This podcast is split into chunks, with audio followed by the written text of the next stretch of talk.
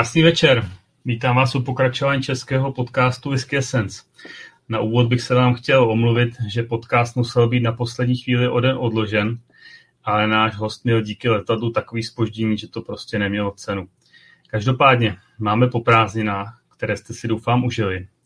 Já jsem si je užil, protože po době covidový jsem se dostal opět do Skotska, kde jsem mohl strávit tři úžasné týdny. Ale to je bohužel nenávratně za námi, podzim v plném proudu a mnohým z vás jistě už s klesající teplotou se vrací chutě na whisky. Takže snad se vám vrátila chuť i si o whisky povídat a poslouchat zajímavé příběhy. Dneska jsem pozval člověka, který nás prostředkuje zajímavé postřehy ze světa japonské whisky, ale určitě nejen o ní. Jsem moc rád, že se k nám dneska připojí Krištof Hordina. Ahoj Krištofe, vítám tě. Krásný večer, ahoj, děkuji za pozvání. Já jsem moc rád, že jsi přišel. Já se tě zeptám hned na začátek, co jsi si nalil dobrého. Co jsem si nalil dobrého? Uh, no, chvilku jsem nad tím přemýšlel, protože možností bylo víc, jsem si říkal, jako, co, si, co si ta situace zaslouží. Ty jsi to trošku avizoval, že asi možná bude řeč o Japonsku, tak nějak to byla první myšlenka. Vždycky se říká, že jako si to, a, že ta první myšlenka má být to, co máš hnedka opustit, jo, ale nějak jsem se jí udržel. Cimmermanovsky jako schopnost myšlenku opustit. Takže Japonsko zůstalo, Japonsko zastupuje v tuhle chvíli Nika a mám tady desetiletí oči, což je taková, asi od začátku to byla taková srdcovka a je to jedna z posledních hlaví, co tu je, takže to, nebo předposlední, pak už, pak už zbývá jenom jedna otevřená, takže to, takže tak nějak jsem si říkal, že by se to tomu dnešku.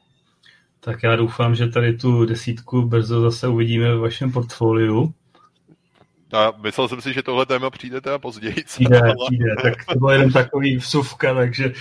ale jo, já doufám taky, no. Tak uh, uvidíme, jako, jak moc na nás budou hodný a kolik toho dostaneme, ale doufejme, že jo, no. Krištofe, já už jsem avizoval, že ty jsi měl včera spoždění kvůli letu. Ty jsi se totiž vrátil z Paříže, z Whisky Life, kam jezdíš každoročně. Jaký máš pocity takhle bezprostředně těsně po festivalu? Tak uh, ono to má dvě takové roviny, jo, ty pocity. Jedno je samozřejmě ten festival, k tomu se hnedka dostanu, druhá je ta jako cesta včerejší, což je zase jeden z takových těch, uh, on to někdo z toho našeho doprovodu vtipně v tom taxíku říkal, že to je přesně ten zážitek, kterým se jednou jako hrozně zasmějeme a budeme to podávat jako tu vtipnou historku, ale ve chvíli, kdy to zažíváš, tak ten jako měřák toho stresu jako leze poměrně vyso- do vysokých červených čísel. Takže tím se chci omluvit vlastně všem, kteří eh, se na to třeba těšili včera a který, eh, nebo kterým jsme to přesunuli. Takže ještě jednou omluva, snažili jsme se to nějak jako stihnout já jsem vlastně, když jsme se i my dva domlouvali spolu Jirko, tak jsem přesně říkal, že se to pohybovalo ta situace v nějakých jako takových sinusoidách, kdy jsem si vždycky myslel půl hodiny, jako, že to stihneme, půl hodiny to vypadalo vošklivějc, výsledek je takový, jaký je, takže tím víc děkuji všem, kteří takhle jako ve večerních hodinách na státní svátek se jako našli chvilku a připojili se, nebo jestli to poslouchají pak ze záznamu, tak to No a abych se vrátil k té tvý otázce, jaký z toho mám pocity, tak ty jsi říkal, že jezdím každoročně, začal jsem v roce 2016, samozřejmě ten rok 2020 tam byla nějaká pauza, takže to pro mě byl v zásadě 16, sedmý ročník, jestli počítám správně. A, a tak to, tak letos vlastně byla jedna malinko novinka a to je, že se změnila lokace Má se změnila i před dvěma rokama. Je to na kraji Paříže, já nevím, jak znáš ty nebo ostatní Paříž. Pro mě velmi srdcový město. Chvilku jsem si tam pobyl, pár měsíců, kdysi dávno teda už a pořád jako, pak jsem ještě dělal jednou takový období, kdy jsem tam jel na pohovor, ten nevyšel, ale už, už, už, už i po druhý jsem si zahrával s myšlenkou se tam zase usadit natrvalo, takže pro mě několikátá návštěva, no a tohle je jako na okraji Paříže, vlastně v takovém velkém výstavním prostoru, kde se odehrává spoustu jako akcí. Jsou to mimochodem bývalý jatka, takže kdyby si představil prostě Holešovickou tržnici, nějakou z těch hal, ale jako vzal by si ji v rohu a nafouknul by ní do obrovských rozměrů. No a vždycky to vlastně, nebo vždycky posledních pár ročníků, než se to přesunulo z většího centra té Paříže, tak uh, se to, to, tak se to odehrávalo v takové zadní části řekněme v třetině tí jako obrovský haly. Teď se to naopak přesunulo dopředu, což vlastně zvýšilo tu kapacitu toho prostoru o víc než dvakrát. Vlastně už jsme byli na skoro 4000 metrech čtverečních. No a takže takový jako jeden z hlavních pocitů bylo samozřejmě to megalomanství, tam prostě ta hala je opravdu impozantní, když vystoupíš z metra, když k tomu, tak to na tebe dejchne. A počet těch vystavovatelů byl podle mě plus minus stejný, možná nějaký lehký číslo navíc. Počet návštěvníků se taky nějak dramaticky asi nezměnil, takže z pohledu jako toho běžného návštěvníka, toho hosta, ten komfort naopak se zvýšil velmi.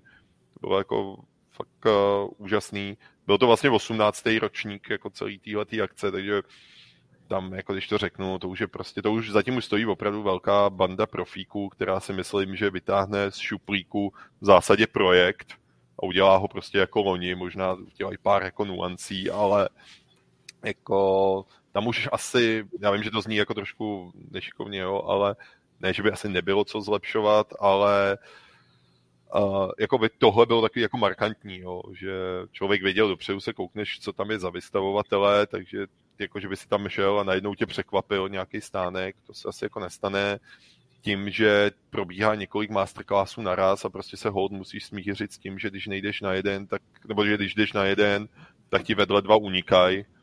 Jo, takže i v tomhle máš nějaký jako plán v hlavě a asi jako nejmarkantnější jako rozdíl byla právě ta změna té lokace a takové jako odsejpání toho bych celý řekl. Mm-hmm. Uh... Jako, já jsem to teďka jako malinko rozvedl, jsem se chytnul toho prvního, co mi na, hlavu, jako na mysl přišlo, ale samozřejmě, když se ptáš, jako, jaký to bylo, tak, nebo jak, s jakýma pocitama jsem se vrátil, můžeme se bavit o vystavovatelích, můžeme se bavit jako o přednáškách a tak dále. Jo. Tam těch bodů, kterých by se, je to taková obrovská mozaika, se skládaná z x jako fragmentů a každýho by se dalo chytnout. Jasný ne, pro mě vždycky nejzajímavější to, co ti vlastně první přistane na mysli, takže pokud to bylo jakoby tohle, tak uh, za mě v pořádku. Takže já bych se chtěl zeptat dál, uh, jestli si ochutnal nějaký zajímavý novinky, co nás teď jako čeká, co asi brzo budeme moc ochutnat i my. Co tě tam nejvíc bavilo? Hele, když se chytnu, nebo když jako budu reagovat konkrétně na to, aby jsme to mohli ochutnat, protože těch novinek nebo zajímavostí bylo hodně, ale v zásadě se dají rozdělit do takových tří jako skupin. Jedno je, řekněme, neúplně pro běžného smrtelníka z hlediska ceny, z hlediska jako vůbec být vybraný jako mezi tu skupinku lidí, která jako se o tom může ucházet a tak dále. A to je jeden z důvodů, proč vůbec člověk na tyhle ty akce jezdí, jo, protože prostě jsou tam lahve, který si myslím, že bych prostě jinde neměl šanci ochutnat. Jo. A pak je druhá část, to jsou lahve, které řekněme, že jsou, nebo produkty, které jsou dostupné, které jsou jako zajímavé z několika hledisek. A je otázka, jestli se nám podaří je jako dostat do Čech, jestli nám něco uvolní, dají. No a pak je ta poslední, která, nebo poslední skupina, kdy si myslím, že mě to prostě z nějakých důvodů zase zaujalo, je to dobrý a je poměrně velká šance, že to dostaneme. No a tady co mě asi zaujalo tak jako nejvíc, my jsme, to bylo taky jako trošku zajímavý, že už z nějaký nostalgie, hodně to v obstazích lidských a tak, tak už ze zvyku prostě chodíme a začínáme na stánku Niky. No, ono je to, nevím, jaký máš zkušenosti ty, takhle vždycky člověk přijde na nějaký festival, teď otevřeš jako projdeš tou šatnou, vyfasuješ skleničku, tohle, a teď máš takovou tu první chvilku, tak tak kde, kde se jako zastavíme, dáme si tu skleničku a nějak tak rozvrhneme síly, no, tak ten, tuhle tu jako funkci u nás plní právě Nika. No a vlastně od nějakého loňského roku, tak asi víš, že Nika, nebo respektive, když to vemu ze širšího obleku, tak v roce 2024 budeme slavit stoletý výročí japonský whisky, Nika teda bude slavit 90. Ale tohle si samozřejmě všechny značky nenechají uniknout. Poměrně víceméně poslední leta k tomu všichni směřují a jak byl takový ten jako propad té japonský whisky, nedostatek zboží a všeho, tak se jako už nějakou dobu říká, že tohle by mělo být v období, od, kdyby se to mělo stabilizovat všechny značky s něčím přijdou, no a Nika se vymyslela vlastně už loni ten projekt Discovery a oni byli vlastně ten, kdy obě palírny dělali vlastně styl tý druhý, jestli si měl na tom vyzkoušet ten ten. No a letos eh, přicházejí vlastně s tím release 2022 a to si myslím, že bylo jedno z toho, co mě jako hodně překvapilo a vlastně tahle ta řada je zaměřená na kvasnice. Jo, o tom byl potom i jeden celý ten masterclass, kdy tyhle lahve představovali a byla řeč hlavně v tomhle, jako v téhle řadě se oni zaměřují na ten proces té fermentace, na to kvašení. Jo. A takže si hrajou s těma kvasnicema a ukazují co ti to, co to dělá.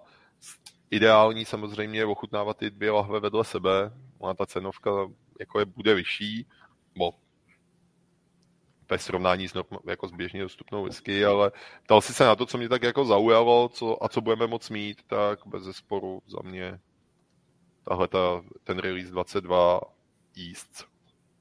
Dobrá, Což... k tomu se teda ještě možná vrátíme, až se trošku budeme mluvit o Nika. Hmm. A ty teda do Paříže jezdíš především z osobních důvodů, nebo i s, je to spojený jak s tvojí prací ve světě whisky? Teď se bavíš o tom festivalu, nebo jako no. všeobecně? O tom festivalu. Hele, samozřejmě jako jedu primárně jako práce, jo, ale upřímně, kdybych bydlel Bej to asi třeba jinde, tak by mi vadilo mín, kdybych bydlel naproti, přešel nějaký náměstíčko a celý tři dny strávil na festivalu a už by mi bylo v zásadě jedno, jestli je to Berlíně nebo Bukurešti, jo, jsem myslel, ale a samozřejmě, když jsem v té Paříži, tak člověk si ten čas rozvrhává tak, aby jako i vyběh do ulic, našel si bydlení s nějakou polohou, eh, s tím, co ho zajímá a trošičku v mém případě prostě nasával atmosféru Paříže. No. Takže ne, že bych vylez na Eiffelovku pokaždý, když jsem tam byl, ale mám takovou jako oblíbenou čtvrť, kde se snažím najít vždycky ubytování a proběhnout těma uličkama. Nejedeš prostě na ten festival metrem, docela jsme vychytali až na ten poslední den celkem hezký počasí ve srovnání s tím, co já vím, poslední tři týdny tady, jo, tak to, a takže jsme si to i došli podél kanálu, jako na sever města, a, takže je to jako, jako půl na půl. Jsem rád, že tenhle festival konkrétní je v tomhle konkrétním městě. Je jako úplně ideálně se ta mozaika se skládá. Já jsem se vlastně chtěl zeptat, proč, proč zrovna Paříž? Jsou tady i festivaly v Londýně nebo Berlín prostě a tohle. Proč, proč jsi se rozhodl pro Paříž takhle ji navštěvovat hojně? Hele, a nemůžu říct, že bych nebyl na jiných festivalech. Zároveň mám na takovém tom svém wishlistu i z festivaly, kam bych se chtěl podívat a nějak mi to dlouhodobě prostě nevychází. A proč ta Paříž? Já jsem se k tomu dostal tenkrát vlastně jako docela náhodou v tom roce 2016. Já jsem do té doby o něm vlastně nevěděl, o tom festivalu. Ačkoliv v té době už měl dneska letos byl 18. ročník, no, tak minus těch sedm, dejme tomu prostě nějakých 10 let za sebou měl určitě, jo, což už je poměrně nějaká dlouhá, bohatá historie. No a paradoxně jsem se tam dostal jako díky Rumu. Mně se tenkrát podařilo vlastně, to asi ví, že jsem jeden z těch ambasadorů, to, to mají všichni stejný ty ambasadoři u většiny firm a dělají s jakýmkoliv alkoholem. Většinou jsou rekrutovaný z řad bývalých barmanů, takže tohle, tímhle já zapadám do škatulky, prostě ambasador. No a uh, tenkrát jsem se přihlásil do jedné rumové soutěže, která proběhla na druhém konci země koule a ona vyšla. Organizoval ji právě mimo jiný La Maison de Whisky, což je organizátory tohoto festivalu. A pro toho vítěze tenkrát, protože ten rum se potom na tom festivalu vlastně, ta soutěž byla v květnu, v září se tam ten rum představoval, a byl tam udělaný vlastně stánek, má ta, tomu se pak možná dostaneme, ale ten festival je rozdělený do dvou takových částí. Jo, a v té jedné části se víc připravuje, je to víc o party, je to víc o takový té atmosféře a dělají se tam drinky. Jo, říká se tomu Cocktail Street. No a tam ten, tahle značka měla stánek a vlastně pozvala francouzského vítěze a pozvala mě, jakožto vítěze.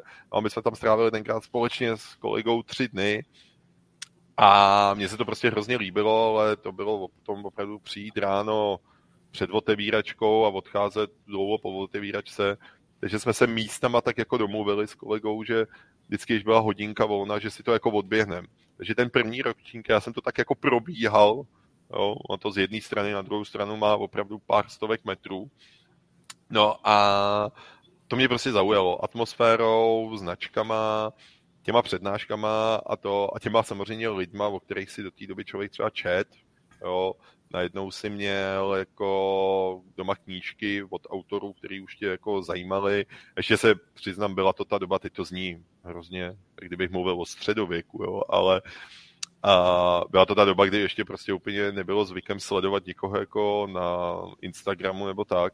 Já v tom stejně do dneška nejsem nějak moc úplně kovaný, ale no a to najednou si se s nima mohl potkat, jo, takže to bylo něco, co mě zaujalo a chtěl jsem si to příští rok dát jako návštěvník a zažít to jako celý, pak už mě to chytlo, takže zase, když se vrátím k té otázce, jeden z důvodů je určitě Lamizon de Whisky je prostě obrovský hráč a má váhu v tom světě whisky, takže, nebo alkoholu všeobecně, takže samozřejmě se mu podařilo jako přivést vždycky zajímavý hosty.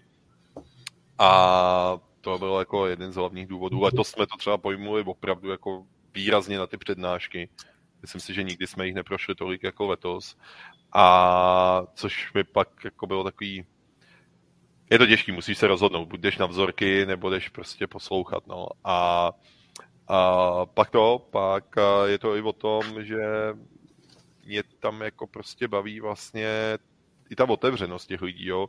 Není to jenom o tom, že by jako přijeli, slepě vyprávěli, No je to ještě rozdělený i tak, že, což doporučuji, kdyby někdy někdo jel, samozřejmě to stojí víc času, energie i peněz, ale ty první dva dny je to na tři dny, sobota, neděle je věnovaná veřejnosti odborný, což je taky mimochodem krásný, jako když to člověk srovná tady nebo jinde, a, a tam, tak mě jako hrozně, a to neumím francouzsky teda, jo, ale ty, co mluví anglicky nebo tak, tak mně se hrozně líbí ta úroveň jako té vzdělanosti a té věskové kultury, která v té Francii prostě je. Jo.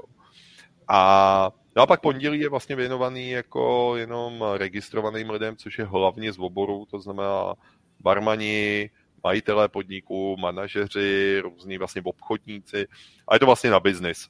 Jo, a je krásný sledovat, jak se během těch dvou dnů úplně přepne absolutně jako ta prezentace všech těch lidí a je dobrý, získáš tím jako daleko komplexnější jako obrázek, jo, kdy uh, vidíš, že přece jenom tu prezentaci prostě máš jinou, když ji máš pro barmana, když ji máš pro potenciálního jako obchodního partnera, když ji máš jako pro běžného konzumenta.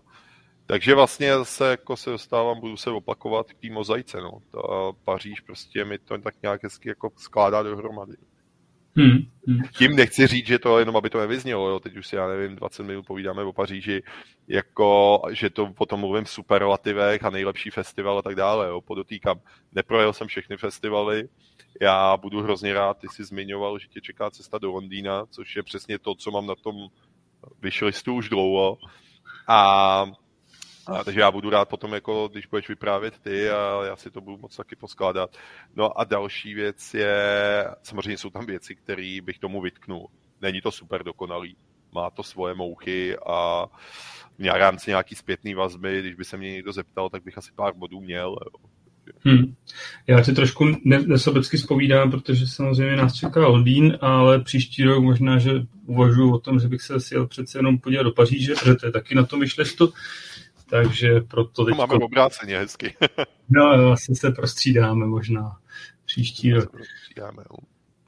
Fajn. Každopádně ty máš za sebou nejenom Paříž, ale minulý týden si vlastně jako organizátor měl za sebou český finále soutěže Nika Perfect Surf, mm-hmm. který si spolu pořádal nebo celopořádal. Pověz nám prosím tě k tomu něco, něco blíž. O co jde? Něco, tomu něco blíž, jo. Já z toho tady prostě, celkově z toho našeho setkání, já jsem hrozně rád, že tady můžu být a, a už jsem jako za ten poslední dobu, co to vlastně běží, přemýšlím, jak dlouho. Už máš přes rok, ne, tuhle tu platformu. Jo, Vzniklo jo, jako i covidový, rok a půl už. Vzniklo jako takový covidový dítě. to a no ne, takže jsem, jsem chtěl říct, že pár hostů jsem jako slyšel a právě bych z toho nerad dělal jako školní přednášku tady, jo, takže a, ale tím, že se ptáš na Niku, tak ono je to jako hrozně komplexní, široký téma, kdy jak jako vysvětlit jenom, že to je soutěž, jo. A Nika už dlouhodobě, přes 10 let, 11. ročník teďka byl, má program pro barmany a soutěž Nika Perfect Serve a ta soutěž se snad ve všech ohledech odlišuje od všech ostatních soutěží. Jestli je nejlepší, nejhorší, to, to je jako na každém. Existuje skupina lidí, která ji prostě vyznává, má jí ráda ze svých důvodů a jsou to takový matadoři té soutěže, možná bych řekl, jako evangelíci té myšlenky, kterou jako ta soutěž šíří. Samozřejmě jsou barmani, který z logických důvodů a chápu, se do té soutěže prostě nepřihlásí, protože jim tím svým jako konceptem prostě nesedne. Jo. A jsou to úspěšní barmani, kterým prostě, který vítězejí v jiných soutěžích, jo, třeba, nebo minimálně se účastní jiného typu soutěží. No a ta soutěž letos, ona vlastně probíhá, její organizátor je právě Lamizon de Whisky, což je společnost, která uh, má vlastně licenci pro Niku pro celé Evropě. My jako što UPB vlastně nenakupujeme od Japonců napřímo, taková možnost vůbec není. Japonsko prodává všechno Lamizonu a Lamizon potom jako obsluhuje dál Evropu. No a Oni vlastně to, oni krom Austrálie a Spojených států, ta soutěž ještě probíhá v 12 zemích v Evropě, nebo ve 12 oblastí, nějaký země jsou spojený.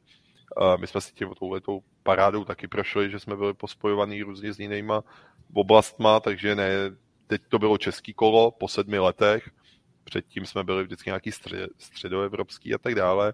No a, a vlastně proběhne 14 z těch regionálních kol, z nich zejde 14 vítězů.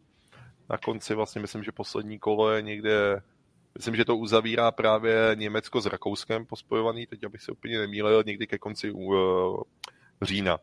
No a na konci listopadu všichni tyhle ty vítězové vlastně jedou na globální finále, který vždycky hostí nějaká část světa, mění se to.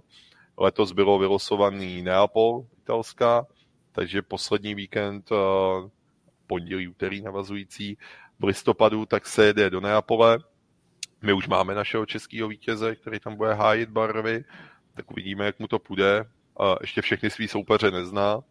A on, kdyby je znal, tak v zásadě si stejně nemyslím, že by mu to nějak moc pomohlo s odkazem na, jako, na koncept soutěže, to klidně můžeme rozvést, ale v zásadě proběhlo tady český kolo, přihlásilo se do něj docela dost barmanů, obrovská show, neskutečný. Já nevím, jestli pro ty, kteří třeba tu soutěž neznají, to nějak víc přiblížit, jo. Teďka, já nevím, jestli třeba ty víš, jak to probíhá, nebo slyšel No, tu, tuším asi, jak tady ty barmanské věci probíhají, spíš, eh, jestli, jestli máš pocit, že máš ještě k tomu jakoby říct, jak to, týče toho průběhu, eh, co jsem pochopil, není to pouze o drinkách, je to i, i o kooperaci prostě s tím svým zákazníkem nebo klientem, hmm.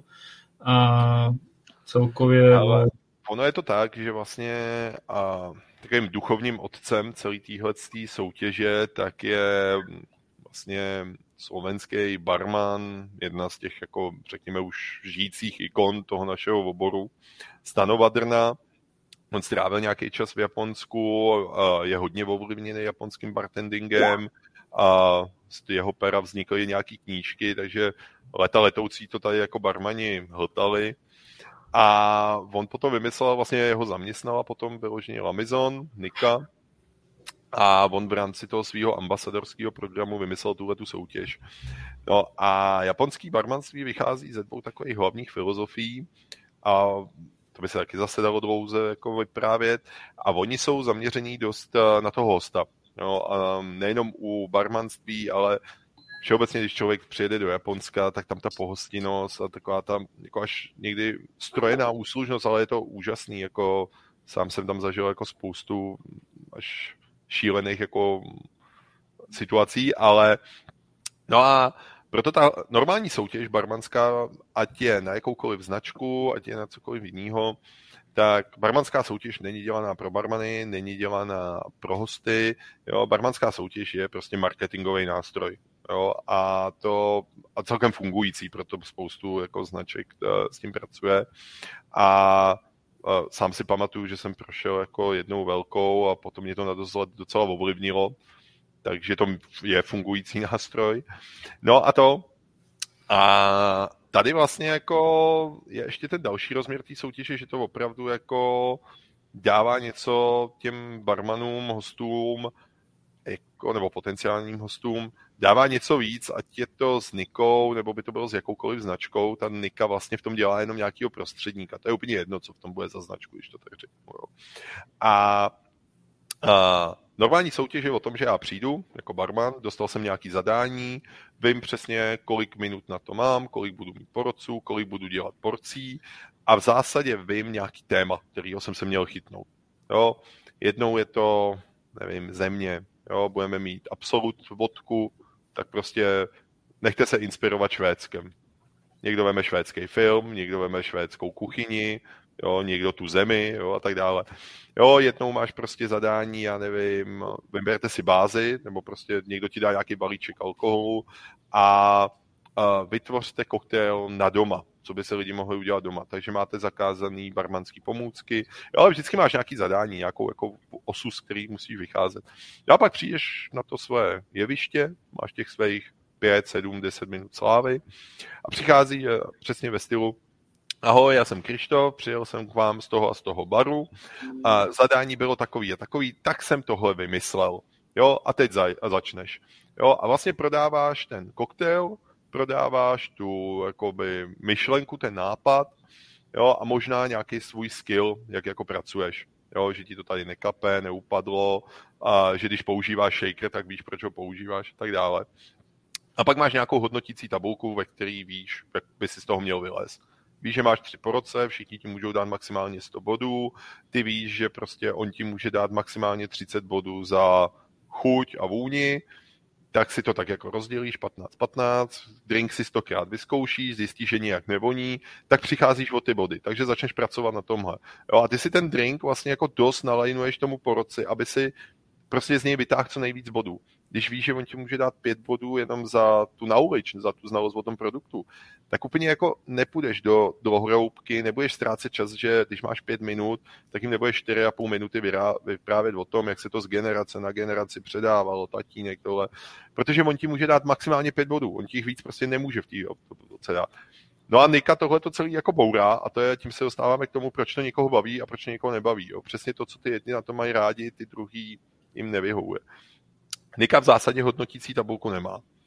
Jsou tam tři poroci, ty máš nějaký daný portfolio, s kterým můžeš pracovat, ale vlastně ty nevíš, co budeš dělat vůbec. Ty tři poroci hrajou role. Jo? A celý ta soutěž, těch 15 minut, co ten barman má, simuluje běžný večer za barem. Ty taky, když prostě jsi barman, tak nevíš, kdo ti přijde na bar. Přijdou tři kamarádi, přijdou dva a potom možná jeden, jo, tohle bude cizinec, tohle budou Češi, ty to nevíš, ty vlastně dopředu nevíš, jestli ta soutěž probíhá v angličtině, v češtině, možná s jedním hostem budeš mluvit tak, s jedním tak, jo, možná jeden host to jenom hraje, pak najednou se vlastně vyklube, že česky umí, jo, a takovéhle věci.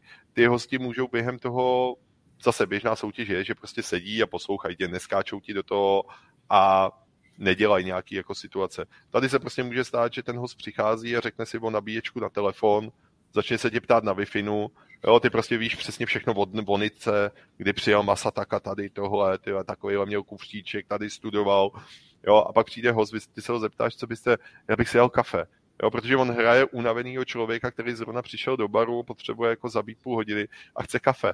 Jo, a ty ten barman za tím barem musí reagovat. Jo. Ty tři poroci hrajou vždycky nějaký role a vytváří nějakou situaci, která by toho barmana měla prověřit. Ta soutěž tě prověřuje primárně jako člověka. Je to o té pohostinnosti, není to o tom, že musíš být strojený barman. Takže ty musíš reagovat na to, co se na tom baru děje, musíš být teď a tady, jo, ne, že prostě si v hlavě vyskrojíš tři koktejly, který jim prostě naservírují, ať se děje, co se děje. Takže jednou přijde pánská rozlučka rozjetá ve tři ráno tamhle v dlouhý a do podniku mají objednanou striptérku, Možná víš, teda tím se dostávám ke konkrétní situaci, která tentokrát nastala, možná víš, že jedna z porodkyní vlastně byla Mirka Kverková a já jsem tu porotu si nějak poskládal a měl jsem nějaké očekávání. Tak asi u třetího, čtvrtého soutěžícího jsem měl 100 chutí přeběhnout tu pařížskou na druhou stranu a na příkopy zaběhnout do Hemlis a přinést takový ty plastové figurky Oscarů a všem jim je rozdat, protože to, co se tam dělo na té soutěži, to bylo neskutečný. A Mirka si jako minimálně dvě situace teda opravdu dala jako hlavní roli. No a jedna byla tohle, kdy hrála prostě nějakou businessmanku Brit, jako anglicky mluvící, seděla na baru, no a tyhle ty dva kluci přišli a mysleli si, že ona je ta objednaná stripterka, že jo. A takže do ní začali valit, jako kecat, trošku být takový kontaktní a tak dále. Ona samozřejmě dávala několikrát najevo, že to jako jí není úplně komfortní situace a barman musel reagovat. Pohotově vzal jí, přesadili k jinému stolečku, chlapům dal dost najevo. Ten kluk byl, jak se v rámci téhle soutěže říká, buď jako voda, adaptuj se, jo. Když máš vodu, naleží do skleničky, do viskovky, bude viskovkou. Když ji naleješ do zavařovačky, je voda zavařovačkou. Jo, a tenhle kluk, ten barman, tenkrát se uměl adaptovat přesně u Mirky, byl distingovaný barman, který prostě přesně jako věděl, kde jsou ty lajny. Přišel ke klukům, tím najednou začal tykat, jo, prostě panáky, tohle. A Mirka se pak prokecla v zásadě, když si řekla právě o ten telefon a začala mluvit česky. Prostě vypadla z role na půl vteřiny, neuvědomila si to a barman na to pohotově reagoval, vysvětlil, a pánové, tak slečna mluví česky, tak to nakonec možná bude ona, což se zase ta situace rozjela znova.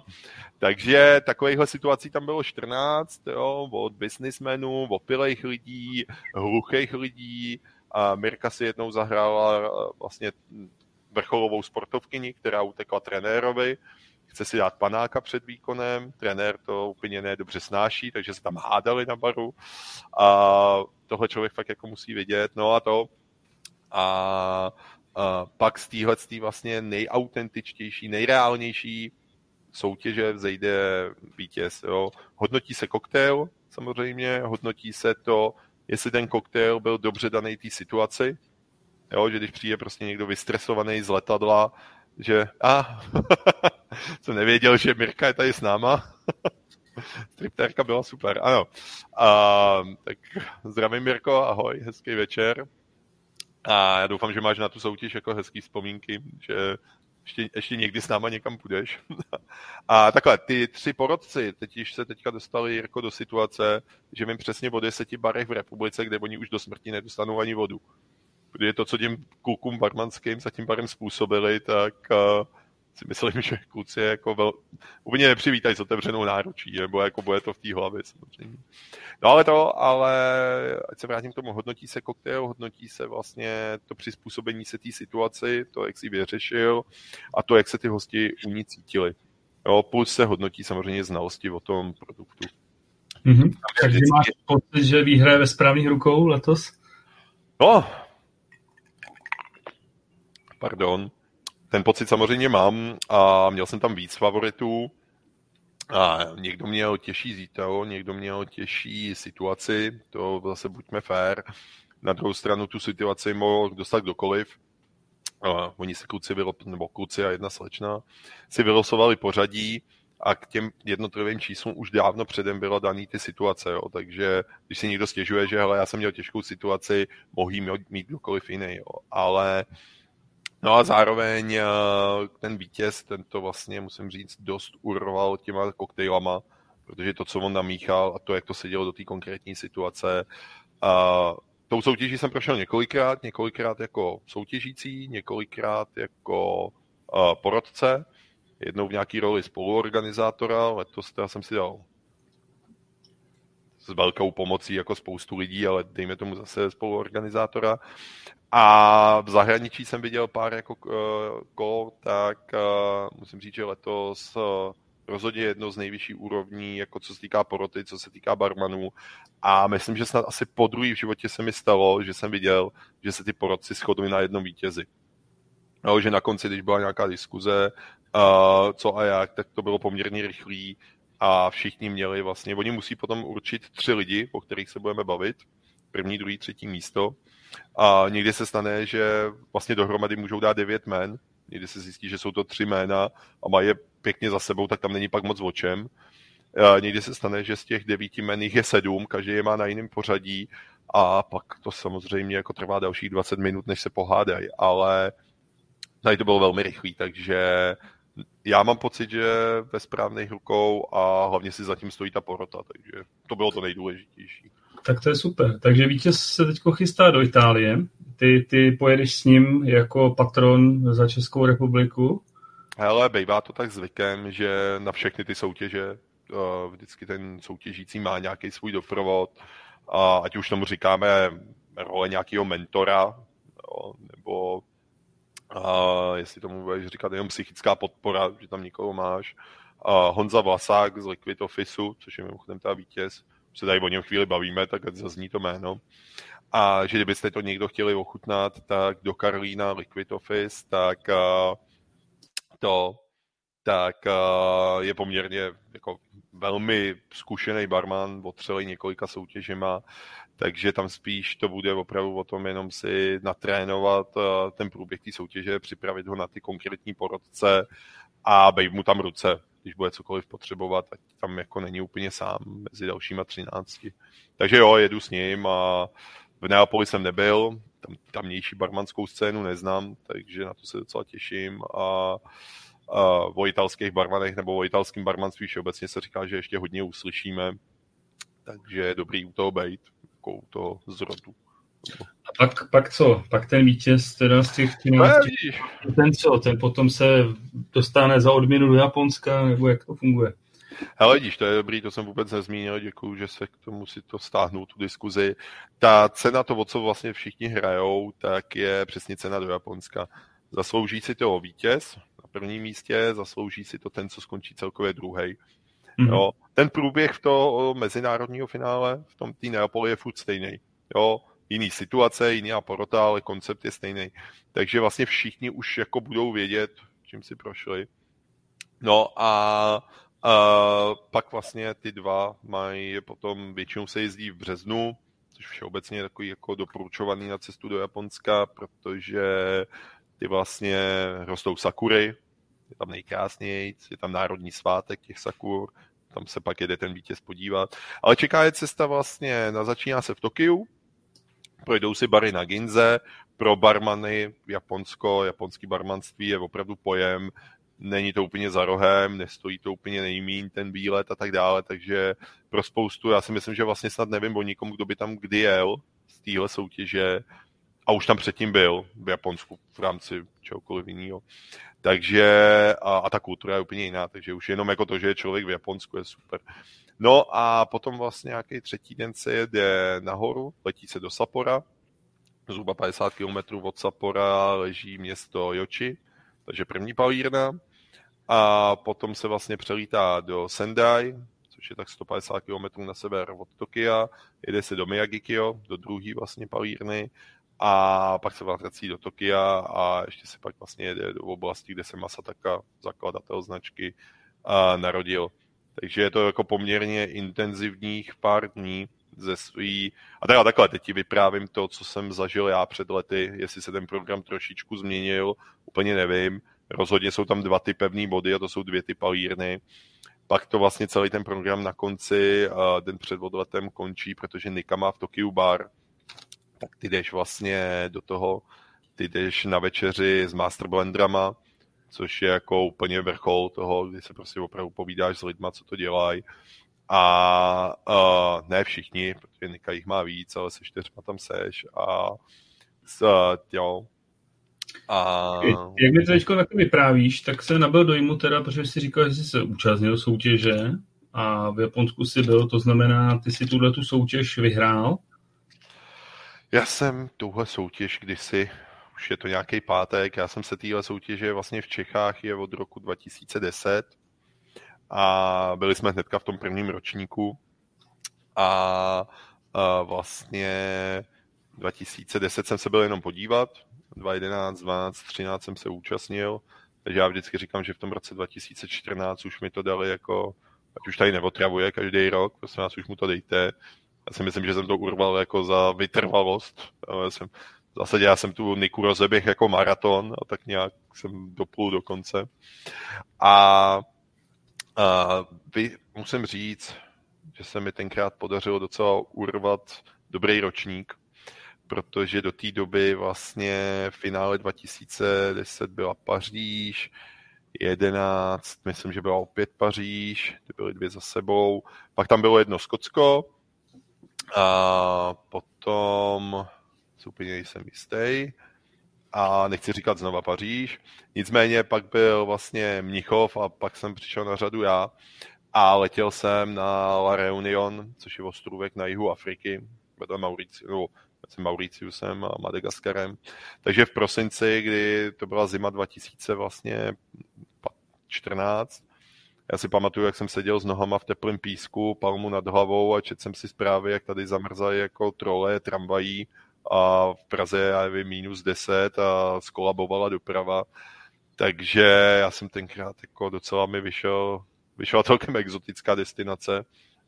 Potom tam byly další, jo, v těch dalších ročnících byla Austrálie, byla tam, byl tam New York a tak, takže to je těžký samozřejmě, když pak je to v Austrálii a finále řeknu v Berlíně, tak pro australského barmana je to super. Ale Uh, to no, takže já jsem tou soutěží tenkrát prošel a musím říct, že jsem to nějak povedl. Vítěz toho mýho ročníku byl Jergen z Norska a já jsem byl na druhém místě, takže jsem vlastně v té roli toho druhého postupujícího měl možnost potom v březnu jet do Japonska. No. Tak super. Takže, což je, říkám, rok 2014, 2015 a nějak to v tom svém období viskovým, to beru asi za ten největší mezník. No. Něco bylo samozřejmě předtím, už, nebo už mě ten spirit jako takový bavil předtím, ale tohle, tohle bylo jako úplně diametrálně něco jiného. To... Tak, tak teda tady, ty už si to teď trošku naznačil, tak skočme teda úplně na ten začátek, jak ty jsi se vlastně přimotal k whisky. Jak já jsem se přimotal k whisky. No hele, ten příběh v zásadě začíná a jak jsem zmiňoval o tom barmanství, já jsem se za ten bar dostal jako většina kluků ve druháku na hotelovce, prostě byla možnost uh, vyzkoušet si barmanský kurz, o vyzkoušet si. On si to jako musel zaplatit, takže jako u mě to začalo o tom, že jsem přišel domů. A pro, za, prosil jsem o poměrně vyšší jako tisícovou částku, protože samozřejmě v nějakých 17 letech se to stálo, já nevím, jako moje, nevím, minimálně půlroční, nebo možná ještě víc dlouhodobý jako kapesný. Takže to doma jako úplně ne, nepadlo na úrodnou půdu. Jakože a to je všeobecně problém tohohle oboru, ať už se bavíme o číšnicích, o kuchařích a tak dále, že všem se to jako hrozně líbí, ale jako málo který rodiče vlastně si jako představí, že jejich jediný syn půjde na kuchaře, jo, nebo tak. Takže jo, to, má to nějaký jako renomé, no, takže s tímhle jsem bojoval i já samozřejmě. A v rámci toho barmanského kurzu tak uh, jsme se učili o každý té kategorii, samozřejmě bylo tam nějaký zboží znalectví.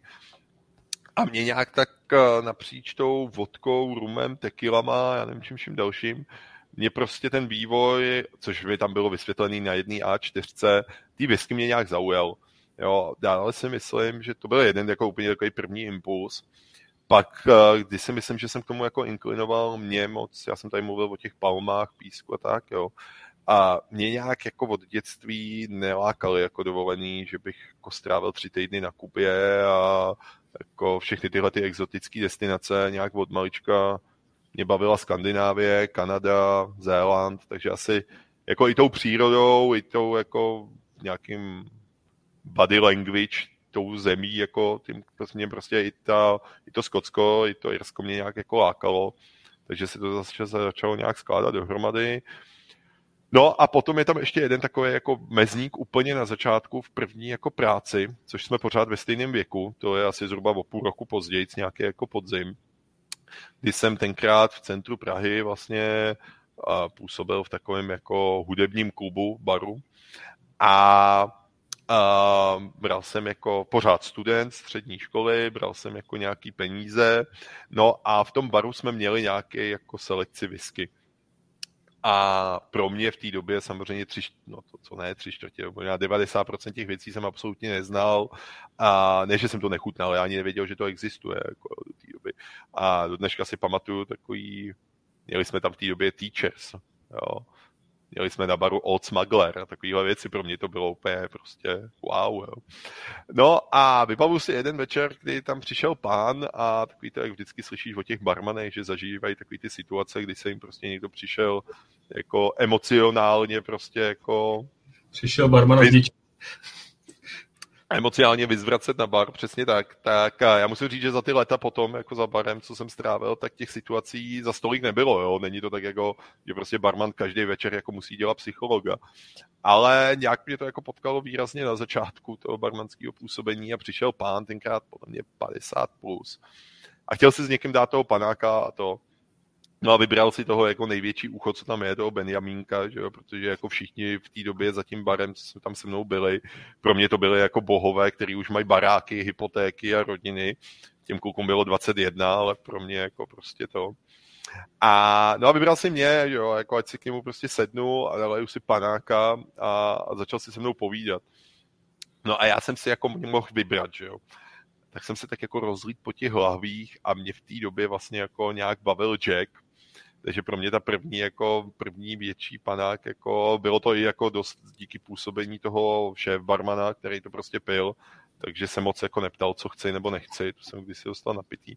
No a já si pamatuju, že jsem si sednul s tím Jackem v rámci nějakého jako dost rozjetého večera a ten člověk mi začal vyprávět, jako jak jsem se k tomu dostal a že on měl taky bar a že ten bar jako už nemá a já si pamatuju, že vlastně ten příběh jeho šel jako dost mimo mě.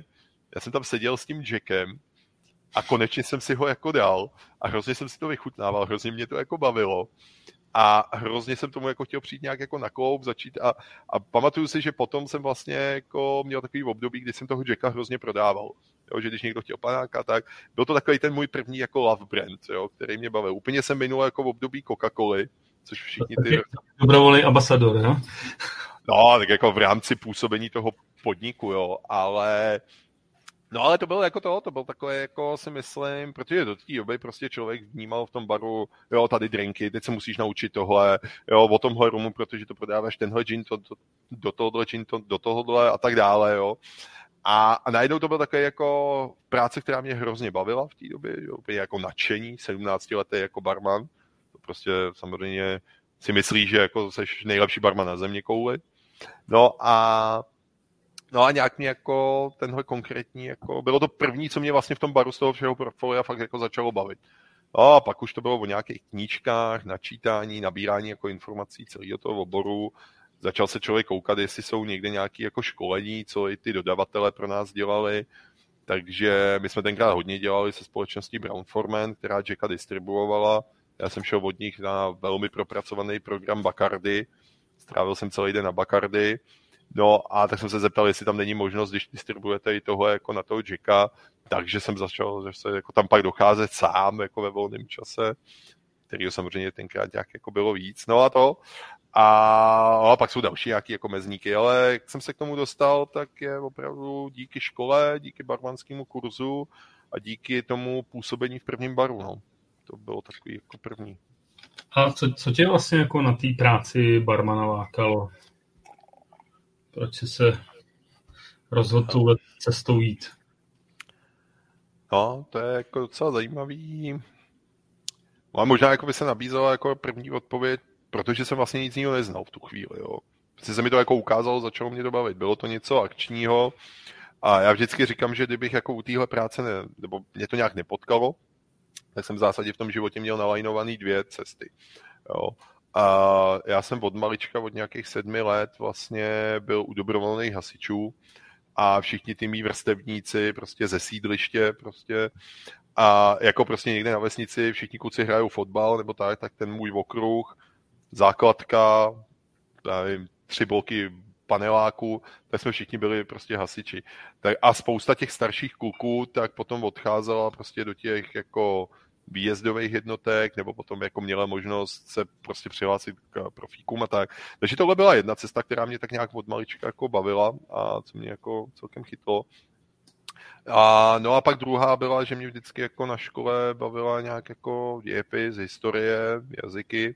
Ten jeden hlavní důvod, proč já jsem, nešel, proč já jsem šel na hotelovku, bylo, že když jsem tam přišel na den otevřených dveří, těch 15, a zjistil jsem, že jsou tam dvě hodiny matematiky týdně, není tam fyzika a chemie, tak samozřejmě dneska by člověk pár hodin chemie navíc asi uvítal, ale a, no tak byly moji, jako jo. já jsem zjistil, že tam nejsou zkoušky z matiky, to bylo konečně jako možnost se na tu školu vůbec dostat, jo, já jsem věděl, že zkouškama z matiky jako neprolezu.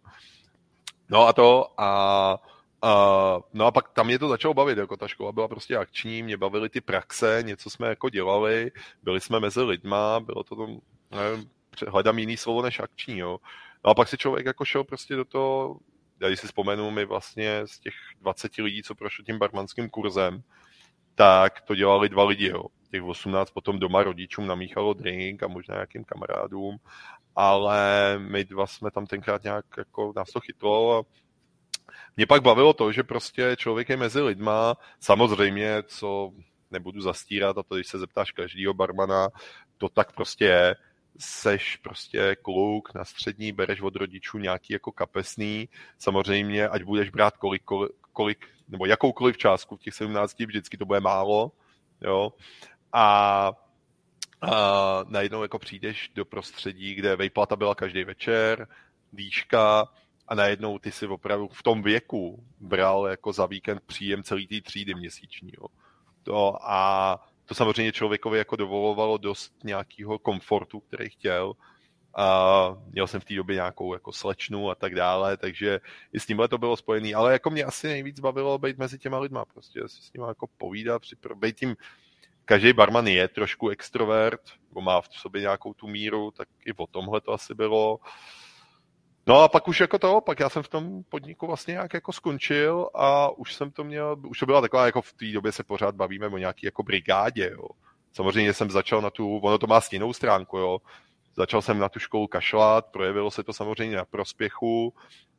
Jo, já vždycky říkám, že já jsem si tu střední školu o rok prodloužil, a což je mimochodem to je jako něco, co nás spojovalo i s tím druhým klučinou, který jsme to začali dělat.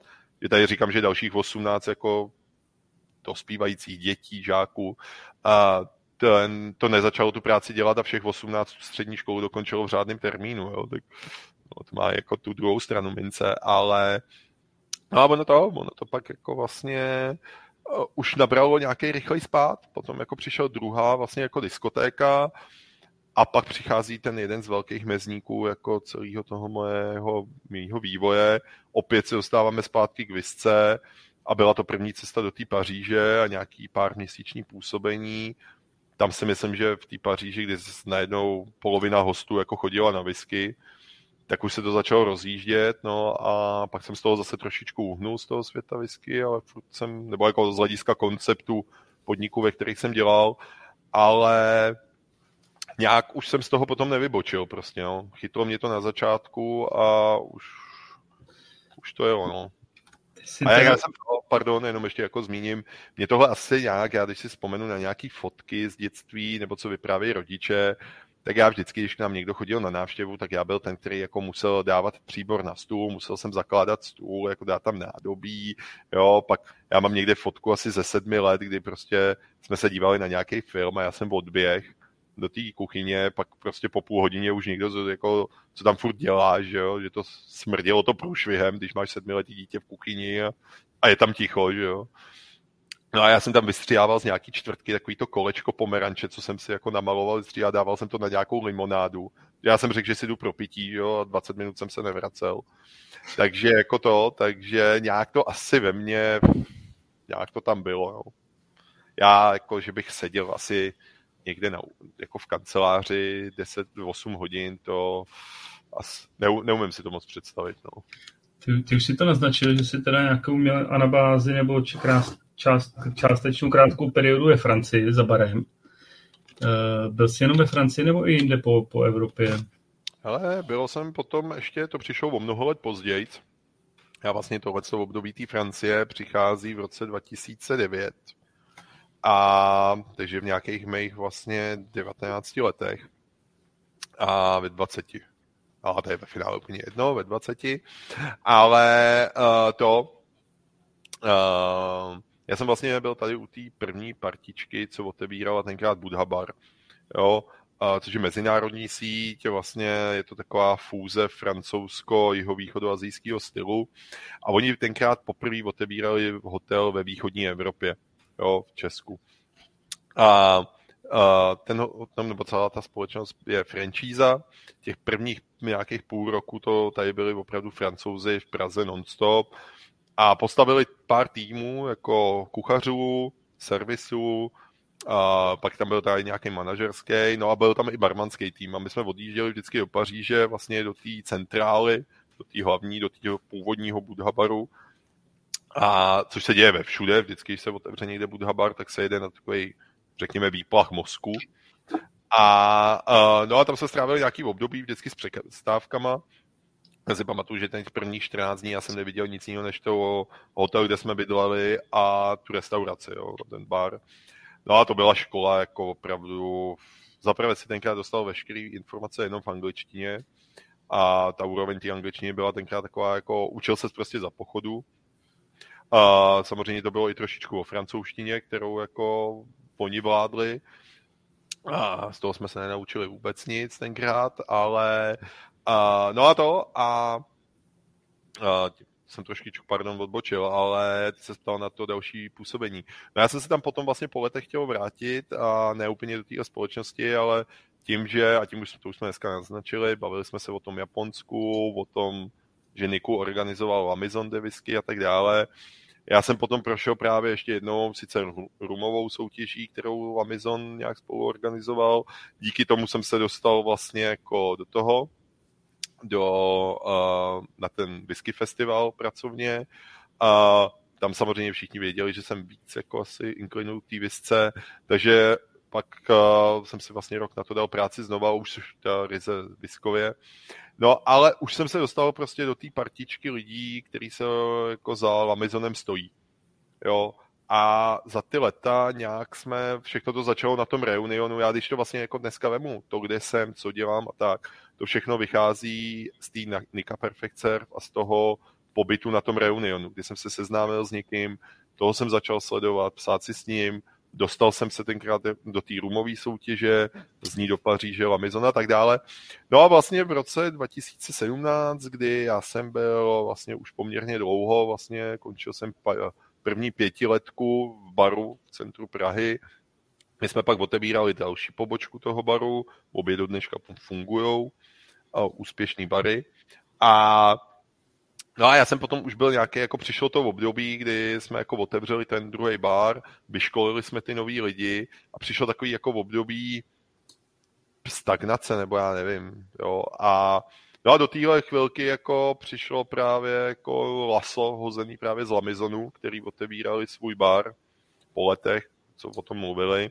Golden Promise, mimochodem jedna z bezesporu jako viskových zastávek, když člověk jako cestuje kdyby někdo byl někdy v Paříži, chtěli jste na skleničku, tak jedna kvůli té atmosféře toho baru, kdybyste chtěli cokoliv jiného, ale jako ta sbírka Lamizonu je neskutečná.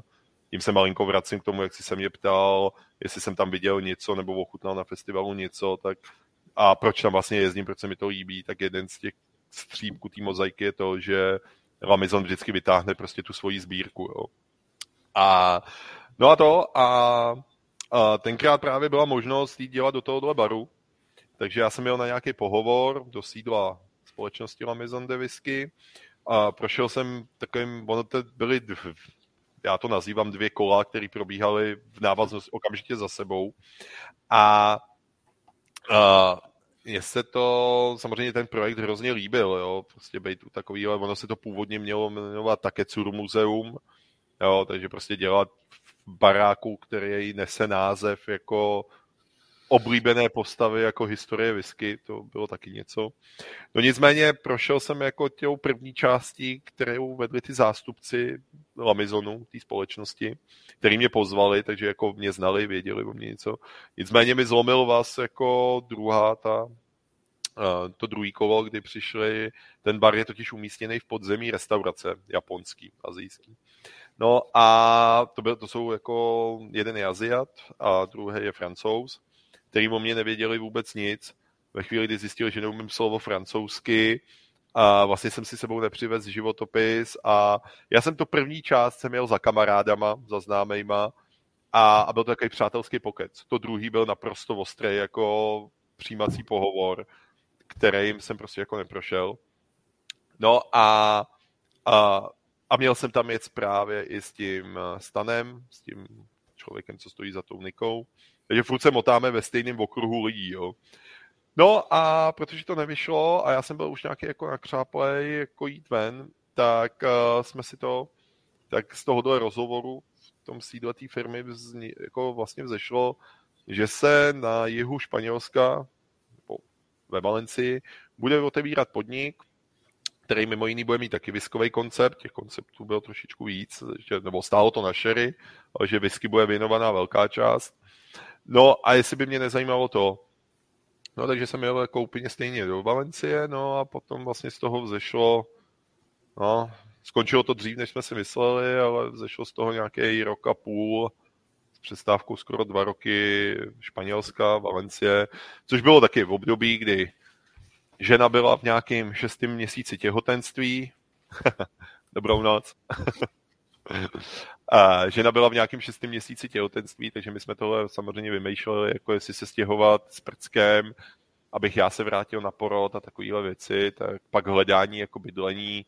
Už to byla úplně jiná situace, než před těma lety v té Francii. No. Takže na jednoduchou otázku, když jsi se asi během tří vteřin zeptal, jestli jsem si dal nějakou jinou zemi, tak jsem ti za 40 minut odpověděl, že jsem byl i ve Španělsku. No, já jsem si chtěl právě hrát na tu otázku další. Uh, jak bys vlastně porovnal kultury vlastně pití whisky v Čechách, ve Francii, ve Španělsku, tam, kde si to opravdu zažil. Uh, jsou to země, země které mají jakoby velkou spotřebu whisky. Jsou to historicky zkušený whisky konzumenti. Ale no. to jsou jakoby tři úplně jako extrémně rozdílný jako země. Jo, to z hlediska whisky, to jako všeobecně rozdílný, ale z hlediska nějaký whisky kultury a konzumace whisky. Já kdybych to postavil do nějakého semaforu, zelená, oranžová, červená, tak uh, my jsme někde tak ve prostřed, jo, tím nechci nikoho hanit, ale uh, samozřejmě ta visková kultura tady je prostě kratší, než třeba v té Francii. Ale uh, takže prošel si trošku jiným vývojem, máme tady jiné značky, ta kupní síla je tady úplně rozdílná, to je vždycky jako rozhovor samozřejmě se, zna, se zástupcema těch značek, když hledáme nové produkty, bavíme se, jo, řešíme, jak ten produkt pojmout a vždycky dostaneme od těch zástupců já mám teďka takový jako hezký období jako se zástupcema White and McKay, což už se nějakou dobu táhne. A jedna z těch debat je vždycky, kdy oni nám jako sdělují nějaký ty best practices. Jo. A ty se jim snažíš vysvětlit, že jako je hezký, že mi ukazujete, co funguje v Holandsku, ve Francii, v Anglii, ale jako ukažte mi Slovensko nebo Maďarsko, jo, nebo Polsko, prostě nějaký jako relativní trhy pro mě. Jo. A takže to, takže pak jako zjistí, že prostě tam i tady ta lahev stojí stejně, ale prostě 30 liber v Anglii a 30 liber jako v Čechách je prostě jiná částka, ty lidi o tom tady jinak jako uvažujou, jo. Takže to, no a tím chci říct, že to, tím chci říct, že to Česko, teď asi sám to cítíš, vezeme se na nějaký vlně popularity rumů v posledních letech, a hodněkrát jsme vedli debaty, jako mez, jaká je vlastně srovnání takový té rumový komunity v Čechách a viskový. Jo. Ta visková, prostě tím nechci urazit žádný viskaře, ta visková kultura je tady, uh, rumová je tady prostě kratší. Když se bavíš tady s viskařema, seš na degustacích, řešíš to, ta prostě komunita okolo whisky je vzdělanější.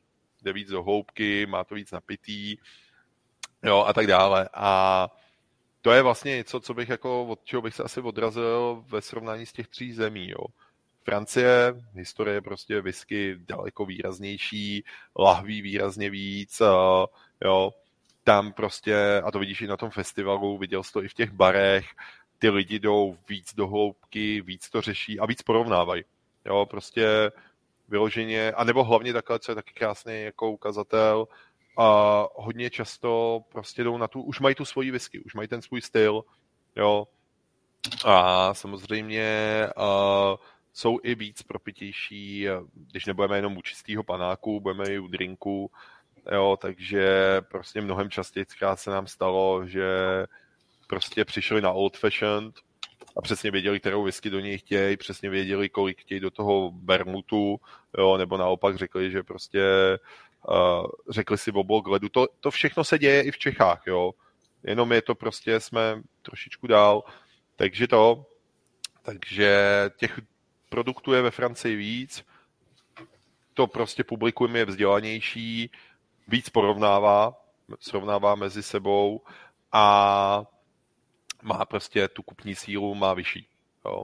No a pak je tady na konci celého toho příběhu na tom semaforu svítí ta červená a to je to Španělsko.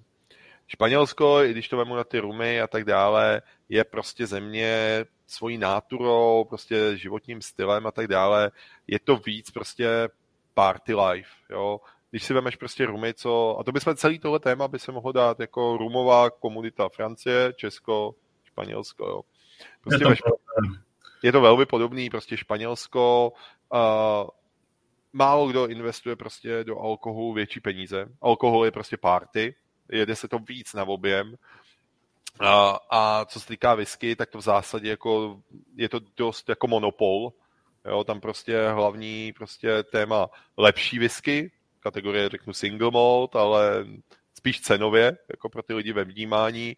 Tam to prostě táhne Jura, jo, tam jako v zásadě uh, a Jura, nevím, jak mě napadala Jura, pardon, Kartuhu, ne, nevím, prostě. ale tam v zásadě jako lepší live v každém baru, tak je prostě Kartuhu. Já myslím, že snad třetina té produkce té značky jde jako vůbec do jedné země, jo. No, když jsem někde viděl tuhle tu číslovku, jo. No a Další věc je uh, to, další věc je potom normální lahev. To si pamatuju, když jsem byl poprvé za barem, tam by mohlo být téma, jak člověk objevuje Španělsko nebo jak barman objevuje Španělsko, spoustu receptur jsme měnili a takhle. Ale když jako přišel první člověk na bar a já jsem ze španělštiny uměl prvních pár slovíček a objednal si suverénně chota B, což jsem vůbec netušil, o čem ten člověk mluví. A normálně suverénně mi ukazoval lahev, že jo, za mnou na té polici chota B. A tušíš, co je chota B? No, pardon, že se takhle ptám teda. Ne, vůbec. A já, já lahev... španělský jako Lamos. a lahev, kterou jsem měl moc krát viděl takhle. To je GNB. Jo, vlastně Španělsko prostě táhne Diageo a táhne to ve obou v těch segmentech. Jo, GNBčko a pod případě ten hodně dominantní je, když ne GNB, tak Katisark, jsou takový jako, řekněme, ty blended, no a když bych jako zvolil něco jiného než Kartu, tak to už by se mi hledalo trošičku těžce. Španělsko prostě všeobecně, my když jsme přijeli s drinkama, tak uh, komenty na drinky, všechny stejný. Všechno máte moc silný a všechno je málo sladký. Takže všechno jsme začali překopávat. Tam whisky nebo destilát, který má prostě větší procenta alkoholu, je to zase počasím, pod nebím, jo, a tak dále. Nejsou na to zvyklí, ale tam jako cokoliv, co jde přes 50% je úplně jako nemožný. Uh, cokoliv, co by jako řekněme, bylo nějakých výraznějších, ať už suší, dřevitějších, nebo i do těch kouřovitějších. Samozřejmě jako to je, je to na těch policích, ale je to míň, jo, když uh, rozjíždí se tam hodně teďka, my když jsme odjížděli, tak to začínalo, teď už to nějak docela jako stoupá, je vůbec téma low ABV, nebo úplně jako ideálně zero. To je první země, kde vlastně se testoval Tankeray, jedna z největších ginových značek v nula verzi, jo, a máme tady balantínku sníženou, jo, já nevím prostě co všechno, jo, takže a tam je to prostě o tom objemu a o tom mejdanu. Tam hmm. ta hmm. whisky kultura je Nespom... Takhle, za rok a půl za barem si nevzpomínám, že by někdo přišel a vedl se mnou nějaké, jako, a to si myslím, že jsme dělali jako poměrně na první pohled jako baru, který jako působil, že tady je nějaký výběr, tady si asi jako o tom můžu popovídat nespomínám, že by to někoho nějak jako výrazně zajímalo. To je zajímavé. Na rozdíl od téma džinu a, a podobných věcí. Jo. To... Ty už teda v současné době jako barman vůbec nepůsobíš, nemůže tě nikdo nikde vidět, nebo si u tebe něco objedná. Tohle v období už skončilo, stejně, stejně tak jako u jiných barmanů, prostě přijde věk, kdy kdy ten bar opustíš, někdo dřív, někdo později. A takhle, tě, nemám jeden svůj kamenný bar, kde bych měl pravidelný směny a kam by za mnou někdo mohl přijít. Na druhou stranu v pozici toho ambasadora vlastně máš nejrůznější hostování, máš nejrůznější jako akce, takže vlastně já se jako fyzicky za ten bar dostanu. Jo, ale poměrně bych řekl, že pár dní v měsíci si jako normální regulární směnu jako odbouchám. Ale že bych měl nějaký svoje jako pevné místo, to už není. Jasný. Ty si Bohužel, teď... jak, se, jak se to vezme. Už to Nemůžu vlastně... říct, že pardon, nemůžu říct, že by mi to nechybělo. To se... ty, ty už si to vlastně nakousnul úplně na začátku, že vlastně většina těch současných ambasadorů se rekrutovalo vlastně z řad barmanů. Ty jsi vlastně taky toho příkladem, ale ty si Uniky jako ambasador nezačínal, že jo?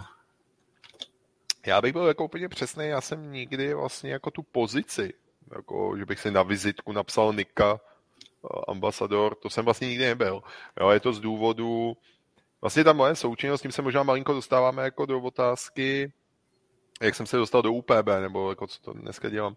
Já když jsem se vrátil z toho Japonska tenkrát, tak eh, než jsem tam jel, tak jsem si čet, možná víte, že společnost UPB vlastně už pravidelně leta letoucí, už taky 10 let, možná víc, a vydává svůj časopis Warehouse. Jo, a ten časopis, jedno z gro toho je, že je tam vlastně, on je takový cestopisný, jo, to je takový National Geographic ve světě alkoholu. A vlastně Jakub Janeček, jeden z těch spolumajitelů vlastně UPB, tak byl celá půl roku přede mnou na tom tripu právě v Japonsku. Takže já jsem si četl ten jeho článek, to mě jako hrozně zaujalo, trošku mě to připravilo na to, co mě asi čeká. No a pak jsem se vrátil, že jo, byl jsem toho hrozně plný, tak jsem vlastně Jakubovi napsal. Říkám, hele, patrně jsme asi dva Češi, který jako prošli tímhle programem a mě to přijde hrozně škoda a byl jsem takový dravý, jo, až drzej bych dneska řekl, jako škoda, že už uh, bohužel ten mail, se kterého jsem tenkrát psal, už neexistuje, docela bych si to někam zarámoval, jak jako člověk působí, taková ta mladiská dravost. No ale napsal jsem mu a vyšlo to, on si mě vlastně jako pozval a začali jsme se bavit. A Nika bohužel prostě nikdy neměla jako rozpočet na to, aby zaměstnala na plný úvazek brand ambasadora. Zároveň ta značka nebyla ve stádiu, že by vlastně takovou pozici vůbec potřebovala a mě se nechtělo odcházet z baru, já bych musel opustit bar, pokud bych měl mít někde plný úvazek. No tak jsme začali působit na takové bázi jako ad hoc, part-time job bych to nazval.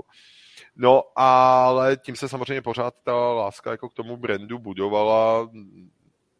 Výsledek byl, že jsme objížděli ty soutěže, nebo tu hlavní soutěž a tím se vlastně jako, uh, a teď jsem trošku zapomněl tu tvoji otázku, pardon. Uh, že začínal jako ambasador Uniky, ale pro nějaký asi jiný značky, že?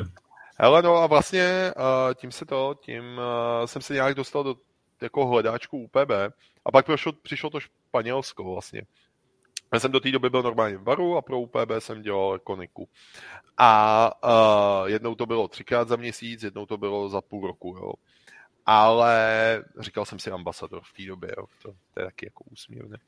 Ale, uh, no a to, a pak jsem vlastně odjížděl do toho Španělska a dělali jsme jednu akci právě kde jsem byl pod stanem Nika a byl tam právě druhý ze spolumajitelů eh, UPB, Jirka Rabel, a on se mě tenkrát nějak zeptal, uh, kam to jako jedu, co a to, že to slyšel. No a já jsem mu řekl, vlastně jsem mu to začal vyprávět, říkám, nevím, na jak to bude dlouho, já ale až se jednoho dne vrátím, tak eh, už asi za bar nepůjdu, tak ti zaklepám na dveře. No a on řekl, pak to udělej, no. To, že to přišlo jako daleko dřív, než jsem si původně myslel, to je jako byla věc druhá. Nicméně nějak osud, nevím, hvězdy, nevím, to, to si náhoda, to, to je jedno, jak to budeme říkat. Tak jsem se zrovna ozval ve chvíli, kdy uh, eh, UPB přebíralo tehdy od Čtoku poměrně velkou část uh, vlastně portfolia Diagea a byly tam věci jako Singleton, bylo tam právě uh, věci jako třeba zmíněný Cardhu a tak dále. Jo. A do té doby už UPB vlastně distribuovalo tu vlastně celý jako pro rámci Diageo to Reserve Brands, kde bylo vlastně ten výběr to Select of Scot, um, Scotland. Jo. No a k tomu se přidali tyhle pár vlastně lahví. Takže já jsem potom dostal nějakých jako deset značek do vínku. Začal jsem jako působit uh, jako whisky ambasador v rámci UPB s fokusem na těch jako na ty Diageo produkty. Takže jak říkám, Singleton, tam bylo Lagavulin, Cardhu, uh, byl tam Oban a já, deset značek. Dneska vlastně UPBčko už se zpátky Diageo nemá. To je jeden z důsledků covidu a vlastně ty, sám to víš, že čas od času se ty figurky na šachovnici přeházejí, o tom tenhle biznis prostě je. A já když jsem nastupoval, tak jsme měli nějaký značky z Itálie, kolik jich tam máme teďka, zase se to zebralo jiným, takže on prostě pořád seš distributorská firma a seš trošičku vydaný jako na pospas těm jako větším hráčům, když portfolio prostě distribuuješ. Takže my jsme vlastně, já když jsem nastupoval, tak jsme od štoku nějaký věci brali, no a trvalo to nějakých dva, dva a půl roku, když jsme jim je zase dávali zpátky.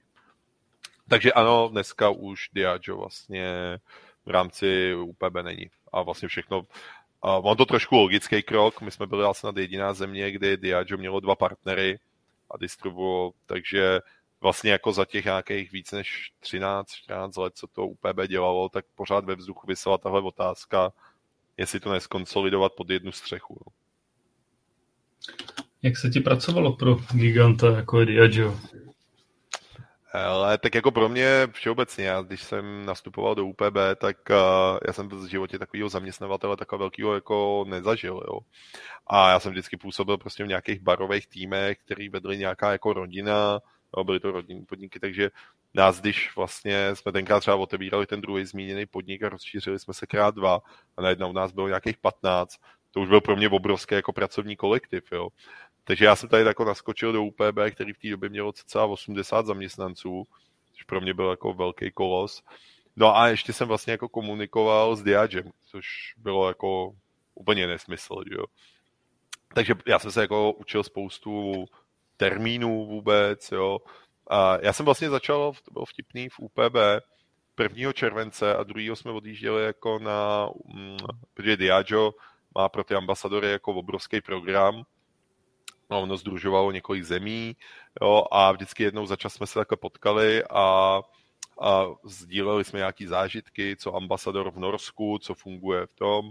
Jo, z, já jsem působil, říkal něco z toho Španělska, to bylo jako vtipný, když jsem říkal, že se servírovala whisky, tím jenom mimochodem, jak jsi se ptal, jo, je co Španělsko, že byl takový perfect serve, kdy se to servírovalo se šunkou, že, jako sušenou, na to se přihlásila holka jako z Izraela, říkala, to u nás asi úplně fungovat nebude, jo. Takže to, takže jako jsme vyměňovali si takové zkušenosti, no a to a to bylo jako, já jsem tam přijel a podle mě jsem jako vlastně vůbec nevím, když jsem dostal nějaký materiály a používali se různý slova, tak já jsem vlastně jako nevěděl, o čem mluví, jo. Takže začátek byl trošičku krušnej, ale a pak je vlastně jako byl druhý program, jak to adaptovat v rámci toho UPB a to bylo jako propracovaný. Tam ten rekrutment na začátku je jako velmi strukturovaný, bych řekl, takže tam jsem jako celkem rychle zapad do soukolí a to už pak šlo. Diageo, jako musím říct, že tě vybaví jako dobrýma věcma. Dostaneš ke každý značce hromadu informací, a když potřebuješ prostě fotky nebo něco, tak to jako máš a, a takže pak tam je jako byla velká ta sou... Dělali jsme pár jako krásných velkých akcí a mně se s nima vlastně jako v zásadě asi pracovalo dobře. On to má takový dva poločasy, jo. Jeden je ten předcovidový, druhý byl pak ten covidový, no a tam jako oni to trošku změnili, začali nás tlačit do něčeho, co když to řeknu jako otevřeně, nebyl úplně styl UPB, takže tam začaly vznikat nějaký třecí plochy a, a tam to už bylo potom jako horší, no. takže, nebo horší jiný prostě. No. Jakoby bylo to takový, k čemu si si říkal, že úplně možná ten ambasador není potřeba. Jo. Takže ty jsi primárně do UPV nastoupil za, na funkci ambasadora pro Diageo. Takhle. Ono, ono to je primárně to... Pardon. Pořád teď... i pro Niku. Jo. Te, teď jsme se možná nějak sekali, nevím, jestli to bylo spojení, nebo jsme si tak skákali do řeči, pardon. Uh, Takhle, já jsem vlastně dělal primárně jako whisky ambasadora pro všechny ty produkty, co UPB mělo. Jo, protože ona ta realita toho trhu je prostě taková, že ty přijedeš do baru, který nějak jako se oni jako firma s ním spolupracujete a oni mají od vás pár visek. A ty barmani nebo ty majitelé, oni neví, pod koho to spadá. V zásadě jim je to jedno, jako to nepotřebují vědět, jo.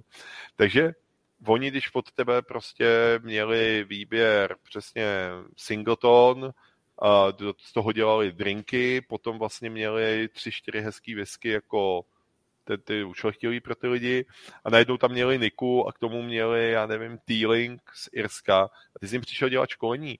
Tak oni se ti logicky ptali i na ty další, jako když máme od vás T-Link, tak prosím vás jenom tohle, my si nejsme jistý nebo něco, nebo ti ty lidi píšou, že jo, posílají, hele, teď jsme od hosta takovýhle dotaz. Takže a ty jim nemůžeš říct, jako, že ano, hele, no, já dělám jenom těchhle deset lahví, takže se mě na nic jiného neptejte, jo.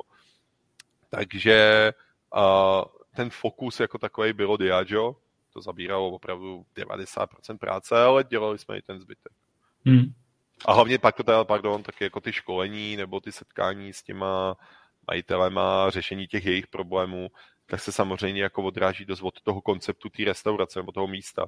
Jo, že když máš prostě azijský bar, tak ano, vezmeme si jednu, dvě lahve skotský, ale chceme celý portfolio Azie, co tam máte. Jo. Takže pak jsem musel otočit samozřejmě. Myslíš si, že ta barmanská zkušenost je nezbytná nutnost pro tu práci toho ambasadora, nebo že to dokáže dělat člověk, i který neprošel tím barem? Ale nezbytná je asi silný výraz. Jo. To bych, uh, ani bych se v životě nepasoval do nějaký role, že bych to mohl říct. Bývá to zvykem, je to hodně častý a ono vždycky se říká vtipně, že po té třicíce přichází barmanský důchod, ne, že by barmani pak už nemuseli do konce života nic dělat. Si za barmanský jako za barmanský život si nevyděláš jako na dalších 50 let jako a, ničeho. Ale spíš je to spojený s nějakým zakládáním rodin no, a si si sám umíš představit, že přijít domů ve 4 ráno v 7 ráno prstíkem do voka, jako tatínku vstávej, jdeme do školky. Není úplně jako příjemný. A pak samozřejmě to ty barmani narazí i řekněme na nějaký vrchol hierarchie. Prostě si vyzkouší šéf barmanství, manažerování, vedení těch lidí, stavění konceptů a tak dále. Ale prostě se dostaneš jako do bodu, kdy nad tebou už je jenom majitel. Jo, ty prostě už nemáš kam vyrůst. Možná jako přejdeš pod jinýho zaměstnavatele, třeba to bude větší nebo tak, ale prostě v jednu chvíli se to bohužel dostane, a to je všude, to je v každém baru, se dostane ten majitel do situace, kdy tam má nějakého zaměstnance, který mu už vlastně nemá moc co nabídnout. Může z něj udělat podílníka, to je jako možnost, že jo, tak dále. No, takže ty barmani samozřejmě začnou jako pokoukávat, co by, kde by, jako a, a jedna z těch scénářů je, jako, že začnou spolupracovat s těma značkama. A jak já jsem začal tenkrát na Jackovi a Viskově, někoho uchvátí šampaňský, začne dělat čím dál tím víc šampaňských koncept. Já jsem dělal pět let v podniku, kde jsme prodali čtyři lahve šampaňského za rok jednu před Vánocem a tři na Silvestra, tak tam bych se asi o tom moc nedozvěděl. Jo. Takže to, takže pak ty barmani jako začnou během těch let navazovat nějaký vztahy s těma distributorama, s těma výrobcema a tak. Takže ono to pak jako, někdo si o to řekne, někdo prostě jako se přihlásí do nějakého výběrového řízení, vyjde to. A většinou ty značky jako toho barmana chtějí jako z jednoho důvodu. Jo je to kvůli tomu, že ten barman prostě umí mluvit s lidma, je komunikativní, jo, tak asi nechceš prostě, aby to nadšení do toho tvýho brandu předával někdo, kdo, který mu to prostě neuvěříš.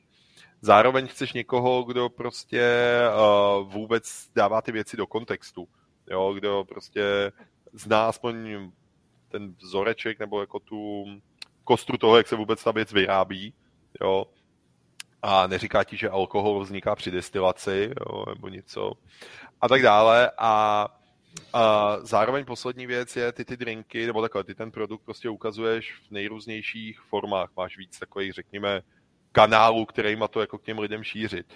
No a jedno z toho je samozřejmě uh, ten drink. A ty ho pak někde máš ukazovat a tak, tak je dobrý, aby ten barman aspoň měl vzít tu lžičku do ruky, uměl se s těma barmanama bavit jo, a ne prostě podnik, kam přijdu a vidím, že na hosta mají v průměru pět vteřin, jsem jim tam začal stavit meníčko o osmi jako těch, jo, aby si prostě chápal to prostředí, ve kterém budeš působit, to je jako celkem jednoduchý. Ale dostáváme se tady jako k jedné věci, kdy si dovolím jako, ani ne tak odbočku, ale spíš pro kontext. A já před tou Nikou ještě, tak jsem dva roky uh, vlastně prošel díky soutěži, tak jsem se dvakrát dostal do finále vlastně taky poměrně obrovského uceleného programu Jameson Bartenders Ball. Jo, což byl program, který prostě měl Jameson. A tady na tom českém trhu vlastně působili postupně pár ambasadorů a zase Jameson nebo Pernod Ricard jako celek měl nějaký ambasadorský program pro víc trhů. Jo, a uh, oni to, oni uh, potom nás vždycky ty, co prošli tou soutěží, po každý byla trošičku jiná, po každý jsme měli udělat něco jiného, ale dvakrát jsem se dostal prostě do Irska. No a řešili jsme tam jako s těma ambasadorama různýma, ne v roli ambasadora, jo, pardon, teda prostě tam jsem se dostal jako barman, pro který byl ten program, jo. Vždycky tam přijelo, já nevím, z 50 zemí nás bylo skoro 300 podle velikosti toho trhu, jo. Ze Španělska jich přijelo víc, prostě Turecko mělo třeba obrovskou tenkrát tu a, výpravu, my jsme z Čech jednou jeli ve třech, po druhý v šesti, jo. No, ale bavili jsme se, každou tu výpravu ved vlastně ambasador té země. No a tak jsme se o tom bavili a tenkrát se hledal i nový v Čechách a můj kolega, vlastně jeden ze spolumajitelů toho baru, ve kterém jsem dělal, tak on se do toho baru vracel po nějakých, já nevím, dvou letech, co dokončil školu vysokou a působil v bance. No a přihlásil se do toho výběrového řízení, takže jsem to tenkrát měl z první ruky. A ještě jsem do toho dostával ty informace právě během toho působení tam, kdy jsme se bavili s těma jinýma ambasadorama a ty v zásadě potvrzovali ty jeho slova. Jo. A Jameson tenkrát měl vlastně program, kdy chtěl ambasadora a bylo to pro absolventy. Takže tam podmínka bylo být jako ideálně úplně čerstvý absolvent vysoké školy, celkem jedno jaký zaměření, ale pokud, samozřejmě pokud to bylo s nějakým jako ekonomie, marketing a tyhle ty věci, tak uh, to jako pomáhalo. A ty vyloženě hledali člověka a tomu mýmu kolegovi z baru tenkrát zlomilo vás to, že právě měl zkušenosti z oboru. Oni vyloženě čekali, hledali úplně jako krystalickou, jako uh, nepopsaný papír, jo. Ty lidi potom vzali a poslali je opravdu na výplach, já myslím, že to byl čtyřtýdenní program do Irska, kde jim opravdu jako nahráli do hlavy software Jameson. Jo. A mělo to taky svoje výhody, to já jenom jako, jak jsi se ptal, jestli je to pro ty značky jako důležitý být barmanem, tak tady byla prostě takovýhle gigant, prostě největší irská značka, že jo, tak uh, úplně zvolila cestu totálně v obráceně. A ten hlavní argument bylo, oni ten program byl na rok, oni po roce vždycky ty ambasadory vyměňovali, tady v Čechách tenkrát kolegyně Lucka byla vlastně snad jedna z mála, která byla dva roky po sobě. A jeden z těch argumentů bylo to, že ty navážeš prostě vazby jo, za ten rok působení v tom trhu. A tu firmu to už potom může stavět jako do neúplně výhodné pozice. Ty si tady něco domluvíš, jo, a tady vlastně jako No a zároveň potom jako je to i o tom, že uh, když ti nahrajou ten software do hlavy, tak ty opravdu vycházíš do toho trhu s tím, že Jameson je nejlepší whisky na země koule. Jo, nikdo to nedělá líp, prostě všechno má svůj jako důvod. No a pak vlastně jako během toho roku začneš nasávat ty informace od ostatních a tak dále a zjistíš, že možná vlastně by všechno nemuselo být úplně pravda a tak dále. Možná vlastně zjistíš, že uh, jako uh, ti vlastně, protože to začneš napíjet, začneš to objevovat, vlastně najednou zjistíš, že možná ten chuťový profil Jamesona není pro tebe, že tě prostě baví něco jiného. A uh, už by si to nešířil s takovým nadšením. Jo? Takže po roce tě vymění a prostě dosadí novou figurku. Jo? A mělo to své výhody, má to své nevýhody. Jo? Jestli jako uh, nemůžu říct, že prostě bych jako řekl, že to je špatný program, protože to fungovalo. Jo? Tak to funguje. Takže to, tak jenom jako ty, jako odpovídám, že jsou i firmy, které to dělají jinak. Jo, jo. Eh, když jsi měl ještě v portfoliu Diageo, eh, s kterou tou značkou se ti nejlíp eh, spolupracovalo a kterou si ty osobně z toho měl nejradši? Tam je rozdíl, jestli chuťově, anebo na práci. Jako. No, proto to rozlišu, jako, která, která pro tebe pro práce byla to nejlepší a která pro tebe jako byla nejlepší. Ale já začnu obráceně na tom, chuťově, na tom chuťově, co mě prostě z toho jako bavilo. Samozřejmě je taková ta klasická odpověď, že, jo, že po každý jiná situace, od každý té věsky jsem si našel svý, takže nemůžu říct, že bych tam měl nějakou, která, kterou jsem nechápal. Jo, to jako, jo, k, čemu, k čemu bych ji chtěl. Ale takže to, takže já asi z toho um, Classic Modes of Scotland, tak za mě Oben, Jo, a není to jenom o té chuti, je to i o tom, prostě, když člověk byl poprvé v, tý, v tom městečku, tak to je prostě jiný, jenom už ta cesta tam a prostě pak tam bejt, jako dávat si prostě snídani nahoře v Koloseu, koukat na město, odjet od tam tak trajektem, to, to, jako to mě bavilo. A bavila mě ta malost té palírny, ta omezenější produkce a čas od času nějaký ty jako hračky. No a to a Potom ale s čím se mi nejlíp jako dělalo, tak uh, protože mě prostě bavila ta myšlenka té whisky, jo, to k čemu byla vytvořena, to, co má dělat, a to byl ten singleton. Bavily mě ty, řekněme, náboje, se kterými člověk jako během té prezentace mohl střílet, ta myšlenka toho lososa, toho města, odkud to pochází a tak dále. Potom se prostě hezky povídalo, hezky se s tím pracovalo. My jsme jako tuhle debatu vedli několikrát. Uh, Míšu Marešovskýho si tady měl jako hosta v nějakých z předešlých, takže uh, protože vlastně my jsme tenkrát zažili v období, kdy, jak jsem říkal, Diageo mělo dva jako distributory a na těch akcích se potkáváš prostě společně, notabene se s Michalem známe jako z let předešlejch. Michal byl mimochodem jeden z těch jako taky matadorů Nika Perfect Surf v téhle soutěže, takže ten barmanský rybníček je malý, takže jsme se znali. No a on vlastně v té době dělal primárně Johnnyho Walkera. No a já jsem dělal vlastně ty lahve nebo ty komponenty, ze kterých se ten Johnny jako skládá. Jo. Takže já jsem tenkrát byl v palírně Cardhu, že jo, kdy prostě logo Cardhu vidíš tak třikrát versus 300krát logo jako kráčejícího jako chodce, takže jsem mu posílal fotky a tak a vždycky jsme se bavili o tom, že jako by bylo nejlepší dělat něco dohromady, že jo.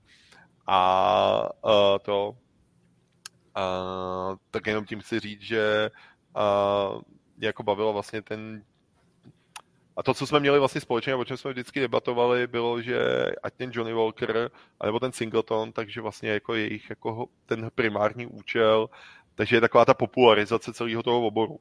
Jo. Mm, A samozřejmě nějaké věci byly divočejší, jo, když ti Diageo poslal, poslal prostě jako ten white line, co máš dělat a tam byl prostě singleton, který pro ně stojí 20 liber něco. Tady už se to dotýká prostě kategorie, že spoustu lidí reaguje jako tyhle single mode, to mám s něčím jako míchat, je to barbarství, není to barbarství.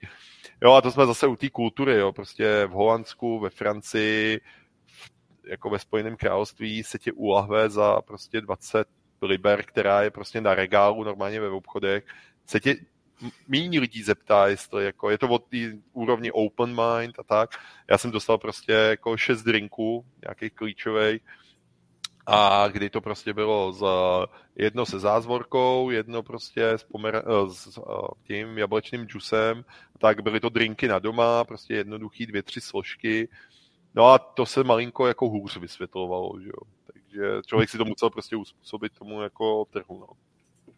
Já bych tady asi navázal, ty jsi říkal vlastně, že jsou to takový ty vstupní whisky, ten Singleton a Johnny Walker. Mike, Mike se vlastně chce zeptat, eh, co říkáš vlastně na ty rebrandy Glenmorangie, Glenlivet, a že tím vlastně, že cílí na mladší trh, jestli je to správná cesta vlastně přivést lidi k whisky přes drinky, nebo co si o to myslíš, jestli Hele, já si myslím, že jako jestli, když se chytnu těch drinků na konci, jo, možná ze mě trošku mluví barman, jo, ale a barman, který prošel primárně koktejlovými barama, tak uh, samozřejmě jako všeobecně cesta k, drink, k samotnému panáku přes ty drinky vede. Jo. A je to o nějakém vývoji toho mm, konzumenta, a já si pamatuju, já jsem skočil, když jsme mluvili tady o začátku nějakého toho mýho působení v tomhle celém oboru, o barmanství, já jsem chytnul tu zlatou éru prostě mochita, jo. Já si pamatuju, kdy prostě jsme v sobotu večer končili všichni barmani s takovýmahle mozolama na ruce, protože za večer prostě odbouchali takových mochít. Když to nebylo mochito, byla to kajpiríňa. Pak přichází vlastně to období, kdy, a můžeme si o té značce myslet cokoliv, jo, prošel si tady nějakým vývojem, většina lidí prostě v Čechách kategorii room začala prostě na zakapě. Jo, byl to takový výrazný mezník prostě. A předtím byly prostě ty mochita kajprini. A já si pamatuju přesně to období, kdy ty lidi jako najednou z těch mochít začali přicházet ale chtěli furt ten rum, ten jako nádech, tu asociaci s těma palmama a prostě Karibik. A najednou ale už chtěli ten rum, už to chtěli jako ušlechtilejší a tak.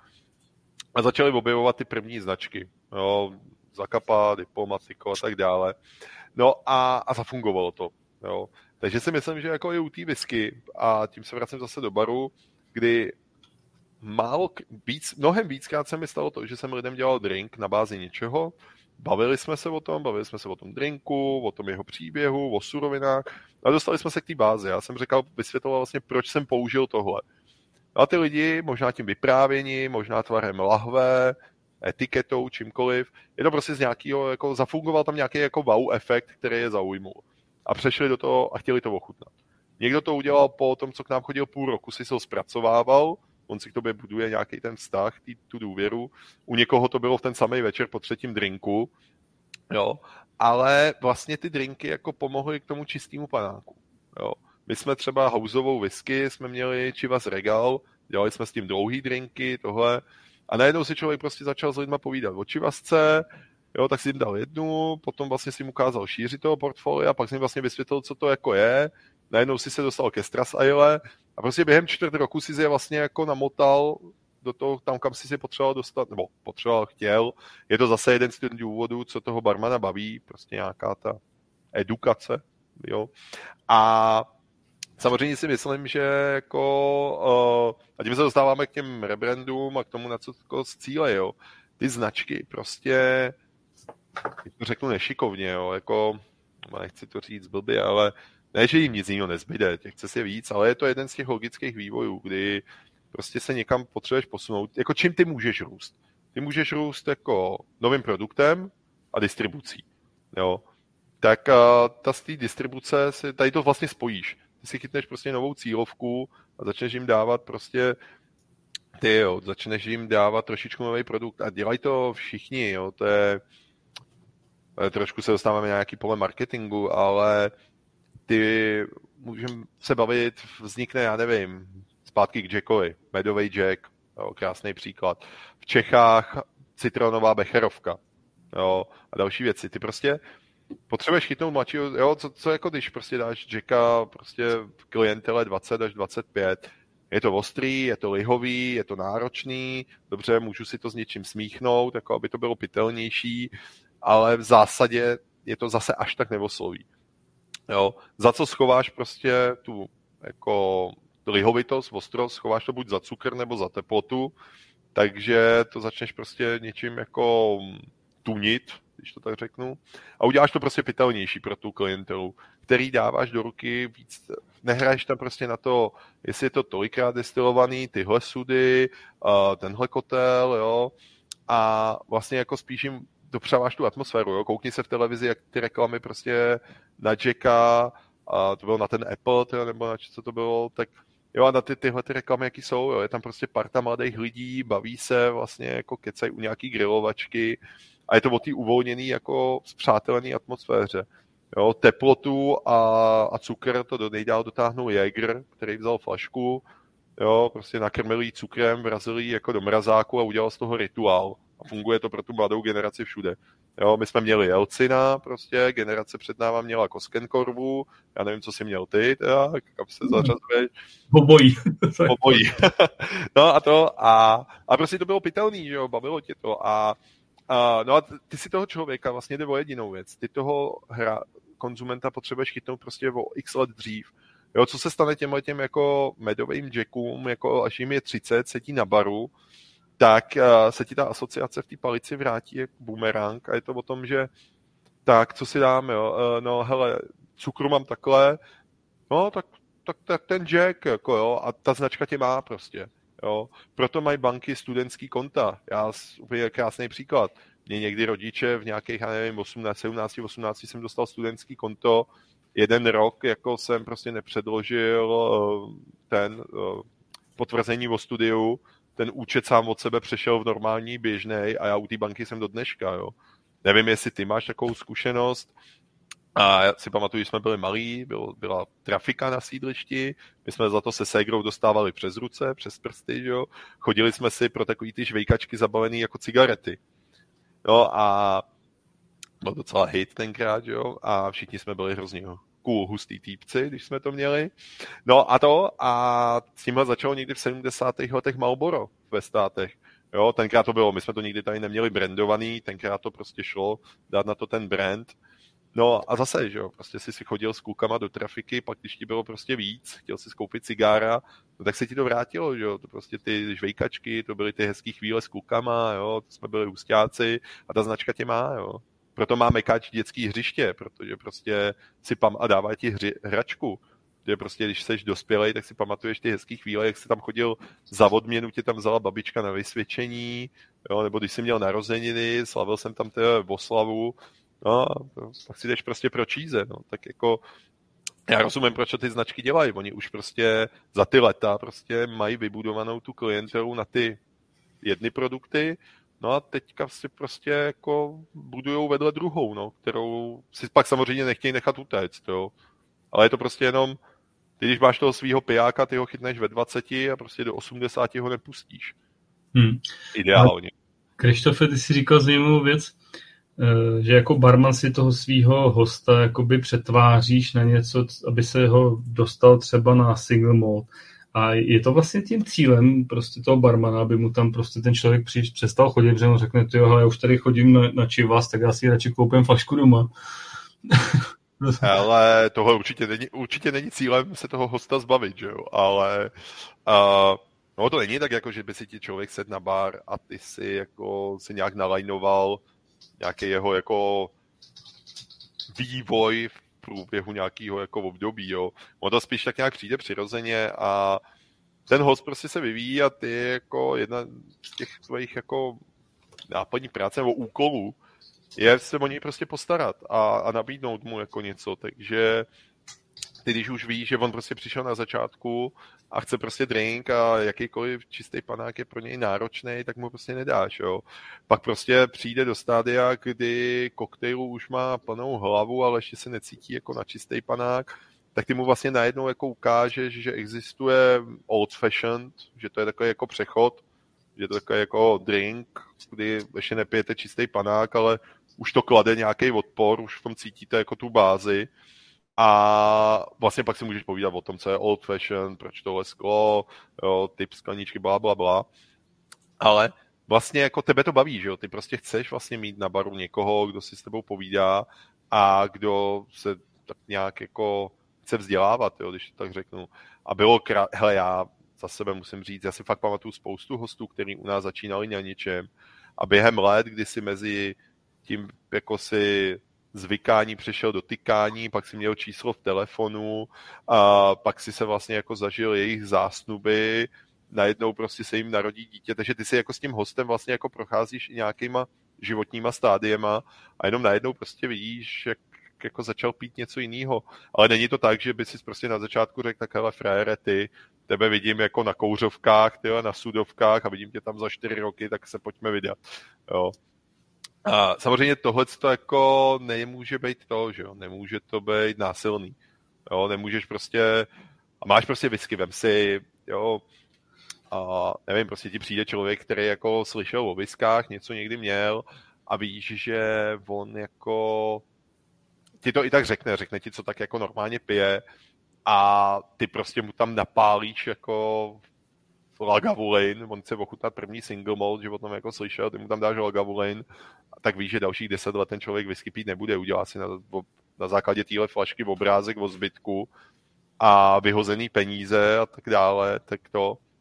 A v tu chvíli se ho ztratil, takže jako je to samozřejmě o nějaký empatii, je to o nějakých jako trošku zkušenostech, a je to o znalosti toho produktu, co tam máš, jo, protože to je vlastně jako jeden z úkolů všech těch ambasadorů, jo, a děláš ambasadora na víno, na kafe, prostě já nevím, na nějaký destilát. Ta práce toho ambasadora je o tom, že ty vlastně přes den školíš ten personál, povídáš si s nima o tom, jak to nabízet, do čeho to nalejvat, jak to třeba skladovat, jo, jak to napsat do meníčka, kde dělat chybu, kde ne. Jo, a sám si pamatuju, tady odbočím, jako pamatuju si situaci, kdy jsem viděl na baru přeškrtnutou etiketu. Ty prostě říkáš, jako, že to už nikde může přijít, ne? Nebo to je takový jeden z těch mýtů klasických, že, že, se, že to není, ne? A pak přijdeš na bar, to, oni mají prostě jako lahev na etiketě, prostě mají přeškrtnutou tu číslovku z 12 na 14. Se zeptáš, co to jako má být, já si myslím, že to je nějaká značka, inventura, něco. A frajeři ti prostě řeknou, že to tam mají dva roky a vlastně, že budou měnit teďka meníčko, že to zdraže ještě. Je to už o dva roky starší, jo. A to prostě dokavať nevidíš, tak to, to nevěříš, že se prostě stane, jo. Takže prostě se s nima bavíš o tomhle, no a pak během večeru, jako na bázi nejrůznějších degustací, a soukromých akcí, já nevím, teďka bylo léto svatby, že jo, a teďka nám zase začíná to v období těch soukromých jako večírků, tak se prostě s lidma bavíš o tom produktu a bavíš se s těma koncovými zákazníkama. A samozřejmě tyhle ty dvě cesty by se jako jednoho dne měly sejít na tom baru, měl by přijít ten edukovanější jako host, který jakž tak ví, jo, třeba to nemá nachutnaný, ale už aspoň se vyzná v nějakým základním názvosloví a web oblastech, jo, a narazí, a tady bývá ten největší kámen úrazu, narazí na nějakou erudovanou obsluhu, která aspoň ví, co má za sebou jako za flašky.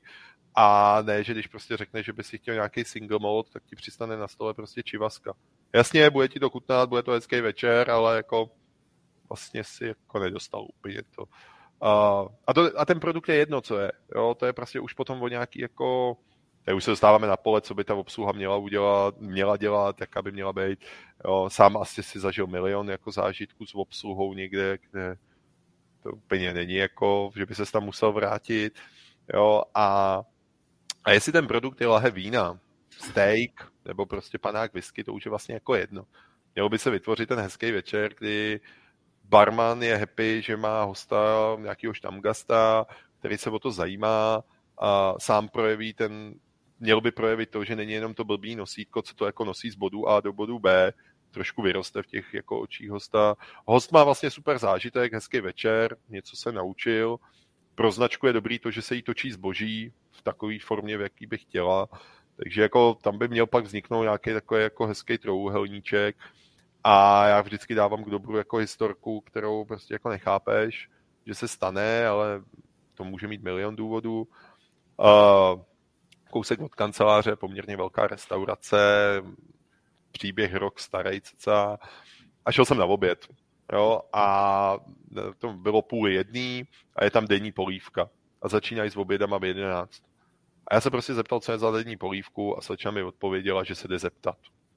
Hodinu a půl potom, co nosí talíře s polívkou, tak prostě aspoň vidím, co v tom nosím. Nebo prostě přijdu ráno do práce a zeptám se, co máme za polívku. A nebo je ti to prostě jedno. Tě to nezajímá. To je taky jako možnost samozřejmě. Hmm.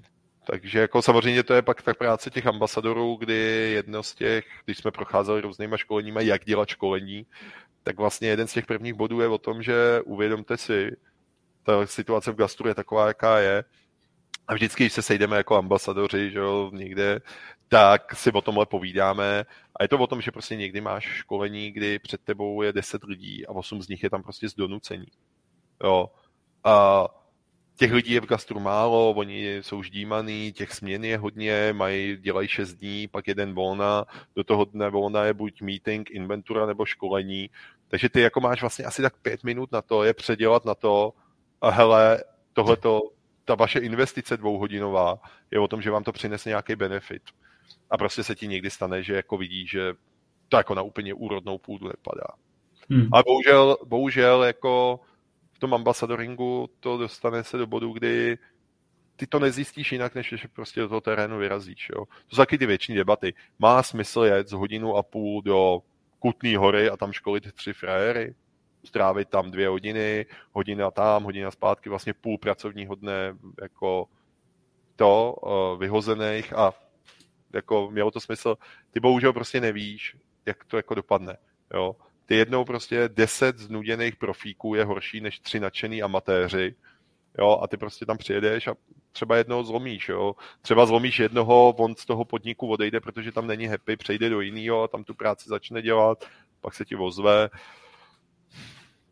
To už je pak jako, to už se dostáváme na to, co je, co je jako ambasadoring, no, ale ně, ně, někdy je to jako plné úsměvných historik, jako zažil jsem slečnu, která přede mnou si otevřela oběd, protože jako měla zrovna hlad, tak si otevřela nějaký čínský nudle, seděla tam v tureckém sedlu na baru a poslouchala mě.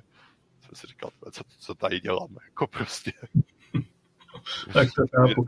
Takže tak, no. Ty, ty, ty momentálně teda si primárně zaměstnanec UPB a máš na starosti sekci whisky a no. zejména teda jedeš japonskou jestli tomu dobře rozumím. Ale to, ona možná ta japonská je taková jako viditelná, jo. ono jsme vrátíme jenom od k těm barmanům. Vždycky většina barmanů by měla mít dva takové brandy. Jo, jedno je, kterým ctíš prostě koncept toho podniku, je to jako podniková lahev, a pak tvoje osobní. Jo, takže když prostě budeš dělat v podniku, který, kterým se prošel já, který má na dveřích slovo Havana, prostě, tak je jasný, že jako houseový brand, prostě je to rumový bar, tak prostě budu pracovat s Havanou, s Havana klubem, jo. A No pak prostě nás tam, já nevím, pět barmanů a jednoho baví whisky, jednoho baví zemědělský rumy a to, pak už si každý jako najde něco svýho. No takže u mě jako ten osobní love brand byla prostě ta Nika a to z milionů důvodů, ale pak se vlastně to, pak, takže tím chci říct jenom, že je to takový viditelný, ale od nás, když odešlo Diageo, tak vedení firmy jako stálo před takovou jako otázkou, co s náma vlastně. Jo, a teď nás tam bylo víc takových. Měli jsme ambasadora Zakapy, měli jsme ambasadora Guinness piva, měli jsme mě, měli jsme ještě jednoho ambasadora, který vlastně dělal džiny a staral se o tu největší barmanskou soutěž. Takže vlastně najednou jako Jirkovi s Jakubem vyseli ve vzduchu a jako my jsme v tu dobu jako během covidu v zimu, tak jsme strávili ve skladu na e-shopu, takže najednou jako jsme tady měli jako čtyři poměrně dosti drahý skladníky. A, a co s náma, že jo? No a začalo se to jako překopávat a ta moje funkce vlastně, a to je něco, co si myslím, že dneska, kam se celý ten ambasadoring posunul za ty leta, jo. A že v těch restauracích, v těch barech a tak, začínáš mít větší váhu, když zastupuješ prostě celou tu kategorii.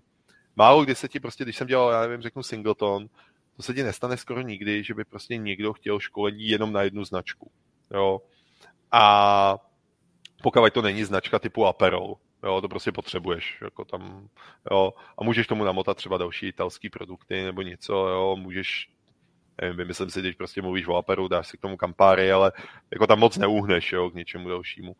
No a vlastně větší váhu začali mít ty ambasadoři, kteří jako začali zastupovat tu kategorii. Takže se po tom covidu vlastně vykrystalizovali z Honzy, který dělal za kapu, tak se začal starat prostě o většinu rumů. A má k sobě vlastně ještě jako dalšího rumového kolegu, protože prostě rumů máme nejvíc, tak tam to jeden člověk nepokryje. A, no a mě z toho vylezlo vlastně, vem si tady, když k nám přijdeš na ten obchod, vylezeš to patro navíc, nebo ty tři schůdky, tak se před tebou otevře ta sekce whisky, takže si tyhle ty dva regály jako milý Krištofe vem pod sebe. Zároveň jsem dostal ještě laso z marketingu, takže jsem začal ty značky objevovat i z druhé strany. Takže já to mám teďka, když jsi se ptal, co dělám, tak já to mám vlastně půl na půl. Půl sedím v marketingu a půl v rámci nějakého brand managementu, a tím, že jako nemám vzdělání marketingový a ani zkušenosti, tak bych to pořád nazval velmi juniorní pozicí. Ale dostal jsem do vínku nějaký ty značky a ty si tak vlastně jako manažuju dopoledne, dopoledne si to jako zmanežuješ od počítače v kanceláři a pak vyrazíš do toho terénu. No. Takže tím se vracím třeba k tomu White and McKay a tak, co jsem zmiňoval. Ale pořád je tam to Japonsko a nejenom Nika teda. A jak se ti teda spolupracuje, kdybys to porovnal Diageo versus Nika, tak jak se ti spolupracuje s Nikou? Hele, to je, to říct, plusy, mínusy jsou vlastně jako to, co u jednoho bylo prostě Nick, Diageo je velký hráč, největší, že jo, takže na všechno jsou prostě to je v zásadě asi jako kdyby se mě zeptal, jestli se ti pracuje líp prostě v korporátu anebo v nějakým malém startupu, jo. A korporát Diageo prostě má jasně daný pravidla, má ty mantinely, ze kterých nemůžeš moc uhnout, ale má všechno zpracovaný, dá ti tu podporu, jako.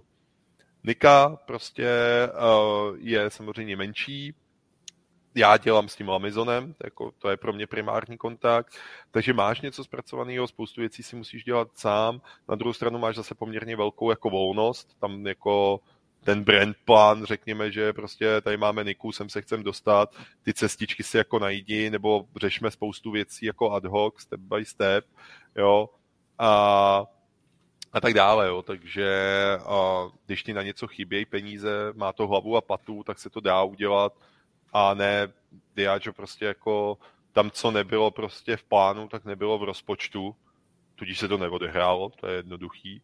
Jo. A zase samozřejmě si dělal jako se značkama, který prostě měli nějaký podvědomí, ty lidi je znali, takže byli víc žádaný. Tady jako to od tebe vyžaduje, že prostě musíš to víc vysvětlovat.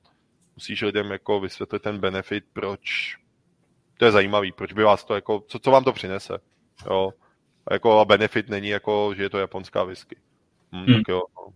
a proč, proč mám pít jako japonskou a ne nevím, korejskou, nebo jako, jo a tak dále, takže když to jako srovnám, tak musím říct, tady se ti jako víc líp dejchá asi. Asi jak to... Ale ten můj názor je jako zkreslený to konkrétně tou Nikou, jo. To, a možná jako relevantnější srovnání by bylo, jak se mi dělá s Diagem versus portfolio Compass Boxu. Jo, to, to, tam je to úplně jako pak už o něčem jiným, jo. Tam daleko víc hraje tu roli přesně ta znalost těch produktů a ta málo z toho. Samozřejmě trošku tomu pomohl ten covid, jo, kdy se spoustu věcí začalo dělat jako jinak a krásný příklad je právě, jsme se trošku stáhli k tomu Compass Boxu, ale prostě před covidem nebyla možnost, ten trh je pro nás je malý, nezajímavý a dostat sem Johna Glazera, jako aby jsem přijel a popovídal si s 200 lidma, je, bylo nemožný prostě. Jo. A najednou prostě přišel jako online, dalo se udělat jako sadičky, jako degustační, dalo se to poslat a prostě John se doma z Bobejváku připojil a prostě si ho mohlo poslechnout jako tolik lidí, jo. A takže vlastně jako najednou si jako, když se bavíme o tom srovnání, jak se mi pracovalo s tím a s tím, tak ten covid trošku překopal ty pravidla hry a jako umožnil vlastně tu práci dělat malinko jinak nebo umožnil, musel si se přizpůsobit, jo. Takže je otázka, kdyby jsme dál měli jako Diageo, co by třeba ten covid způsobil, jak by se to jako dělalo. Bylo by zajímavé si sednout třeba s Michalem Marečovským a zjistit, jak to dělá on dneska a, a to a vidět to srovnání třeba, jak se vyvinula ta firma jako Diageo, jaký přístup tomu dal Štok, že jaký má cíle a tak. A, a vlastně srovnat, jak jsem to dělal já tenkrát, jak to dělá dneska Michal. Hmm. Ty už si teda říkal, zastupuješ Niku, v Japonsku si byl díky tomu, že si prostě se hodně dobře umístil v její soutěži. Byl si tam vlastně v rámci ještě svého ambasadorství se podívat víckrát, nebo to bylo jediná návštěva Japonska? Ale já říkám furt od doby, co jsem tam byl, tak říkám, že se tam musím vrátit. A ještě se mi to nepodařilo. Takže ne, tahle ta možnost se nějak znova neopakovala. A já jsem to pak chtěl jet jako ukázat to ženě svatební cestu. Tam, když jsem si to pak jako hodil do nějaký tabulky a začaly mi tam skákat ty čísla, tak jsem pochopil, že to asi úplně nebude ono. A pak jsem si myslel, celkem jako byl velký lákadlo olympiáda, se pak odložila jedno dítě, druhý dítě a tak dále, takže jako trošku se tlačíme to před sebou, tohle téma, ale vždycky jako to, vždycky se někdo ozve čas od času a, a jede tam a zeptá se mě na typy nebo jako a, nějaký doporučení, tak vždycky se říká tiše závidím, tak já jsem ten, co závidí na hlas. Říkám, jel bych taky, jo. Tak uvidíme. Hele, Japonsko, to je, no je, to, je to složitý tam věc, jako dá se to pojmout levně, ale já jsem si ten svět rozdělil do takové ty zóny, kdy máš místa, kam je prostě levný se dostat, a je tam potom docela drahý bejt. Londýn, Paříž, jo, tam se za pár tisíc, když, když to klapne za pár stovek. No a pak samozřejmě je to jako jít na, do, jít na hezkou večeři v Londýně, sám víš. Pak máš takový ty lokace, kam je poměrně dražší se dostat a pak si tam žiješ jako král, jeho východní Asie, Karibik. A pak máš takový ty části světa, kam je drahý se dostat tam. New York, Vancouver, Austrálie, Japonsko. Takže je to o tom, no, je to dostat se znova do Japonska, musí se to sejít o času, o penězích a o tom prostě do Japonska nejedeš na pět dní, takže je to o tom, aby ti někdo pohlídal jako 14 dní děti. Takže uvidíme, jako rozhodně to je jako vysoko na nějakým uh, žebříčku přání a Hlavně dneska už člověk taky jako má jiný znalosti o tom produktu, ptal by se na něco jiného, celou tu cestu by si zorganizoval jinak. A v době, kdy jsem tam byl já, tak jako bavíme se o roku 2015, tak jako to Japonsko nabízelo značek míň, Jo, ten svět jako japonský whisky se prostě vyvinul, takže dneska by těch zastávek bylo zase jako, byly by i jiný, chtěl bych se podívat na spoustu míst, kde jsem tenkrát prostě nebyl, takže uvidíme, no. Možná se tady jednoho dne sejdem na nějakém dalším díle, jak, jaký to bylo v Japonsku, no. A když by si si vzpomněl na ten 2015 eh, z toho výletu, co tě bavilo nejvíc? Byly to ty palírny, nebo byla to právě ta barová kultura, nebo Hele, barová kultura určitě, protože já jsem v té době jel jako samozřejmě víc jako barman. Jo. A o tom Japonsku a o tom japonském barmanství jsme jako tady poslouchali. Je to japonský barmanství dalo tomu světu hrozně moc. Jo.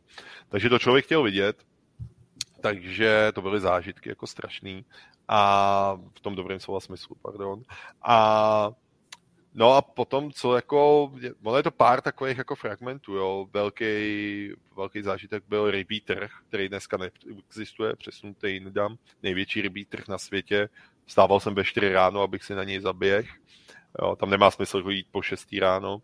Takže to byl takový jako mimo obor, mimo barmanství, mimo whisky.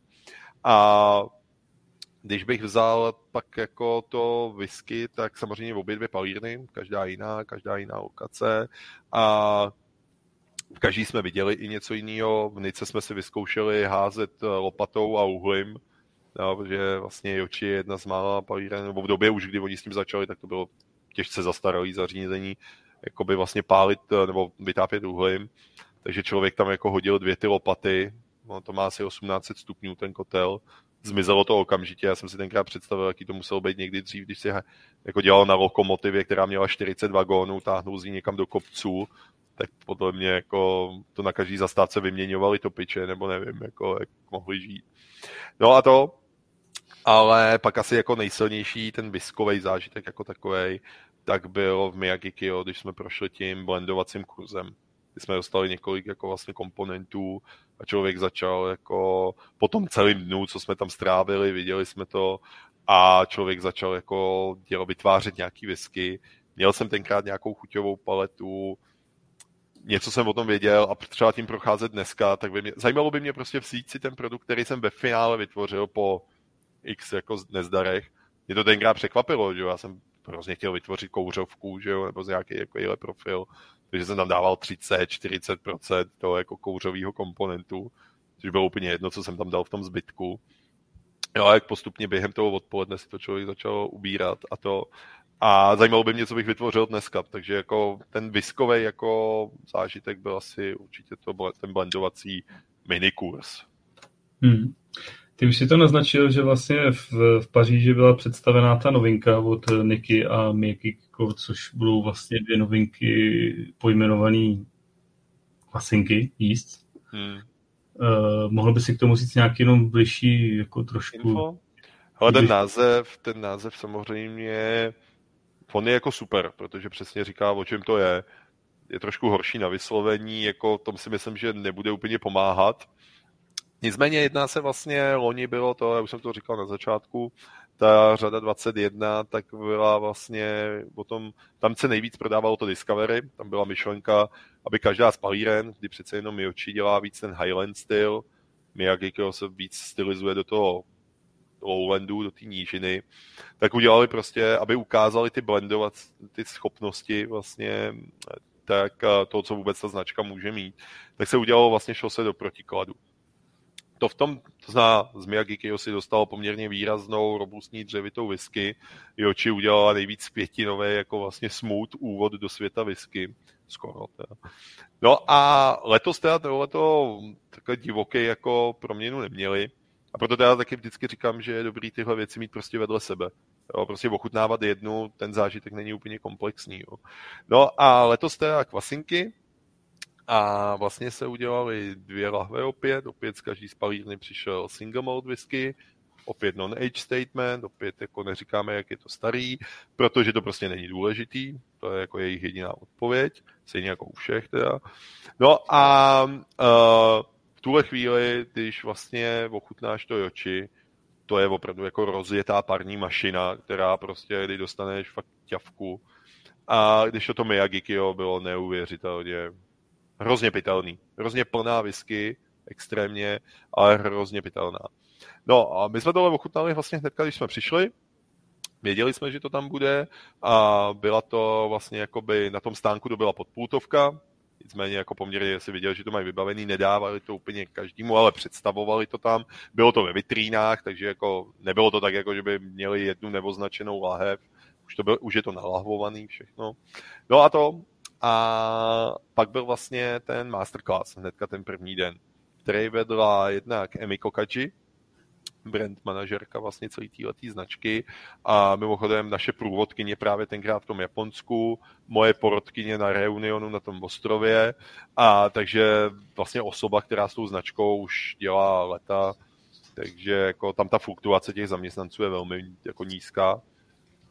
No a to. A další vlastně z těch hostů tak byl um, šéf vlastně těch uh, Master Blenderů, nebo Blenderů, to taky byla jedna z věcí, která tenkrát vznikla na té večeři, když jsme se optali na Master Blendera, tak je to prostě ta japonská jako povaha, kdy on říkal, že si takhle sám neříká, že on ten titul nemá, on si ho ani sám dát nemůže, jeho do toho musí vlastně jako takhle nazvat ty ostatní, jo, ty vlastně, kterým jakoby šéfuje. On říkal, že je prostě manažer jako blenderů, jo, ale a že to dělá ještě moc krátce na to, aby se takhle mohl nazývat. 28 let zkušeností. Jo. Ale to, Uh, no a on to, a, takže ty nám vlastně jako představili jednak tu myšlenku celého to, do čeho to zapadá. Jo, přesně, oni pak jako ve dvou větách zmínili, co bude 23 a co bude 24. A už je to připravený samozřejmě, jako, už to čeká v zásadě jenom na lahev a na etiketu. No a to, a uh, vlastně uh, celý ten ten, celý ten my jsme za ty tři dny prošli víc těch jako kur, uh, masterclassů a tolik vzorků jako na tomhle jsme nikde neochutnali. Jo, to se nevešlo ani na ten předtištěný papír. Ty si vlastně dostal dva vzorky uh, z Yoshi, dva vzorky z Miyagikyo, uh, který prostě se samozřejmě jsou určený jenom, jakoby, který se nelahujou, který jsou prostě určený jenom uh, k míchání nebo k vytváření těch směsí. A Uh, jedno z nich bylo vždycky poměrně jako víc uh, nakvašený. Jo, to si prostě jako viděl. Vedle toho si měl vlastně jako na obrazovce velký jako trouhelníček s nějakým jako postupným vývojem celého tohoto projektu. Jo, kdy se na začátku uh, vlastně vzali několik, to první stádium bylo o tom, že se vzali kvasnice, a porovnávali se jejich vlastně jakoby možnosti, výkon a nechávali se vlastně, přidali se jakoby do, protože je nenechali nikdy pracovat samotný a vždycky ten začátek vlastně, když vznikal ten kvas, tak a tam probíhala i nějaká jako divoká, divoký kvašení, nějaká přirozená fermentace a pak se to teprve přidávalo. Zná vlastně ten kvasný proces vždycky byl nastartovaný a přírodou, jo, a pak jsem měl ten vzorek jakoby vedle, který ti jako ukázal to, když to bylo bez té přírody. Jo. Pak si vlastně dostával ochutnat eh, další jako úroveň z toho dalšího toho trianglu. To bylo, když už jako si Nika vyjasnila, který odrůdy kvasnic jako použijem. A tak se začali vlastně jako testovat v laboratořích. Jo, začali se uh, jim vlastně jako dávat nějaký, začali se vlastně jako v různých jako vývojových stádiích. Oni to úplně jako do podrobna nerozváděli. No. Třetí část vlastně si opět dostal vzorky, tady už to bylo ve chvíli, kdy ty kvasnice byly vybraný, byly otestovaný a už přišly do prostředí ty palírny. Jo, takže si s nima začali hrát, co tam. No a na konci si vlastně mohl ochutnat uh, ten finální jakoby produkt, co to všechno. Ty si dostal vlastně finále a mezi tím si měl, dostával jakoby ty jednotlivé komponenty v těch třech různých stádiích, mohl si vidět, co se s tím průběžně dělo. A Nika vlastně do dneška tvrdí, že kdyby vzala vlastně veškerý zásoby, co má, v různý sudy, velikosti, místa, kde se to dělá a tak dále, tak udělá přes tři tisíce různých misek.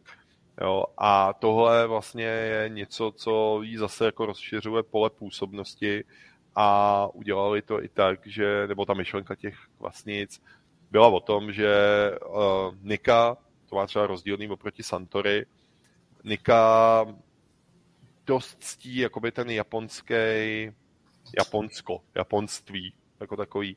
A má tendenci jako edukovat ty lidi, vysvětlovat, jo, proto jestli si vzpomínáš na 12 letou Niku nebo Taylor, na tu lahev, jak má třeba ten takový ten tvar, tak to je vlastně odkazuje na vázání kimona. V Japonsku je obrovský fópa, když si ho zavážeš v obráceně. Jo, váže se od srdce. Jo, takže proto ten vlastně jako ta linka ukazuje, jak máš mít zavázaný kimono. Jo, a to samý prostě oni chtějí ukázat lidem ten fermentační jako proces, kdy spoustu lidí si myslí, že ta whisky začíná pořádně hrát nějakou roli od destilace, anebo je to jenom o sudech. Jo. Oni nepopírají, že by jako sudy hrály svoji roli destilace, ale jako říkají, ten první jako výrazný krok, kde se jako začíná trošičku lámat chleba, je prostě fermentace, kvašení, jo, a vysvětlovali, jak dlouho se ty to nechávalo kvasit, v čem to nechávají kvasit, jo, a na téhle lahvi tím trošičku napověděli, kam se jako vy budou vydávat v tom dalším a před dalším roce. A oni to neřekli, ale můj osobní jako typ by mohlo být, že nám ukážou v dalším roce destilaci a v dalším sudy, těžko říct. Další takový jako docela důležitý charakter toho je, že v Japonsku není zvykem to, co my známe v Evropě, že by si ty značky mezi sebou prodávaly produkci. Jo. Tam jako je to poměrně striktně jako daný a tím vlastně oni ukazovali, že veškerý ty kvasinky a veškerý to, co s tím oni dělali, tak vlastně fakt probíhá jenom u nich a celý ten proces kontrolovali od začátku do konce. Jo.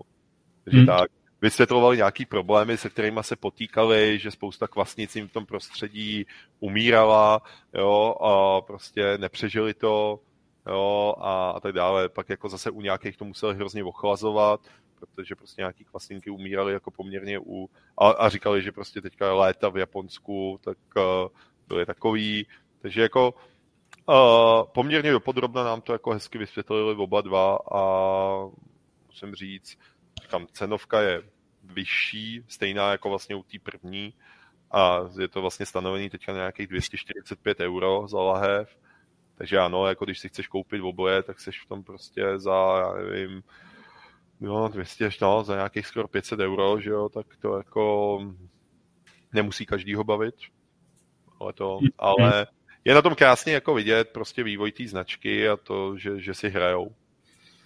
Je stejně zajímavý na tom vidět teda, že eh, tu myšlenku změny kvasinek měli zároveň prostě ve Skotsku, že jo, před x lety Glenmorangie, zároveň prostě Diageo s tím spolupracuje, Nika, věřím tomu, že i Santory má něco rozjetý o tyhle ty projekty, že v těch kvasinkách teď se vidí dost firem.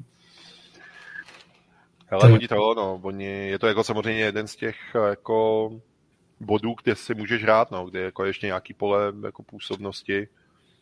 Takže to je a... ten kterou teda představí brzo i v České republice. Ale já doufám, doufám, že to přijde po novém roce. Teďka vlastně jako mm, první, co bude, tak taky už jsme na to dneska narazili, tak v listopadu se bude pro, celý, pro Japonsko ukazovat desetiletá Joči. K nám by do Evropy měla dorazit od ledna a hnedka s tím by mělo vlastně přijít i tohle. A já doufám, že... Kikiko nebude desítka? Prosím? Miyagi Kiko desítka? Ale Miyagikiho desítka, o tom nikdo zatím nemluví, zatím jako jde první oči. A tenhle ten dotaz jsem někde v nějaký diskuzi zaznamenal. A už ta hnedka, když vlastně tohle přišlo. A o tomhle jako Nika zatím rezolutně neřekla ne. Zároveň to ani jako nepotvrdila a nějak to hraje jako do autu tuhle tu hmm. odpověď. Takže... A máš pocit, že budou vracet i 15 a 20, nebo tam to ještě nedozrálo, to portfolio? Ale samozřejmě, jako kdyby se vrátilo celá ta řada 15, 17, 21, to by bylo jako nádherný, ale já, já nevím, já to neumím odhadnout. Jako na první dobrou mě napadá, že mají jiný starosti, že se teďka jako zaměřujou, a zase toho nemůžeš vystřílet do toho trhu jako hromadu a, a štěpit tu energii i ten zájem jako těch konzumentů ale podle mě teďka jako primárně jsou tyhle ty releasy do toho roku 24. Je otázka, co přijde v tom roce 24. To může být docela dost zajímavý. Jako. Hmm. Jo. Ale Nika je pořád taková jako konzervativní, jo, a nemyslím si, že by to nějak jako úplně vylítávali. Je docela zajímavý třeba trošičku sledovat, co dělají na ten domácí trh, protože Nika má samozřejmě portfolio domů a na export, Jo, naprostá většina se schází, ale pro Niku vlastně pořád největší trh je Japonsko, druhá je Francie a třetí je Tajvan. Jo, takže samozřejmě pro ten, ten azijský jako vliv je tam jako důležitý a, a to trošičku jako nějaký lahve prostě vůbec pro Japonsko nemají, pořád vlastně nejpitější whisky u nich je Nika Black, jo, a což někde tady mimochodem mám, můžu ukázat, ale což chutná úplně jinak, to jako je prostě trošku divočina bych řekl, ale, ale je to prostě pro tam ten trh, to, to těžko jim jako vyčítat. Zároveň Nika spadá pod Asahi, jo, Nika vlastně pro Asahi tvoří nějakých asi 17% biznisu, takže je to i o tom, co jako řekne ta, ten dešník, co je nad tebou. Ale no jako já si nemyslím, že by se vrátili v té krásné řadě. To, to by byl opravdu možná zázrak, nebo to je taková jako utopie, ale uvidíme. No. Jako, na to ti neumím úplně odpovědět. No. Uh, je, to, je to o tom, co já si myslím, jo, ale nemám proto nějaký jako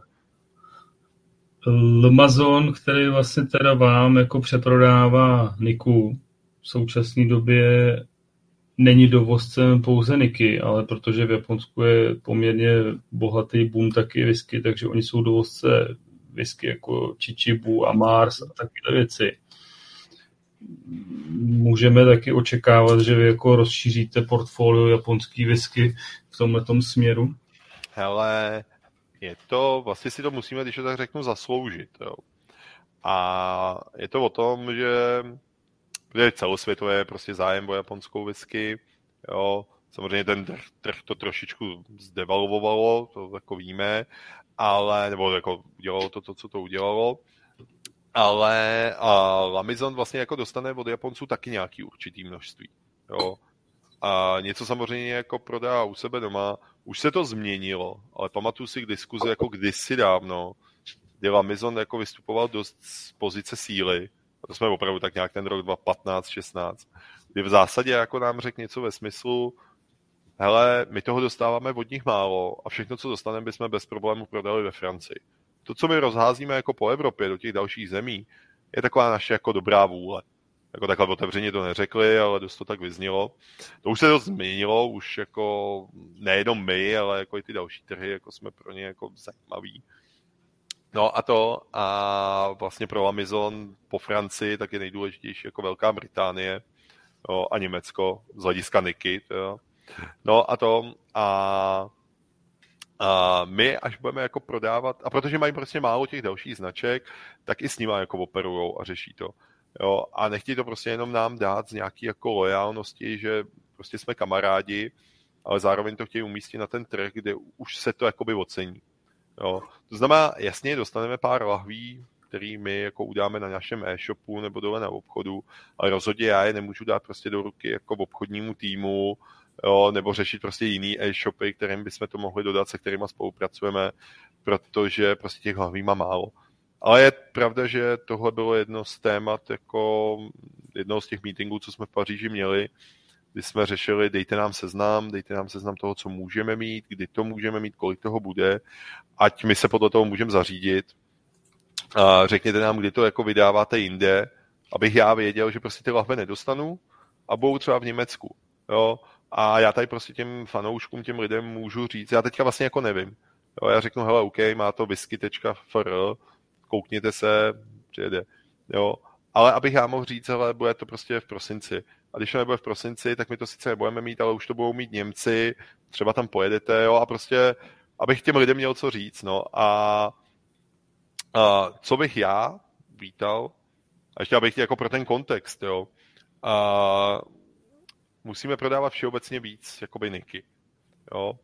Pak se usoudí, že si zasloužíme další a další věci a, a to uh, něco dostaneme, ale budeme mít ty příděly prostě větší. A my máme i tu Niku alokovanou nějakýma počtama. A Lamizon je dost challengeovaný tím uh, japonským Nikou. Nika totiž se snaží, aby se ty všechny jejich produkty prodávaly v nějakém jako rovnoměrně, jo. Uh, aby se jim nestalo to, že prostě tady ustřelí Nika from the barrel a 80% prodeje bude prostě jedna lahev a zbytek tak nějak jako se bude vést a aby lidi prostě a teď to nemyslím zle vůči Jackovi, ale vracím se k němu, nebo Jameson jsme tady zmiňovali, i tu Čivasku. Spoustu lidí ví, že ta značka existuje. a vůbec netuší, že tady existuje nějaký gentleman jack, že je tady 150 dalších lahví, prostě čivasky a tak dále. Jo. No a tohle Nika nechce. Takže Nika dává zboží Lamizonu a říká prostě, hele, jestli chcete víc tohodle, prodávejte víc tohodle. Jo. No a takhle jsme úplně challengeovaný my. Takže hmm. já bych tady prodával hromady lahví Nika from the Barrel úplně bez problémů. Ale pak mi ta lokace roční, ten příděl by vyprší a já, abych dostal další lahve navíc, tak musím prodávat Nika Days, což je prostě problém. jo. A abych dostal víc džinu, což je jako docela vtipný, z toho širokého portfolia Niky, a velmi úspěšně skóruje Nika Jin, vezeme se zase na nějaký vlně popularity džinu. A takže já, až abych prodával víc Niky, musím udělat něco. Až budu prodávat celkově víc Niky, dostanu víc Čičibu. Což je jako něco, k čemu bych rád směřoval. Jako jo, a mně to přijde úplně jako, že to, že to Lamazen tahá z opačný konec, jako jo, že prostě je potřeba, nebo já bych třeba se snažil jim vysvětlit, hele, máme tady erudovaný jakoby už uh, lidi, dejte nám sem třeba single cast Kichibu, ukažte těm lidem prostě, že tohle je, ta, tohle to Japonsko a můj máme tady k tomu tu Niku, tak ať si kupují potom třeba jako náhražku tady za to Niku. Je, je třeba i takováhle cesta, že tady bude jednou prostě single cast Chichibu pro Českou republiku nebo něco podobného. Ale jako není to úplně uzavřený, je to prostě o tom, oni to tahají přesně, jak ty říkáš, za druhý konec, jo. Oni mají prostě vizi takovou, pojďme těm lidem stavět ty schody, jo. A jeden z důvodů, proč prostě se neprodává úplně Nika Days, nebo ne tak úspěšně, jak bychom se jako představovali, je o tom, že jsme tady ty lidi naučili Nika from the Barrel, naučili jsme to barmany, naučili jsme to ty spotřebitele, pak jsme jim najednou ukázali ty jako single malty, ukázali jsme jim tu kofího řadu, tam jsme jim jako vysvětlili, v čem, proč se to tak jmenuje, jo, že to nemá nic společného s kafem a tak dále. A vlastně jsme ty lidi jako jim to ukazovali. A najednou do tohohle přišlo Nika Days. Jo, divoká lahev, plastový uzávěr, vypadá to jak Hello Kitty, jo, a je to takový jako, že Nika na každý den, mám si to smíchat s kokosovou vodou a bylo to něco jako nižší úroveň. A tohle Nika jako prostě dělá obráceně, že uh, než tady bude, nebo nejenom Nika, Amazon, že jo, návaznosti na ní, a než my vám sem začneme sázet jako prostě čičibu, jako single kásky, tak prostě nejdřív si tady vemte prostě klasické, já nevím, Ichiro Mold, jako prostě. A, a takhle, ne, že my vám ukážeme to, to, co vy jako chcete. Pro... Vždycky je ta diskuze mezi tím, co chcete prodávat vy a co chceme prodávat my. Jo, a snaží se najít nějaký jako balans.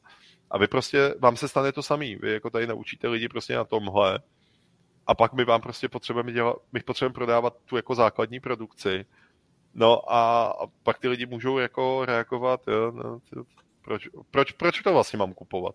Proč si mám kupovat horší produkt? ty musíš, a ty máš vlastně najednou hrozně práce s tím, jako není to horší, je to jiné, je to k jiný příležitosti a už musíš vysvětlovat, jo, což jako musíš těm lidem trošičku je to opak toho baru, jo, prostě vlastně. Mm-hmm. Kdy, kdy, jako, když už si ty lidi dostaneš po těch, já nevím, nějaký období do nějakého bodu a, a pak jim najednou zase se začneš vracet k těm koktejlům a teď jako to začnete to, tak taky na tebe budou koukat, jako uh, to, to, já jsem chtěl čistý panák, jako proč, jo, no. A už to musíš zase, neříkám, že to nevyjde, jo, musíš to vysvětlovat, no. Takže jako, bylo by to krásný se dostat do tohohle módu. Tenhle ten rozhovor, co vedeme my, probíhá na osmi místech v Německu, tři Dánsku, Švédsko. Chtějí to všichni, těch lahví je prostě málo. Jo? Všichni se o to perem. Ty diskuze probíhají o tom, že hele, dobrý, tak já, měli jste to, já nevím, tam a tam. A nezbylo vám, já se, já se vždycky zeptám u všech, a teď byl třeba ten White McKay, jako krásný problém, podobný problém já řeším vlastně s Dalmorkou. Jo, to je, nechci říct moje noční můra, ale prostě já když vidím, co bych tady mohl mít a co tu mám u Dalmoru, tak je, nebo i dejme u Jury, ale jo, a vlastně jejich hlavní debata je o tom, kdy dostanu tam Davolin jako na police do regálu, jako do řetězců, tak jako to se prostě potom jako těžce vede ta debata. Jo. Já si tady nechci stěžovat, jo, ale ty se s nima prostě bavíš, já nevím, o tom, že dostaneš na rok 18 lahví Dalmor Cigar Mode. A že by jako bylo fajn dostat těch beden, ne 18 lahví, ale aspoň 18 beden. A oni se tě jako zeptají, kdy bude v Albertu tam Davolin. to, je jejich odpo- to je jako jejich odpověď, jo. A ty prostě řekneš lahev, kterou ty vole půlka lidí tady neumí vyslovit druhá půlka má tam Davulin jako lahev od Tamda Food a že je to jako ze sapy. A prostě ta lahev je prostě stojí 600 korun nebo 700, což je prostě neznámá značka, kterou vrazím jako na regál do Lidlu za 700. Hmm. Jako tady prostě fungovat nebude. A, a zbytek, kdo si to jednou koupí, tak už to není značka, kterou si koupíš po druhý, že Tak to už je jako, to jim úplně říct nemůžeš tohle, jako, jo, a nebo úplně, No, tak jasně, tak nemůžeš někomu hanit ten produkt, jo, ale no ta si teda nejsem úplně jako za sebe jistý, že to je jako pravda, jo, nevím, ale všeobecně jako prostě v tom, tom řetězci se prodává, to je další jako z diskuzí, který s těma dodavatelema vedeš. Ten trh je u nás jiný. Covid to trošičku změnil, ale my jsme prostě on-tradeový trh, tady se značky budují jako v restauracích a v barech.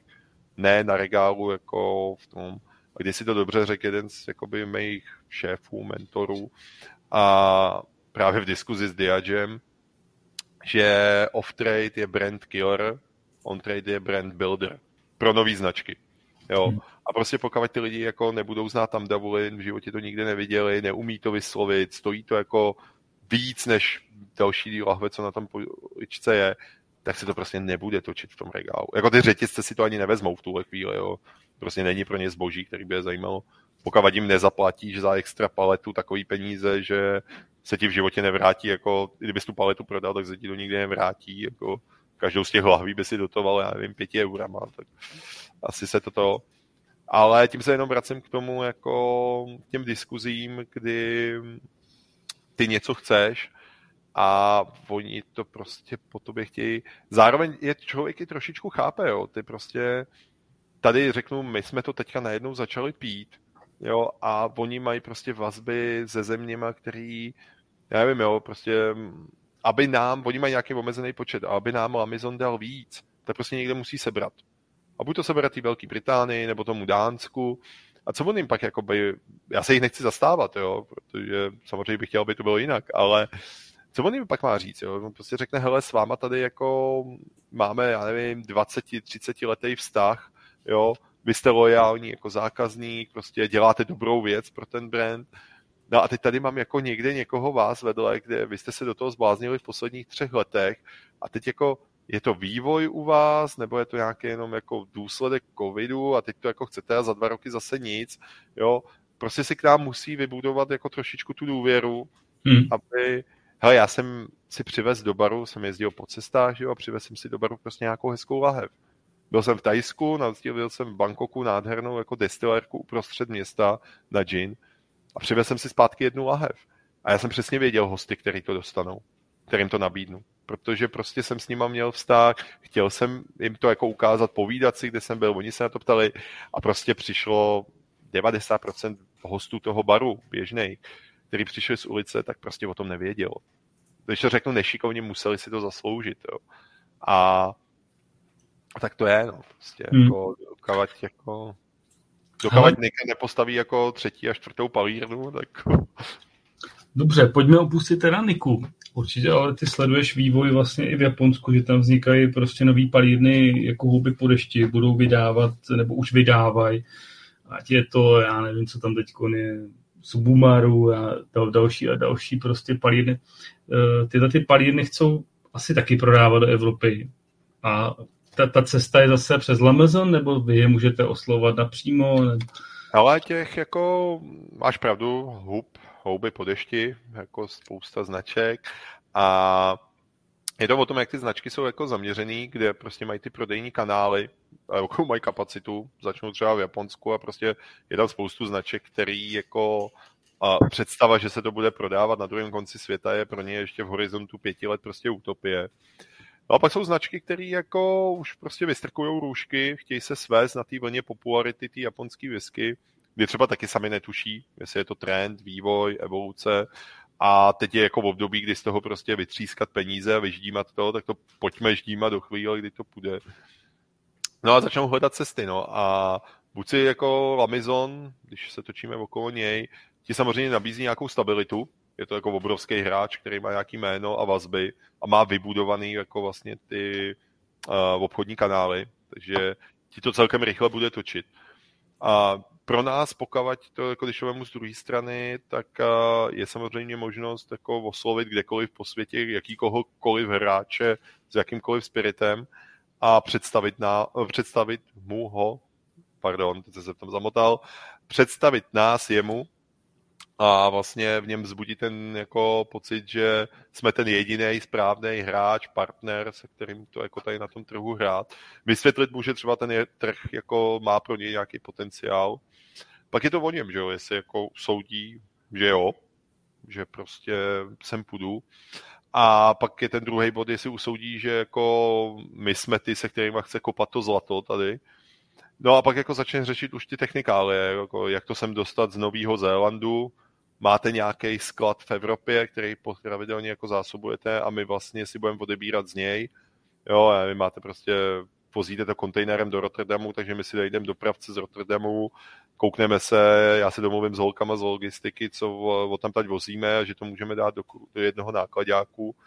No nebo nám řekne, že nic takového nemá, prostě je potřeba to tahat z druhého konce země koule, takže ty si prostě pak uděláš klasickou matematickou úlohu, kolik tě stojí doprava, jestli jako musíš objednávat dva měsíce dopředu nebo půl roku dopředu. To je zase samozřejmě jako něco, co se v posledních měsících, roce po covidu úplně jako změnilo tohleto. A, a my můžeme samozřejmě jako vyvinout tu iniciativu, se podívat prostě po japonském trhu a když nám, když půjdeme v prvním stádiu za Lamizonem, jako za dlouholetým partnerem, ten nám řekne, že ne, tak my můžeme, a my to chceme, tak můžeme jít, já nevím, za Mars, což teda mimochodem v Paříži samostatná přednáška, velikánský jako nádherný stánek. A, no a řekneme jako, hele, milý Mars, my bychom jako tady tě chtěli, co si o tom myslíš? A Mars má dvě možnosti, buď s náma otevřít tu diskuzi, anebo ji může jako poměrně rychle utnout v tom, že hele, vy spadáte tady do regionu našeho partnera a my ho prostě nechceme obcházet. Je to jako nefér, my máme dohodu s ním, a jestli on usoudil, že ne, tak proto má prostě své důvody a, a sorry, jako. To se taky děje, jako jo. Hmm. Krištof Nika je známá tím, že vlastní skotský Benevis. Jak je možný, že Warehouse nemá v portfoliu Benevis? Hele, Ben Nevis, dobrý dotaz, proč nemáme zrovna tuhle značku. A myslím si, že teda vodní jako upřímně nikdy neprojevil zájem jako UPB. A, takže vlastně ta diskuze nikdy neproběhla. Já ti bohužel tady nemůžu říct nějakou minulost, že bych řekl, ale je to pět let, co jsme o to žádali. A, a vlastně ani se přiznám, že myslím si, že Ben Nevis nemá žádného distributora v Čechách oficiálního. Já myslím, že... Nebo nech, nechci být to? Dováží Benevis. Pardon, kdo? Teď jsem tě... Uh, Kalina, Top Víno. Top Víno, jo, OK. Hele, no tak je to možná tím, to jsem to ani nevěděl, teda děkuju. A to je možná přesně ono, že už tady prostě partnera mají, takže jako vlastně by museli zrušit, nebo umít dva, že jo, museli by to s ním jako zrušit, může jim vyhovovat všechno, takže proč ne, ale určitě si myslím, že konkrétně v případě téhle značky vlastně jako ta diskuze nebyla nikdy otevřená. Jo, jo třeba a... začíná být silně populární, jejich mladý nakouřený whisky, prostě single kásky se objevují taky pro různý ty obchodní partnery a je to jako mezi vysoce ceněná značka, mm. jako samostatný single malt. Ale my jsme byli v Ben Nevisu vlastně loni v srpnu, vlastně někdy rok dozadu a byl to jeden z těch jako zase cílů, o kterých jsme věděli, že jedem. A musím říct, že jsem se docela jako hezky ptal, jako jedna mimochodem z Palíren, ještě loni to bylo takový jako dost pravid, bylo dost pravidel na navštěvování těch palíren po tom covidu, to také jako do zvuk, ale menší skupiny, přesně jako daný počet a tak. Ben Nevis byl palírna, kam nás spustili s malým dítětem, vlastně obrovská skupina lidí, taková jako hrozně jako příjemná, takový ten jako nádech, jak to bylo dřív, jo. Takže od začátku to bylo to. A mě hrozně jako vlastně překvapilo, já byl v Ben Nevisu poprvé. A myslel jsem si, že jako o tom vlastníkovi o tom, kam jde jako většina jejich produkce, tak vlastně jako budou mlžit, nebo, nebo o tom mluvit, jo. A docela mě překvapilo, jak jako vlastně ten průvodce byl dost otevřený jako v tomuhle.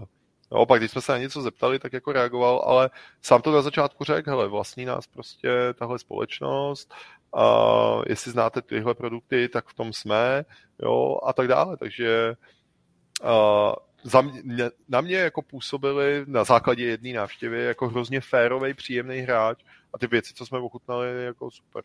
My jsme se tam ještě potom setkali vlastně v rámci té skupiny, byli nějaký kluci jako batleři vlastně z Edinburgu, který vytáhli v tu chvíli jako lahev, že jo, co dělají oni od nich. Takže jsme to najednou jako porovnávali, to nezávislé plnění jako s tím klasickým jako korenčem. A to byla jako hrozně příjemná návštěva, jako, když jsme na to naťukli. Jo, jo, to si myslím právě, že... Jako hezká palírna a všechno, jako jo. Na kruháči, na kruháči vedle benzínky, prostě to umístění je super, jako. Mně se o sobě teda moc nelíbí, je taková ušmudlaná, ale je pravda, Je ušmudlaná, je, je taková jako... Autobusy, to parkoviště je ohromný a prostě oni jedou ten styl těch... Eh, já ještě teď, když jsem koukal na ty tvoje příspěvky z té Paříže, tak jsem trošku nabil dojmu něco o nějaký užší spolupráci s Aranem. Hele, Aran eh, je zase uh, docela, a tady už ti, to hezký srovnání oproti tomu Ben Nevisu, tady už ti můžu odpovědět, jako dát komplexnější příběh. Uh, když odešel Nika, uh, no, maluju čerta na zeď, když odešel Diageo, tak samozřejmě jsme dělali, jak překopávali jsme tu naší whisky strategii, vzali jsme všechny ty lahve, že jo, co máme, moje na to několik jako pohledů, ze kterých to sestavovat. Znamená, řešila se jako zásoba, alokace, podpora od těch majitelů, dodavatelů, jo. A, a začalo se to jako celý to whisky portfolio jako UPB překopávat, no a vlastně jsme jako Aran byla jedna ze značek, která najednou, protože to je a zase se motáme hezky, jak jsi se ptal, jaká je třeba práce s tím Diagem, jaká byla srovnání, jo. Tyhle ty menší partneři ti víc nechávají jako pole působnosti. Diageo prostě působilo na celý UPB z pozice síly. Bylo by nejradši, kdyby jsme distribuovali jenom je a v zásadě velmi nerado vidělo jakoukoliv práci nebo aktivitu s jinýma značkama. Samozřejmě věděli, že jsme distributorská firma, takže nám těžko může zakazovat něco jako jiného. A asi jako mají takový ty jako klasický nepřátelé, jako kdyby si měl prostě na polici a dělal si degustaci lagavulinu a vedle toho artbagu, tak by Diageo asi jako docela a jako velmi rychle jako v dnešní době internetu, kdy si uděláš jednu fotku, jsi sledovaný, tak to a že já, když jsem se jako do té firmy nastoupil, tak okamžitě si mě přidali jako na Facebooku lidi z Diagea, který vedli ten ambasadorský tým, jo, takže si byl jako pod dozorem. No, ale uh, nám vlastně jako ta spolupráce s tím Diagem trošičku nastavovala mantinely, jo. Takže byly značky, které jsme sice mohli mít rádi, jo, ale prostě z kapacitních důvodů, prostě z energie a i z nějakých jako dobrých vztahů s tím Diagem si prostě s nima tolik nepracoval. Zároveň ty majitele těch značek na tebe nevyvíjeli nějaký tlak. Jo.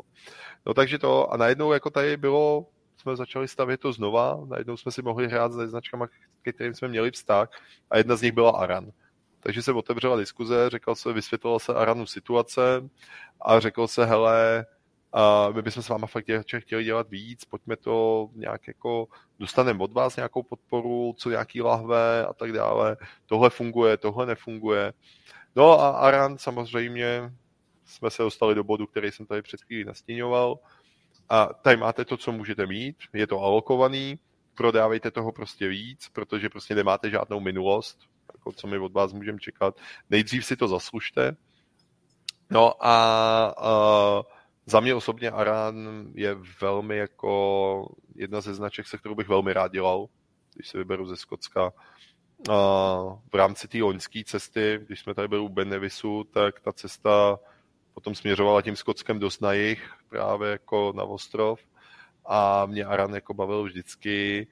Ještě v baru jsme měli jako ještě starý lahve, když to prošlo celým tím jako rebrandem, designem a jako to portfolio mají krásné věci, třeba ty winecasky, to si myslím, že by prostě fungovalo.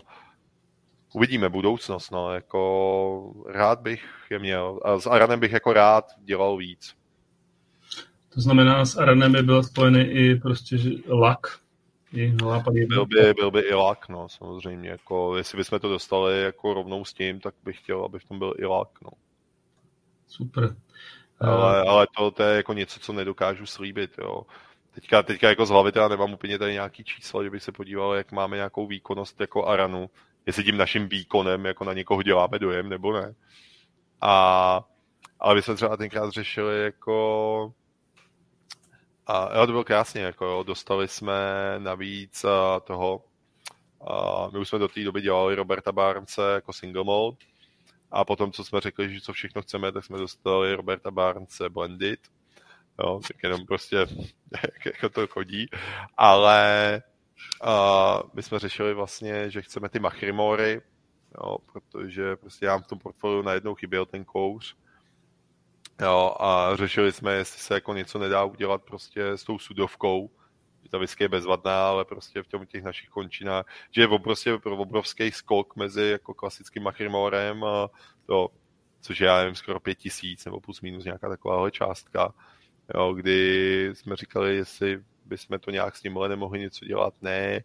Pak jsme vlastně zjistili ten počet lahví, který dostaneme, tak kvůli tomuhle počtu to nemá ani smysl jako s ním něco dělat, že to... No takže to, takže... Ale zase, napsali jsme jim, jedeme tam, můžeme vás navštívit, můžeme si pokecat, super, přijeďte, všechno jako happy.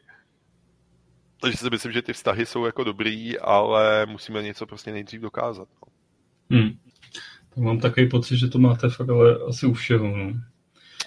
To tak prostě no, to je jako nevím, no, jako jestli jako ty ostatní hráči, když se tady jako bavím, když jsme se bavili s Mirkou, že jo, ta by taky jako chtěla větší jako počet lahviček, jo, a nevím, co třeba Pernot, jak jako s tím úplně bojuje.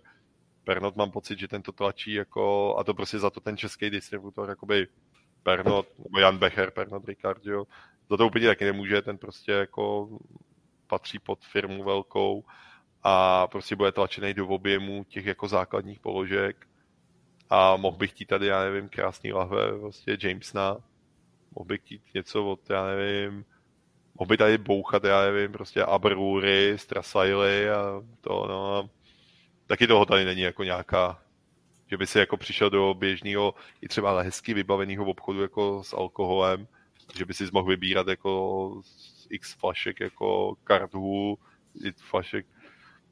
Je to postupně, no, jako jsme, jako ve finále vlastně zjistíš, když jako si vemeš od dětství, co si viděl za whisky a takhle, ve finále zjistíš, že jako v diskuzích s těma velkýma hráčema seš pro ně prostě ještě jako pořád mladý trh. No. Hmm, hmm, rozumím. Já bych se ještě přece jenom v chvilku vrátil k Japonsku a tam teď v současné době probíhá, nebo už proběhlo změna nebo zavedení takové právní normy, ona to není právní norma, ale Změna značení. legislativa vždycky, ale... Legislativa, ale ono to vlastně legislativní není, že To ty největší hráči se dohodli, že prostě... Ale to je, to je dohoda vlastně jako pár hráčů, který, nebo není úplně pár, jako jich je dost, ale který se združují v nějakém jako svém spolku a vlastně si určili nějaký pravidla. Co z toho bude dál, jestli jako na to třeba zareaguje japonská vláda, jako jo, jestli to budou potom akceptovat vlády v jiných zemích a stane se to opravdu z toho nějaký jako právní předpis, to je ještě hudba budoucnosti, ale je to jako samozřejmě dohoda nějaká gentlemanská, která je naprosto nevymahatelná v tuhle chvíli. Jo. Vy vlastně máte v portfoliu From the Barrel, mm-hmm. vlastně Nika už dneska přiznává, že není japonská whisky. Ne, podle té ale dohody podle té dohody. Nicméně jakoby to, co koluje pořád ještě jakoby v Evropě, tak eh, to pořád působí na ty konzumenty jakože japonská whisky. Ale působí a vlastně my, když jsme dostali, když se to loni 1. dubna vlastně to začalo platit, pochodem od té doby Mezinárodní den japonský whisky rovnou, a, tak to, tak a, my jsme to dostávali někdy vlastně se vědělo, že se to jako chystá a myslím, že někdy v březnu, v únoru, nějakým počátkem roku jsme k tomu dostali docela takový jako hezký návod, jak jako reagovat a to. A Nika tam vyloženě jako prosila, prostě věděla, že, nebo říkala rovnou, hele, a my to víme, že to není jako vymahatelný, není to právní předpis, ale prostě prosíme naše jako partnery, dodavatele nebo odběratele, jo, který působí na všech trzích po světě, pojďte s náma prosím jako hrát tuhle tu hru, pojďte jako prostě edukovat ty konzumenty a pojďte o tom mluvit správně. Jako jo. a my jsme změnili tady stránky, každý ten produkt prostě uvádíme tak, jak je a prosím o tom takhle mluvte. Jako, jo. Nika vyloženě ty svý partnery prostě prosila, aby a, taky změnili stránky, aby změnili jako ty, ty takže a, já už to třeba takhle jako prostě říkám někde na těch prezentacích otevřeně. Ale hmm. je, je pravda, že ti jako do toho jako vyjede to slovíčko japonská, jo, jako, že prostě nebo, no je to je těžký, jo, jednou řekne, že ale Nika from the Barrel, to je, no, to je whisky z Japonska, nebo když se tě někdo zeptá, co to je, tak řekne, že je to japonská whisky.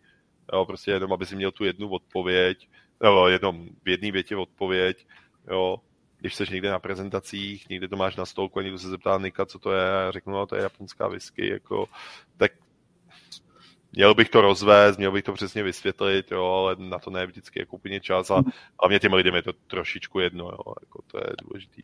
Ale je pravda, že to ono, je pravda, že nejenom Nika teda, jo, ale všichni ty vlastně členové, kteří jsou združený v té jako jejich asociaci, teďka úplně přesně nevybavím ten název, komplikovaný, tak to, tak uh, s ním jako furt pracují, furt o tom mluví, tak jako a myslím, že snad i teďka na tom masterclassu to Emika zmiňovala, jako, že, že to jako v jedné větě teda rychle, ale za mě je to dobře, že ta jako legislativa začala platit. Takže... No, ale myslím si, jako, že to bude fungovat, pokud to je jakoby jenom na bázi dobrovolnosti a ještě jenom těch, těch velkých hráčů, který do toho jdou a je tady spousta malých, který prostě prodávají fejkový japonský whisky, Vezou se prostě na té vlně popularity, jsou takový, který jako ideálně jako skopírují i vizuál lahve, jo, kdy prostě, když jsem poprvé viděl jako na tu, a na Kagavu, tak jako tak to prostě byla Nika from the Barrel jako rovnou, takže i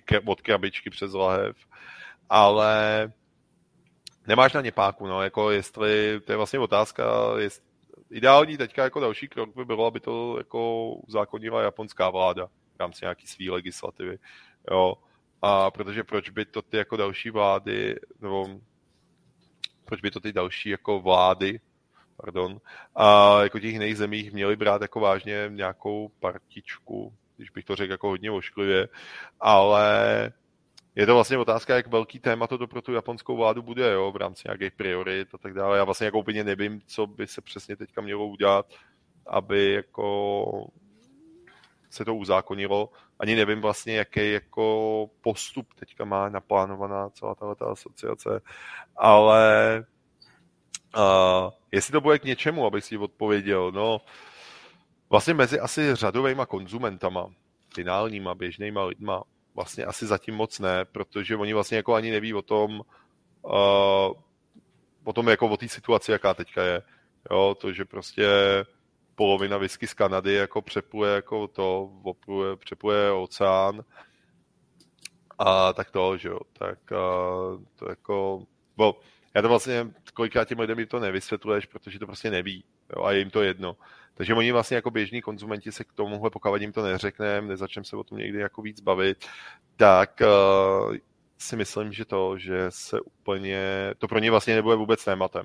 Pak je ta druhá skupinka, řekněme, tady náš rybníček jako rumo, uh, viskových nadšenců, a pro který to nějaký téma je a který jsou vlastně vesměs rádi, že se to jako vyvinulo.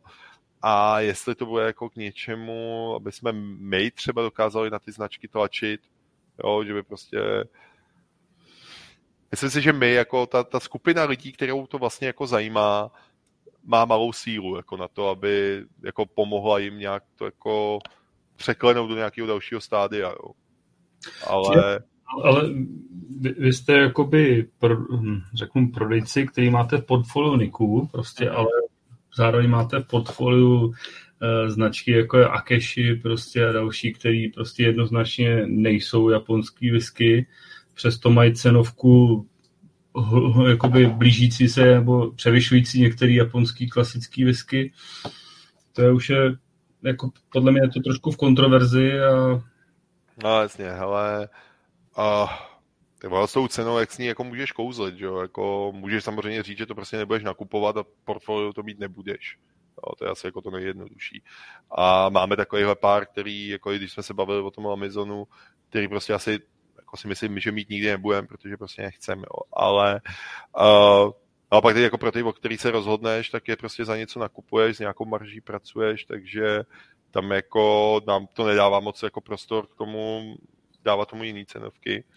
No a, a spíš je to o tom, jako kdy, když se nás někdo přijde za náma konkrétně a řekne, hele, prostě zajímá mě japonská whisky, nebo prostě Ázie, vidím, že tady máte tohle, tohle, tohle, a jaký je v tom rozdíl a tak a je to o tom, jak my mu to pak jako budeme vysvětlovat, jo, a říct mu prostě, dá to opravdu transparentně, říct mu, že Hatozaki je prostě Hatozaki, jo, a prostě říct mu, že jako ty karty jsou, ne, tak jak to říct, jako, že, že to je prostě takhle, jo, a jde o to, co on potom hledá, jo, jestli můžeme se bavit o chuti, jestli je to dobrý, jestli je to špatný, a, ale říct mu prostě, jestli chcete tu autentičnost, jdete jako, jde to o tom, co si chcete koupit, jestli vás prostě zajímá autentičnost a chcete nějaký jako trošku transparentnější svět, tak pro vás mám prostě tohle, protože pak jsou tady tyhle hráči, pojďte to ochutnat a jestli vám to bude chutnat,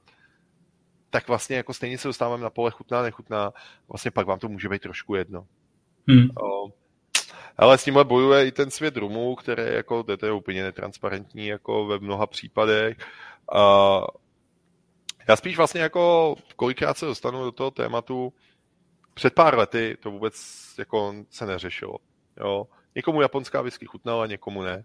Teď je hrozně lidí, kteří jako to ví a mají hroznou tendenci to ze sebe jako vychrlit. Řekneš, ale máme tady, budeme mít japonskou whisky, no to by mě zajímalo, co z toho je japonská. A jakmile prostě vytáhneš jako lahev Niky, tak všichni mají hrozně jako tendenci ti jako ukázat, že ví, že existuje Ben Nevis, jo. To jsem prostě před pěti lety nezažíval. Jo, a hrozně jako vyrostla taková ta skupina, která to chce do toho jako rejpat a hejtit. Jo. A jasně, japonská whisky je prostě mladší jako celek, prochází nějakým vývojem, trošičku v tomhle ohledu vlastně kopíruje, co se před lety stalo prostě, no, před hodně lety, ale jako ve Skotsku, kdy prostě taky nebylo jako a začalo to být populární, bylo tam už spoustu velkých licencovaných hráčů, který prostě platili peníze, dělali stabilní produkci, jo, mohl si celkem vědět, co od nich očekávat, ale zároveň tam ještě pořád bylo dost takových těch, kteří jako podsekávali cenu, devalvovali ten trh, nevěděl si vlastně moc, z čeho to dělají. No konec konců tohle jako můžeme jít i do českého rybníčku, jako, jo. A prostě vlastně si jako uh, taky ty velký se prostě spojili, aby ochránili ten svůj produkt a začali řešit nějakou legislativu a pak teda přišel ten rok 1915, a jakoby ten velký jako mezník, kdy se prostě jako uzákonil něco, ale předtím to nebylo, jo, a ta japonská whisky prostě si prochází podobným vývojem, to, že to je jako v 21. století věc druhá, ale a je prostě dneska hrozně moderní jako jako hejtit, tu japonskou whisky. Přitom před pět let dozadu se vlastně točilo chutná, nechutná a řešila se cena. Je to jako dražší. Jo, já jsem pět let dozadu, prostě, nebo říkám Melu Food pět, ale jako i víc a tak, tak když jsem přišel někam s japonskou, tématem japonská whisky, začal jsem řešit, hele, je tady nějaký Santory, velký hráč, pak je tady jako Nika, pak tady nám vznikají další, jo, a tak vlastně lidi reagovali jako whisky, Japonsko, kde se to vzalo, toto dělají z rejže, jo, to byl druhý dotaz. A třetí dotaz bylo vlastně, hele, uh, vlastně jako, proč mám kupovat japonskou whisky, jako napodobeninu jako tý skotský, když je tady skotský originál, který stojí míň, proč já mám platit za japonskou whisky o 20-30% víc za flašku než za skotskou. Tyhle dotazy se jako pořád tak nějak objevují, samozřejmě mizí ten první, jo, už nějaký podvědomí jako o azijský whisky jako o celku je. Uh, rejže už taky snad jako poměrně jako mizí, ten třetí dotaz samozřejmě zůstává. No ale hrozně k němu jako přibývá no, jako, s takovým jako despektem, jo, úplně, ty vole, japonská whisky, co to je za shit, jako proč, jako teď půlka z toho je jako Kanada a tak. Tady musíš začít jako vysvětlovat, jo. A, a, a dostaneš se do pole jako spoustu lidí, který, kterým je tohle téma prostě vlastně jedno. Mi to neřeší, chutná mi to, nechutná mi to. Jo, vybírají si whisky podle nějakého jako wow efektu, Japonsko je pro ně exotika, úplně stejně si dají kavalan, protože prostě jo, a ty jim najednou ukážeš, že je tady Indie, Amrut, oni se začnou ptát, jako co, tyhle Indie, whisky, co to má společného, najednou jim jako jednou větou vysvětlí, že to je britská kolonie bývalá, jako x desítek let, aha, jo, to má logiku a vlastně to je pro ně vysvětlení, víc jako nepotřebují vědět. V Indii byli Britové, tak logicky tam chlastají jako whisky, jo, a, a vlastně jako jdou po tom zážitku, jako jo, a, a jestli je to zmíchaný jako z nějaký skotský palírny, nebo to z Kanady, nebo z jiné části světa, vlastně jako moc neřešej, jo, jim to jako ze začátku. Pak jako když je japonská téma začne zajímat, tak pak jdou do hloubky, ale uh, takže tak. Ono je tohle strašně těžký, ono určitě si četl prostě knížky o japonský whisky, oni jsou v podstatě asi čtyři dobrý, jedna z nich je od Bruma, další je prostě od, od dalších dvou autorů. Jako ten to, Brum, japonský, Pardon, je... jo, myslím si, že Dave Broom je v tomhle jako základ, jako začátek. No, oni tam jako takovou vlastně přirozenost prostě, že, že vlastně míchají věci prostě pro ten svůj trh a svoje chutě a snaží se to vybalancovat jako pro ty Japonce. A bylo jim asi jedno, odkud to vozí, jestli prostě z toho Skotska, z Kanady nebo tak něco vytvořili produkt. A tahne se to tam už jako desetiletí, jo, prostě, ale jako... A tak jim ten produkt chyběl, že jo, jako bylo to prostě... Jako... A a jakože to... měl se to přiznat od začátku, od samého, jo, což asi, asi koukám, tady na tu, koukám tady na tu Zdeňkovou zprávu, no, to je jako samozřejmě, to je taková kaňka na tom, přesně tak, jako bylo by to transparentnější, kdyby to řekli od začátku. Určitě, jako i ty chutě těch Japonců se proměňují, že jo, prostě ta, ta, ta whisky... Ale tímhle se dostáváme vlastně jako k něčemu, kdy ty lidi vlastně jako říkají, to není japonská whisky. Jo, to je velmi jako častá odpověď tak si vždycky říkám, jako, no, tak, tak mi to definujte, tak mi prosím vás řekněte, co je japonská whisky. Co je podle no. vás japonská, jak byste to jako definovali. Jo, a historický vývoj byl ten, co ty zmiňuješ, prostě takhle se historicky jako japonská whisky dělala, jo. Neexistovala žádná legislativa, že japonská whisky musí být prostě z japonského obilí vyrobená v Japonsku. Pro ně do té doby prostě japonská whisky byla jako můžeme si to přivést, nic neporušujeme vlastně. Pro nás jako cíl hlavní, ta mantra, je ten chuťový profil. A my ho takhle neumíme dosáhnout. A možná bychom dělali tak whisky tady a my chceme dělat tady, tak si to prostě jako nakoupíme, třeba si to nějak přetvoříme, nějak s tím produktem jako pracujeme a, a pro nás, a finále je, že děláme jako hezký produkt. Jasně, když někdo přišel a řekl jako, hele, tady mě chutná Nika from the Barrel, z čeho to je? A zeptal se jako napřímo.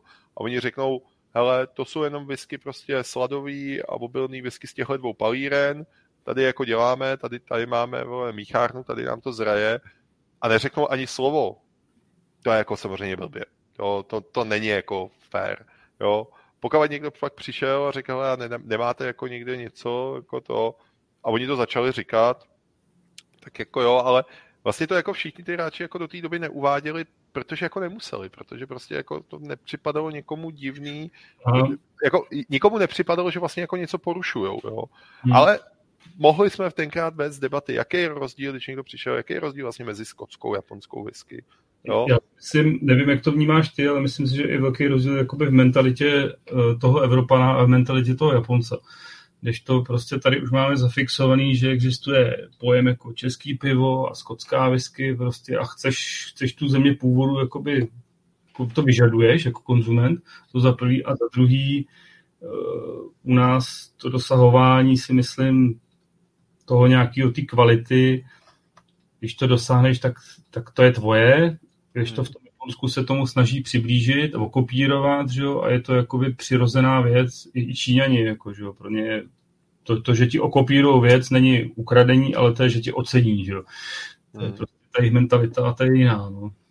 Ale tohle, to, to, no, to, to, to si docela uhodil jako hřebík na hlavičku, kdy my tady vlastně jako jdeme daleko víc po té autentičnosti. Jo, nejenom u whisky, jako u dalších věcí. A, a prostě to potřebujeme mít jako tu skládačku nějak jako se skládanou. Jo. A to ty Japonci prostě jdou víc jako po té chuti a nepřijde jim to přesně divný, že a, prostě to, že přesně nakupujeme tady od téhle kanadské značky, jo, není jenom o tom, že zrovna mají zboží a je to zalevno, ale zároveň my tím jako oceňujeme tu jejich produkci, prostě je to pro nás z nějakého důvodu zajímavý, tak to chcem, ale uh, je to to, no, je to, já se zjevím, jako jak lidi to vlastně budou vnímat tuhle tu legislativu, kdy, zase říkám legislativu, ale tohle to jako nějakou dohodu, kdy jestli jako vlastně ta aktivita všech, oni s tím začali někdy v roce 2014 už, kdy prostě jako jediný účel bylo ochránit ten svůj produkt, a tak jestli padne na úrodnou půdu, jako jestli to prostě není slepá ulička, že vlastně jako potom možná opravdu zjistí, že hele, nikoho to vlastně nezajímá, my z té naší cesty stejně neuhneme, protože sami to prostě vyrobit neumíme a chceme dělat tu chuť. To třeba Nika říká, jo, případ From the Barrel, jo, nebo i další hlaví. Teď to měnit nebudeme, ale na druhou stranu prostě, protože prostě neumíme ty chutě dosáhnout, ale jsme ve stádiu, kdy prostě testujeme, máme laboratoř, hledáme další možnosti, jako je tady nějaký i technologický vývoj, jo, zkoušíme jiný odrůdy obilí a tedy. A pokud prostě v budoucnu se dostaneme do bodu, kdy to dokážeme jako toho chuťového profilu dosáhnout vlastníma silama, tak to budeme dělat. Jo? Teď to prostě neumíme, nedosáhneme, ale chceme dělat tu chuť. Takže proto to děláme takhle. A jenom prostě začali v jistým bodu jejich vývoje, dospěli do bodu, že by bylo asi fajn být nějak jako transparentnější. Můžeme vést debatu, jako proč nepřišel o 10 let dřív, protože prostě bylo míň těch jiných hráčů, který to opravdu jako, když to řeknu, rozsekávali. Že to není jenom, to není jenom o tom, že to, že jo, to není jenom o tom. Vždycky ne, neštěknul pes, že jo, najednou se tady no, jasně, no. ohromný boom prostě a začali se do toho tahat tyhle ty hráči, kteří prostě začali využívat uh, jména prostě Yamazaki a hmm. Karuizawa a podobně a chtěli prostě to Ale to je asi nějaký důsledek jako jakýhokoliv oboru, jo. Když prostě někdo začne, tak uh, a tak se na tom pak všichni svezou, jo.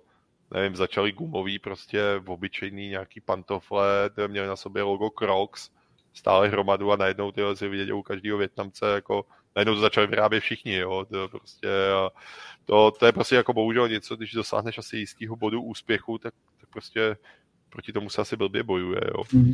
A Samozřejmě o to není jenom o tom, jako my se tady zmiňujeme furt o tom, že jako do japonský výrobci, takže tahají jako zboží z jiných částí světa a prostě to přimíchávají do těch svých směsí a to je jako jedno, jeden ten level toho jako módu, co tam je. Pak je tam prostě spousta těch, který vlastně jako používají pálenku z bůh čeho, vlastně je to přejmenovaný soču. Já když jsem tam tenkrát byl, tak jsem se ptal, že jo, největší jako pálenka, největší destilát té oblasti celé Asie je prostě soču. A já jsem se ptal, co to je za definici. Co to vlastně jako je. A to je prostě destilát, který vlastně jako definici nemá.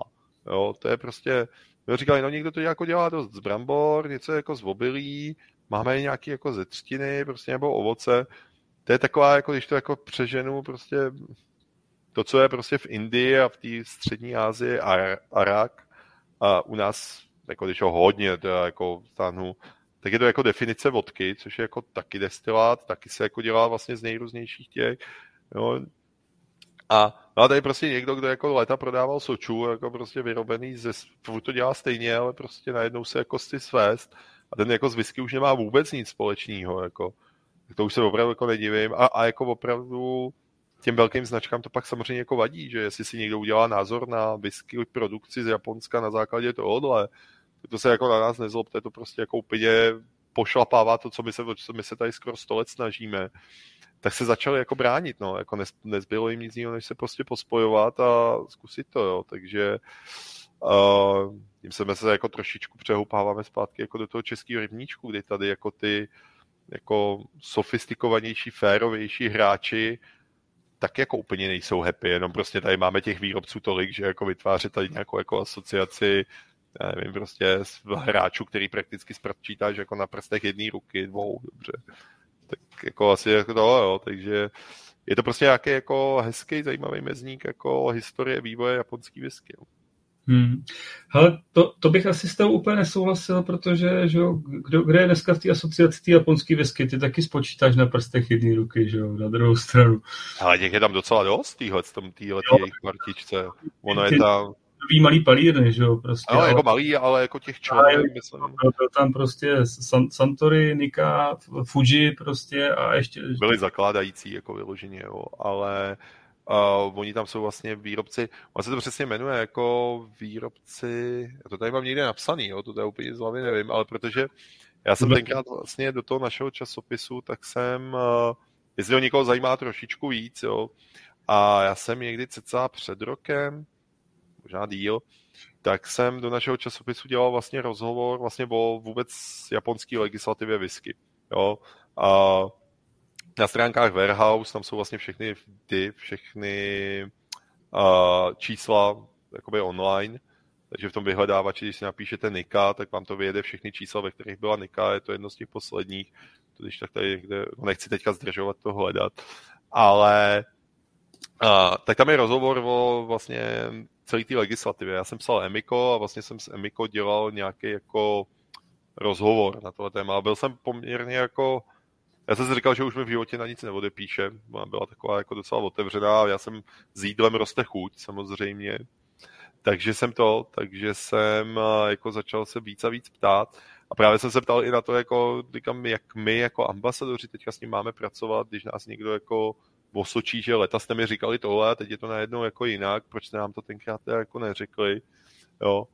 A ona tam mimo jiný zmiňuje právě počet těch těch, těch uh, uh, členů té uh, asociace. A já si myslím, že to je poměrně jako vysoko číslo 40. A já si tady to jenom tak jako zkouším, kde to je, jako kdybych někomu, ale bych zdržoval, takže pardon, to je jenom, to je jedno z těch posledních čísel. Jasný. Tak ono, ten boom... A tam je to, to je, pardon, jenom asi myslím si, že v češtině a zatím jako, tady píše. Japan Spirit and Liquor Makers Association. Ty jsi to našel, jo, někde? Nebo... Honza Kubiš. Jo, aha, pardon, děkuji. Ale já jsem teďka v jiném okně, takže teď úplně jsem neviděl, že tam něco vys... To, a... Jako... Krištofe, co tebe konkrétně na japonský whisky baví? To, to je hezký dotaz. Ale asi a to, to se mnou jako mnohí lidi nebudou souhlasit, jo, protože to je samozřejmě hrozně jako individuální věc tohle, ale uh, mě jako baví vlastně to, když ji srovnám s tou produkcí z jiných zemí, mě v ní vlastně, asi v ní mi nejvíc vyleze ta jako vstupní surovina. Jo. Já z ní prostě nejvíc mi to jde do těch, jako do toho obilí a nejvíc z ní mám takový ty jako toastový chleba, cereální prostě, jo, toho mě vlastně baví, že jako z těch celých produkce, nebo bylo to jako jedna z věcí, která mě uchvátila na začátku, tak je prostě ta, ta, ta to říct jinak než vstupní surovina, ale ten základ té whisky, že jako a když se dostaneš úplně na začátek té výroby, tak prostě skončíš u toho zrníčka, toho obilí. A to mě jako baví o to víc, pokud já mám tohle, tak mě baví teďka teda ta řada s tím jako s kvasnicema, jo, aby jsme se dostali jako k nějaký další části. Ale no a pak samozřejmě jako mm, jsem ovlivněný jako tím výletem tam, když vidíš ty lidi, tu japonskou zarputilost, se kterou oni to dělají, celý ten příběh, jako jenom, to je taky jako krásná věc, jo, teď samozřejmě ano, je to logický, je to v době, kdy to vzniká. Skotská whisky s Irskou, dejme tomu, co máme 2022, no tak prostě přes 500 let historie, když půjdu po tý jako písemně doložitelný, Bůh co bylo všechno předtím ještě, tak uh, vlastně jako samozřejmě vzniká v době, kdy prostě 90% národa je negramotných, takže i kdyby si byl jeden z těch 10%, co si to přečte na lahvy, jako, nebo na lahvy v té době ani ne, ale tak se stejně potkáš s těma 90, nebo takhle, když bys byl jeden z těch deseti, co to umí někam napsat, se stejně potkáš s těma 90, kteří si to nikdy nepřečetli. Zná těch jako záznamů a pramenů nemáme moc. Ta japonská whisky mě prostě bavila na tom, že jako tam ten příběh je zmapovaný od A do Z. Jo. Ten příběh Masataka Taketsuri, jako to prostě otce japonský whisky je prostě neuvěřitelný. To mě jako chytlo už kdysi. Jo, ta jeho sinusoida životem, kdy když se vyhrabe nahoru, tak zase spadne. A načasování prodeje lahví strašný, jako když už po letech, jako, ale je tam ta zarputilost, jo, prostě frajer jako odjede mladý prostě na druhý konec světa. My tady dneska jako odjede, on strávil půl roku na cestě, lodí přes Tichý oceán, před s vlakem celý státy, jo. Přijedeš do Evropy, která vlastně v té době jako dokončuje pomalu první světovou válku, má úplně jiný starosti než výrobu whisky, jo. A vysokoškolský profesor mu řekne, že je ze Španělska, protože o Japonsku v životě neslyšel, jo a pak on tam něco vidí, vidí ty kolony Kofího, pak 40 let drží v hlavě prostě tu, ten nápad, já to chci taky. jo, 40 let se to snaží dostat, pak když mu to konečně přijede, tak je to těžce zastaralý zařízení, on už jako je starý pán, vážený, ne, už nemá tu dravost toho mladého kluka, že jo. Ale splnil si ten sen, přijede to rozdělaný v bednách, protože to tři roky dávají do kupy vůbec, jo, tři roky se na to učí dělat. To, to je jako něco, co mě jako asi dává tu autentičnost. Jestli jako já chci tu autentičnost od té whisky, tak mi to vlastně v minulosti nevadilo, že to jako bylo ze Skocka, jo, a když já musím jako objektivně říct, že když jsem jako já zjistil informaci o Ben Nevis, tak jsem si myslel, že ten Ben Nevis se přidává do těch produktů, co jde jako do, na tu produkci do Japonska a v životě by mě jako nenapadlo, že to je v těchto lahví. A vlastně upřímně, ve chvíli, kdy jsme vlastně někdy před tím rokem, a víc teda už, zjistili, co všechno tam je, co všechno nesplňuje tu tu. A já jsem tam viděl to Nika from the Barrel, tak jsem jako čuměl, nečekal jsem to samozřejmě. Jo. A to, ale Uh, takže tohle to je nějakou něco, co mě na tom baví. Baví mě ten chuťový jako rozptyl, baví mě ty lidi, co zatím stojí. Tím Krista Pána, jo. Prostě vůbec nechci hánit práci jako tady lidí ve Skotsku, v Irsku, v dalších zemích, jo. Ale je to něco, co mě nějak jako chytlo a asi mě to, to nějak baví ta asi bych šel primárně po té surovině, jo, po, tý, po tom obilí. To byla asi jako první věc, která mě napadla jako odpověď. Pak už jsem začal jako zapředávat k lidem, ale... Když uh, máš jako do, uh, tvoje práce ambasador taky spočívá v tom, že se potřebuješ sám vzdělávat. Teď jsi říkal, že dost často vám vlastně ty firmy dodávají materiály, já předpokládám to, že vnímáš, že to jako i ty lidi, kteří to pijou, se začínají vzdělávat sami, že kolikrát přerůstají hodně jakoby ty ambasadory nebo tak. Eh, ještě, ještě máš nějaký další zdroje nebo odkud, odkud čerpáš? Hele, no tak těch zdrojů je celá řada. Jedno z mnoho je třeba právě jet na takovýhle festival, a kde to je jednak samozřejmě o těch teoretických znalostech, to byly ty masterclassy, Jedno z toho jsou pak ta praxe, kdy prostě jako to ochutnáváš. Já musím říct, že třeba v té Paříži jsem našel dva výrobce, který jsem jako úplně neznal a nebo teda po jednom jsem nevěděl, že dělá whisky, to mě překvapilo a druhého jsem neznal a, a bylo to super. No a to, a pak samozřejmě jako třeba tomuhle hrozně mě pomohl i COVID, jo, kdy vlastně se začal rozjíždět ten online, různý online degustace, mimo jiný i třeba právě tenhle ten tvůj jako povídání, kdy já jsem spoustu lidí tady v té naší kotlině znal, párkrát jsme se někde potkali a pak když si je takhle poslechneš jako na tři hodiny, kdy se prostě otevřou, tak ti to taky jako něco dá, skládá se ti ta mozaika jako toho všeho. Ale mě ten online třeba pomohl hrozně v tom, že já jsem se vlastně podíval na, postupně jsem si během toho, já nevím, půl roku, kdy to probíhalo. Tak já jsem se postupně jako kupoval ty vlastně testovací sady nebo všechno. A vlastně jsem si všechny ty svý kolegy jako napříč firmama poslech. A zjistil jsem, jak to dělají jiný, o čem mluví jiný, jaký k tomu mají, používají pomůcky. Jo, takže pro mě ty kolegové vlastně byly jako velký zdroj jako inspirace a každý ve finále jako vyprávíme to samý, ale každý jako si najde jako je jinak výřečný, říká jiné věci, jo, a samozřejmě jsou tady knížky v češtině, v angličtině, takže je dobrý zabřednout i do nich a pak vždycky jako je dobrý, jak se to rychle vyvíjí a když si vemu tady knížky, které jako mám, který jsem před lety hltal, čet a dneska jako můžu vzít tušku, papír a jako přepisovat stránky, jako škrtat čísla a informace v nich, kdy a, si pamatuju, jako když jsem si k Vánocům řekl od rodičů, že jo, a chtěl jsem prostě Standu Buchovskýho a celou tu jako uh, 150 kilovou jako bychli rozdělenou do čtyř, že jo, kdy jako to tenkrát máma proto někde byla, říkala, jestli jsem se nezbláznil, co jsem si to objednal, že, že to má rozměry jako zlatých stránek v době největší slávy.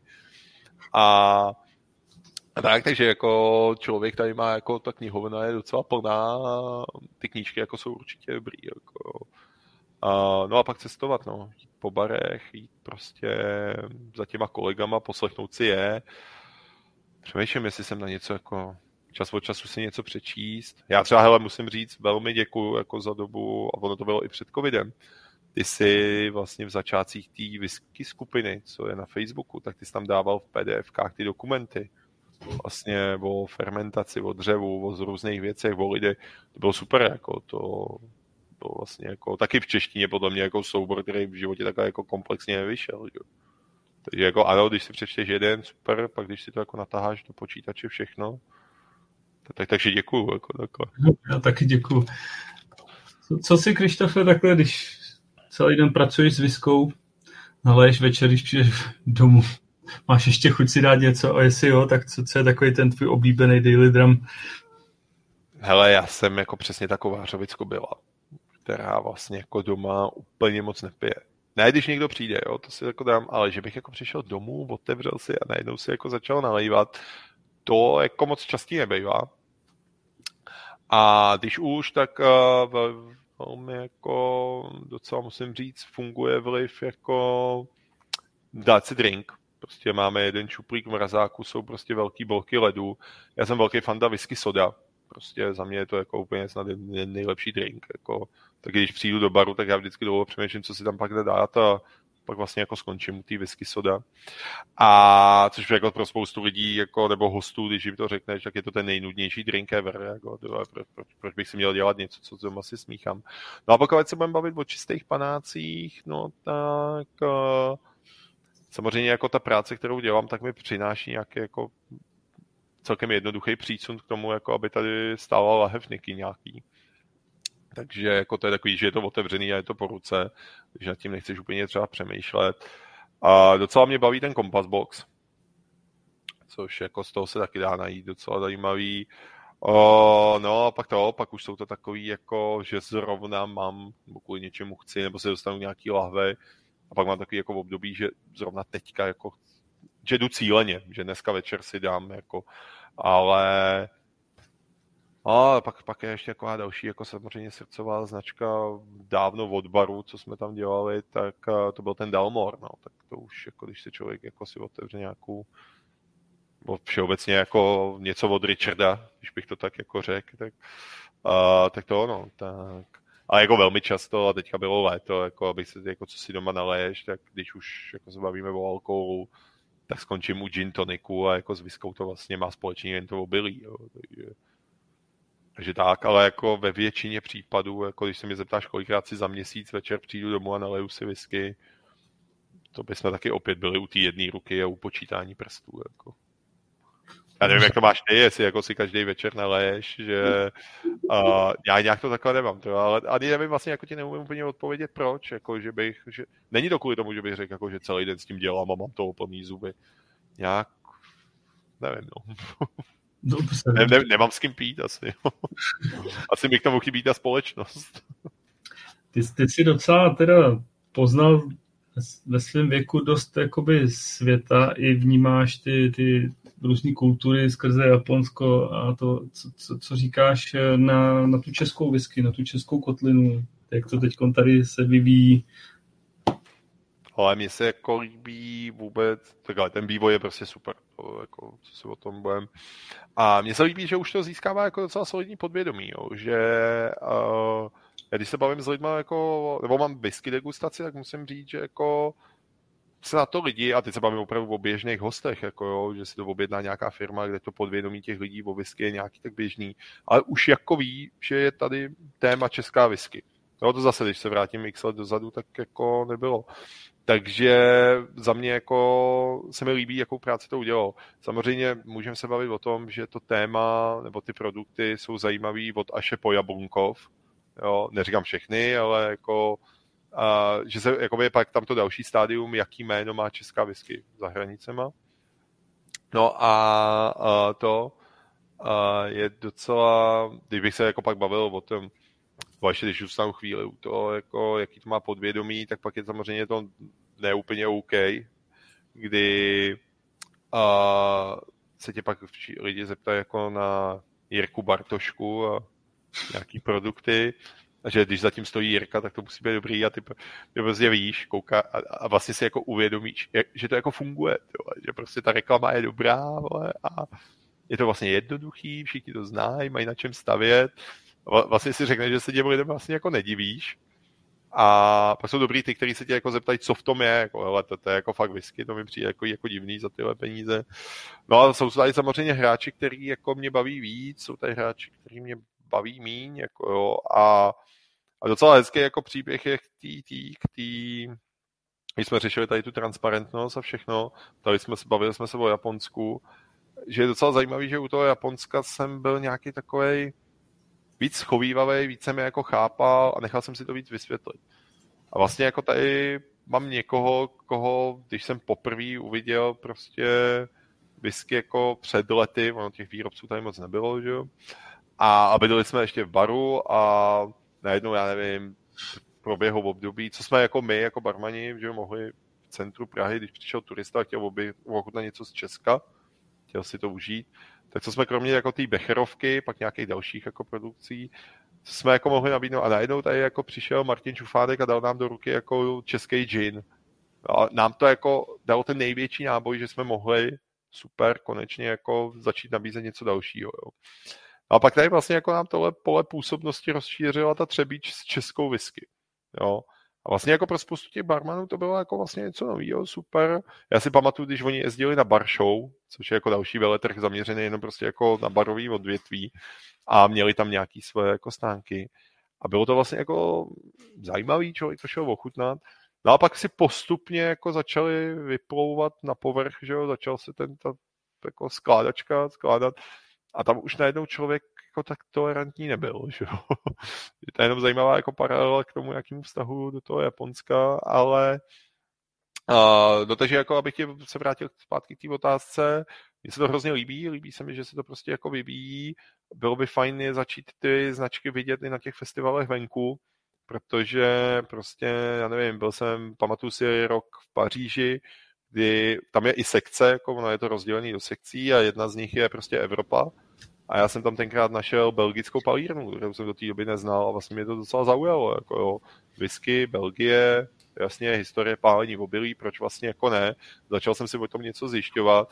Pak díky tomu jsem vlastně objevil hráče ve Švédsku, takže jako by bylo fajn, kdybych přijel někam do světa. To je takový, jako co bych chtěl od toho, abych přijel jako do světa a řekl, že jsem z Čech, jako začali jsme se o té whisky bavit a řeknu v tom odbornějším, jako zaujatějším kruhu, ne ještě úplně od lidí, ale abych jako slyšel, že hele jo, tyhle, tenhle výrobce u vás, to jako tady něco máme a začalo to víc rezonovat za těma hranicema. Jo. Což je mhm. samozřejmě vývoj, ono to přijde, jo, to nemůžeme prostě poznat se, která má, já nevím, tříletou historii, chtít, aby jako měla, ani by to nedávalo smysl, jo, proč by tam lezla, jako aby měla prostě stánek eh, v Paříži, jo. Ale když tam člověk potká, tak to bude, bude příjemné. Ty pocházíš vlastně z tohohle hlediska, když se bavíš jako o těch, co, co tomu říkám, ty pocházíš, nebo bydlíš v takový, ty úplně nejsem jistý, jestli tam tam ti pocházíš, tak se radši opravuju, ale že bydlíš v takový jako docela dobrý lokalitě, si myslím, že to máš, to máš jako kousek. Mám to kousek. Uh, protože Krištofe, už se náš čas blíží pomaličku ke konci. Povídáme uh, si dlouho, je mi to jasný. Jsi mohl jmenovat jeden úplně svůj nejsilnější zážitek, co si máš spojený s whisky. Nemusí to být jenom whisky, může to být cokoliv místo. Uh, nejsilnější, tak aby to jako člověk trošku odlehčil to, ale to silný zážitek samozřejmě byl, to je asi žádost o ruku na Aile, že jo. Takže řekla ano, no, tak to docela si vyšlo, takže to jako musím říct, že byl docela silný zážitek. No, po mě to, jako, jako ovlivňující docela na, na nějakou dobu. To, Takže to, ale to, to, to samozřejmě jako asi odlehčuju, jo. to je takový, ale jako samozřejmě pro mě ta Ayla je spojená s tímhle, že jsme tam jako jeli cíleně a nebo teda já cíleně to objevovat, protože žena jako chuťově, chuťový buňky má nastavený tímhle směrem a tak to, tak uh, já jsem tam měl teda ještě jako další cíl, ale to, uh, no a když se budeme bavit jako o nějakým jako čím sofistikovaní. Pamatuju si, no, to je jako jeden takový hezký jako rozhovor nad skleničkou whisky, kdy to zase není jako o výrobě, tak uh, a právě bylo, když jsme byli v Japonsku, tak mimo jiný s náma byl i Dave Broom a bar, vlastně nevím kolikátý patro mrakodrapu, prostě, kde byl umístěný a večer a to, to, to bylo takové jako dneska, když jsem na začátku začínal o příběhu, jako jak si mě vytáhl pán jako na panáka Jacka a tady v Praze, tak si pamatuju, že tam jako, to byl vlastně jako dozvuk celý to výlet v tom Japonsku a tam jsme tu whisky zase jako rozebírali a pro mě to byla jako neskutečná ikona a, a taky mi to jako hrozně tenkrát dalo. Čerpám z toho rozhovoru vlastně do dneška. Jo, takže jsou tam jako krásné hlášky, který používal, jako, který do dneška já prostě na těch degustacích používám. Ochutnali jsme něco a a vlastně jako dlouho jsem Davea neviděl, nebo, nebo ne tak, viděl jsem ho teďka v Paříži, jako jo, ale ne tak, že bych si s ním mohl vést rozhovor. Upřímně mě by mě hrozně zajímalo, jestli si tohle pamatuje. Tom kvantu lidí, který potkává, s kterými upřímně si myslím, že ne, ale bylo by to hezky. Já vždycky říkám, že jako tykám si jako s Broomem, já mu říkám Dave, on mi říká hej ty tam, ale uvidíme, no. Máš ještě nějaký whisky sen, co bys si chtěl splnit? Hmm. To je hezký, no. To je... Teď to je jako takové, asi, asi ne takové, jako že bych ho vystřelil od boku, jo. Vidíš, že tady jako nastalo nějaký jako ticho. A, no, tak dejme tomu, že to, dejme tomu, jako nevím, jestli bych to, nebo takhle neumím to asi dát do nějaký, mám jich víc a neumím to dát do nějaký jako pyramidy, co by bylo na vrcholu. A jestli jako tam mám další výlet do Japonska a proskoumání těch menších, kraftovějších výrobců, a jestli a vlastně cud s nějakou jako dát dokupit partu lidí a mít prostě někde něco, a, což by bylo samozřejmě jako hezký. A dostat se někdy k výrobě jako opravdu, co určitě je takový jako sen a který mě tenkrát jako obzvlášť zase jeden, jako když jsem viděl i ty fotky od tebe z léta, a projít si nějakým takovým jako intenzivnějším kurzem. To je něco, co by mě jako asi hodně lákalo. Jo, in, investovat do toho nějaký čas a to. Mimo jiný jednou jsme to řešili právě i s Michalem Marešovským, a že bychom vyrazili spolu a to si myslím, že taky jsme řečili jako někdy, jestli tak v tom mezi vlnovém období, možná ještě před covidem, a to je takové jako něco, co se dalo trošičku k ledu. Uvidíme, no. To, což jako někdy, až bude zase čas, to bych si jako... Ty jsi o tom teda hezky mluvil samozřejmě jako v tom speciálu letním, ale jako to bych se poslech někdy víc, jako tohle. Jestli vlastně jako, jestli to splní to očekávání, jo, jestli jako člověk neinvestuje týden času, poměrně vyšší částku peněz a jestli to jako, jak to pak i využít a všechno, jo, jako, to, to je pak jako x dotazů k tomu. Je, je, je. Já si myslím, že člověk tam musí jít s určitým rozpoložení a v určitým nastavení. Já upřímně řečeno třeba to posunul ten covid eh, nám asi o tři roky a ve finále jsem byl za to rád, protože zase hmm. se já osobně někam posunul a myslím si, že jsem byl připravený jakoby na, na to vstřebat to daleko líp než před těma třema rokama. To je asi super, no, že jako, nebo jako souhlasím s tím, že asi člověk má mít, má být v nějakém rozpoložení, no. má sednout a to je asi taky jedna z věcí, kdy neumím jako odhadnout, jestli tam jsem, nejsem, jestli to není jako moc brzo, jestli k tomu člověk nemá i to nevím. mít nějakou, jako řekněme, životní zkušenost, moudrost, jestli jako prostě Víš, když se člověk teďka ohlídne, jako kde byl před deseti lety, co dělal, a jak bych to dělal dneska, tak abych teďka nejel na ten kurz a za pět let si neřekl, hele, no to jsem asi měl počkat. Tak si ho maximálně zopakuješ. Maximálně se zopakuješ. no. Uh, takže tak, no, takže to jsou vlastně nějaký jako sny, no. Má, máš, co bys si chtěl zkázat posluchačům za sebe? Hele, pijte whisky, pijte dobrou whisky. a ne, asi a, no jako ideální by bylo se zase někde jako potkat a pokecat si i naživo. A co bych jim chtěl vzkázat, já nevím, jestli jsem v nějaký pozici, abych jako mohl někomu něco vzkazovat a radit, jo, ale ideální je uh, to, co jsem řekl, no, jako pijte whisky, pijte jí tak akorát a nepijte jí blbě, no, a když budeme u tématu whisky. A nenechte si do toho asi od nikoho moc kecat a ve finále stejně jako se dostanete do toho bodu chutná, nechutná a nikdo, ať už je to v pozici a výrobce, dobře, tam bych ještě jako možná jako přimouřil oko, ale v pozici dovozce, distributora, ambasadora, barmana, tak asi není v pozici, aby vám říkal, jak se to má pít, jo. A jestli vy tu flašku strčíte prostě do mrazáku, jestli svaříte pod tryskou na kafemašině, že bude mít 70 stupňů, vylejete si druhý opanáka na hlavu, jako vyměníte tu chuť, jestli k lepšímu nebo k horšímu, to je jako na vás, ale jako pak o tom můžeme vést debaty, jestli to byla správná cesta, ale uh, spíš pijte whisky, nabírejte zkušenosti, šiřte je dál, ať ten náš rybníček někam posuneme a pak si o tom můžeme povídat na nejrůznějších setkání. Teď nás čeká listopad, chystáš se do Prahy?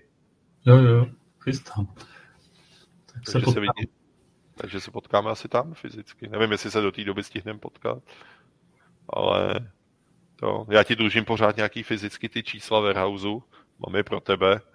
Můžu tě jako samozřejmě poslat, ale tak se nějak jako ta debata skončila na bodu, že se potkáme a dáme si je, tak jako furt jsou tady v poličce, jako pořád. No, tak děkuju, to se určitě důlíme někde bokem. Díky moc, Krištofe, že jsi dneska přišel do podcastu. Hele, já děkuju moc za povídání, jako přesně uběhlo to jak voda, tři a půl hodiny, takže patřím opět tím delším. Já jsem říkal, že jsem rád za tu letu stopáž, že konečně jako prostředí, kam se jako snad vejdu. Teď mě samozřejmě napadají v hlavě jako věci, které se neřekly, které se mohly říct zkratší.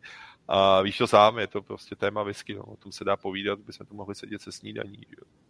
Je to tak. Můžeme to někdy udělat v obráceně, že všichni ty tví hosté se jako sejdou, každý si připraví otázku, děláme nějakou jako hromadnější velkou, že by si mohl být hostem ty, jako. Kdy prostě člověk je samozřejmě v té roli jako toho hosta, tak jako neskáčeš do toho, ne, ne, nevkládáš tam ty otázky, že pak já schválně zkusím dát dohromady nějakou partičku, jako, že jsme si mohli udělat rozhovor s Jirkou. Třeba to taky dojde. Dobře. No tak jo, hele. Máme za sebou další whisky dobrodružství. Tentokrát to bylo hodně exotický. Jsme zavítali do Japonska i, i do jiných exotických zemí, což jsem ani nevěděl, že se pamatuje na Reunion a podobně. Takže o Krištofovi a jeho životě z whisky jsme se dozvěděli opravdu hodně. Já ti opravdu ještě jednou děkuji, že jsi přišel o sobě popovídat. Není to určitě jednoduchý se takhle tady otevřít.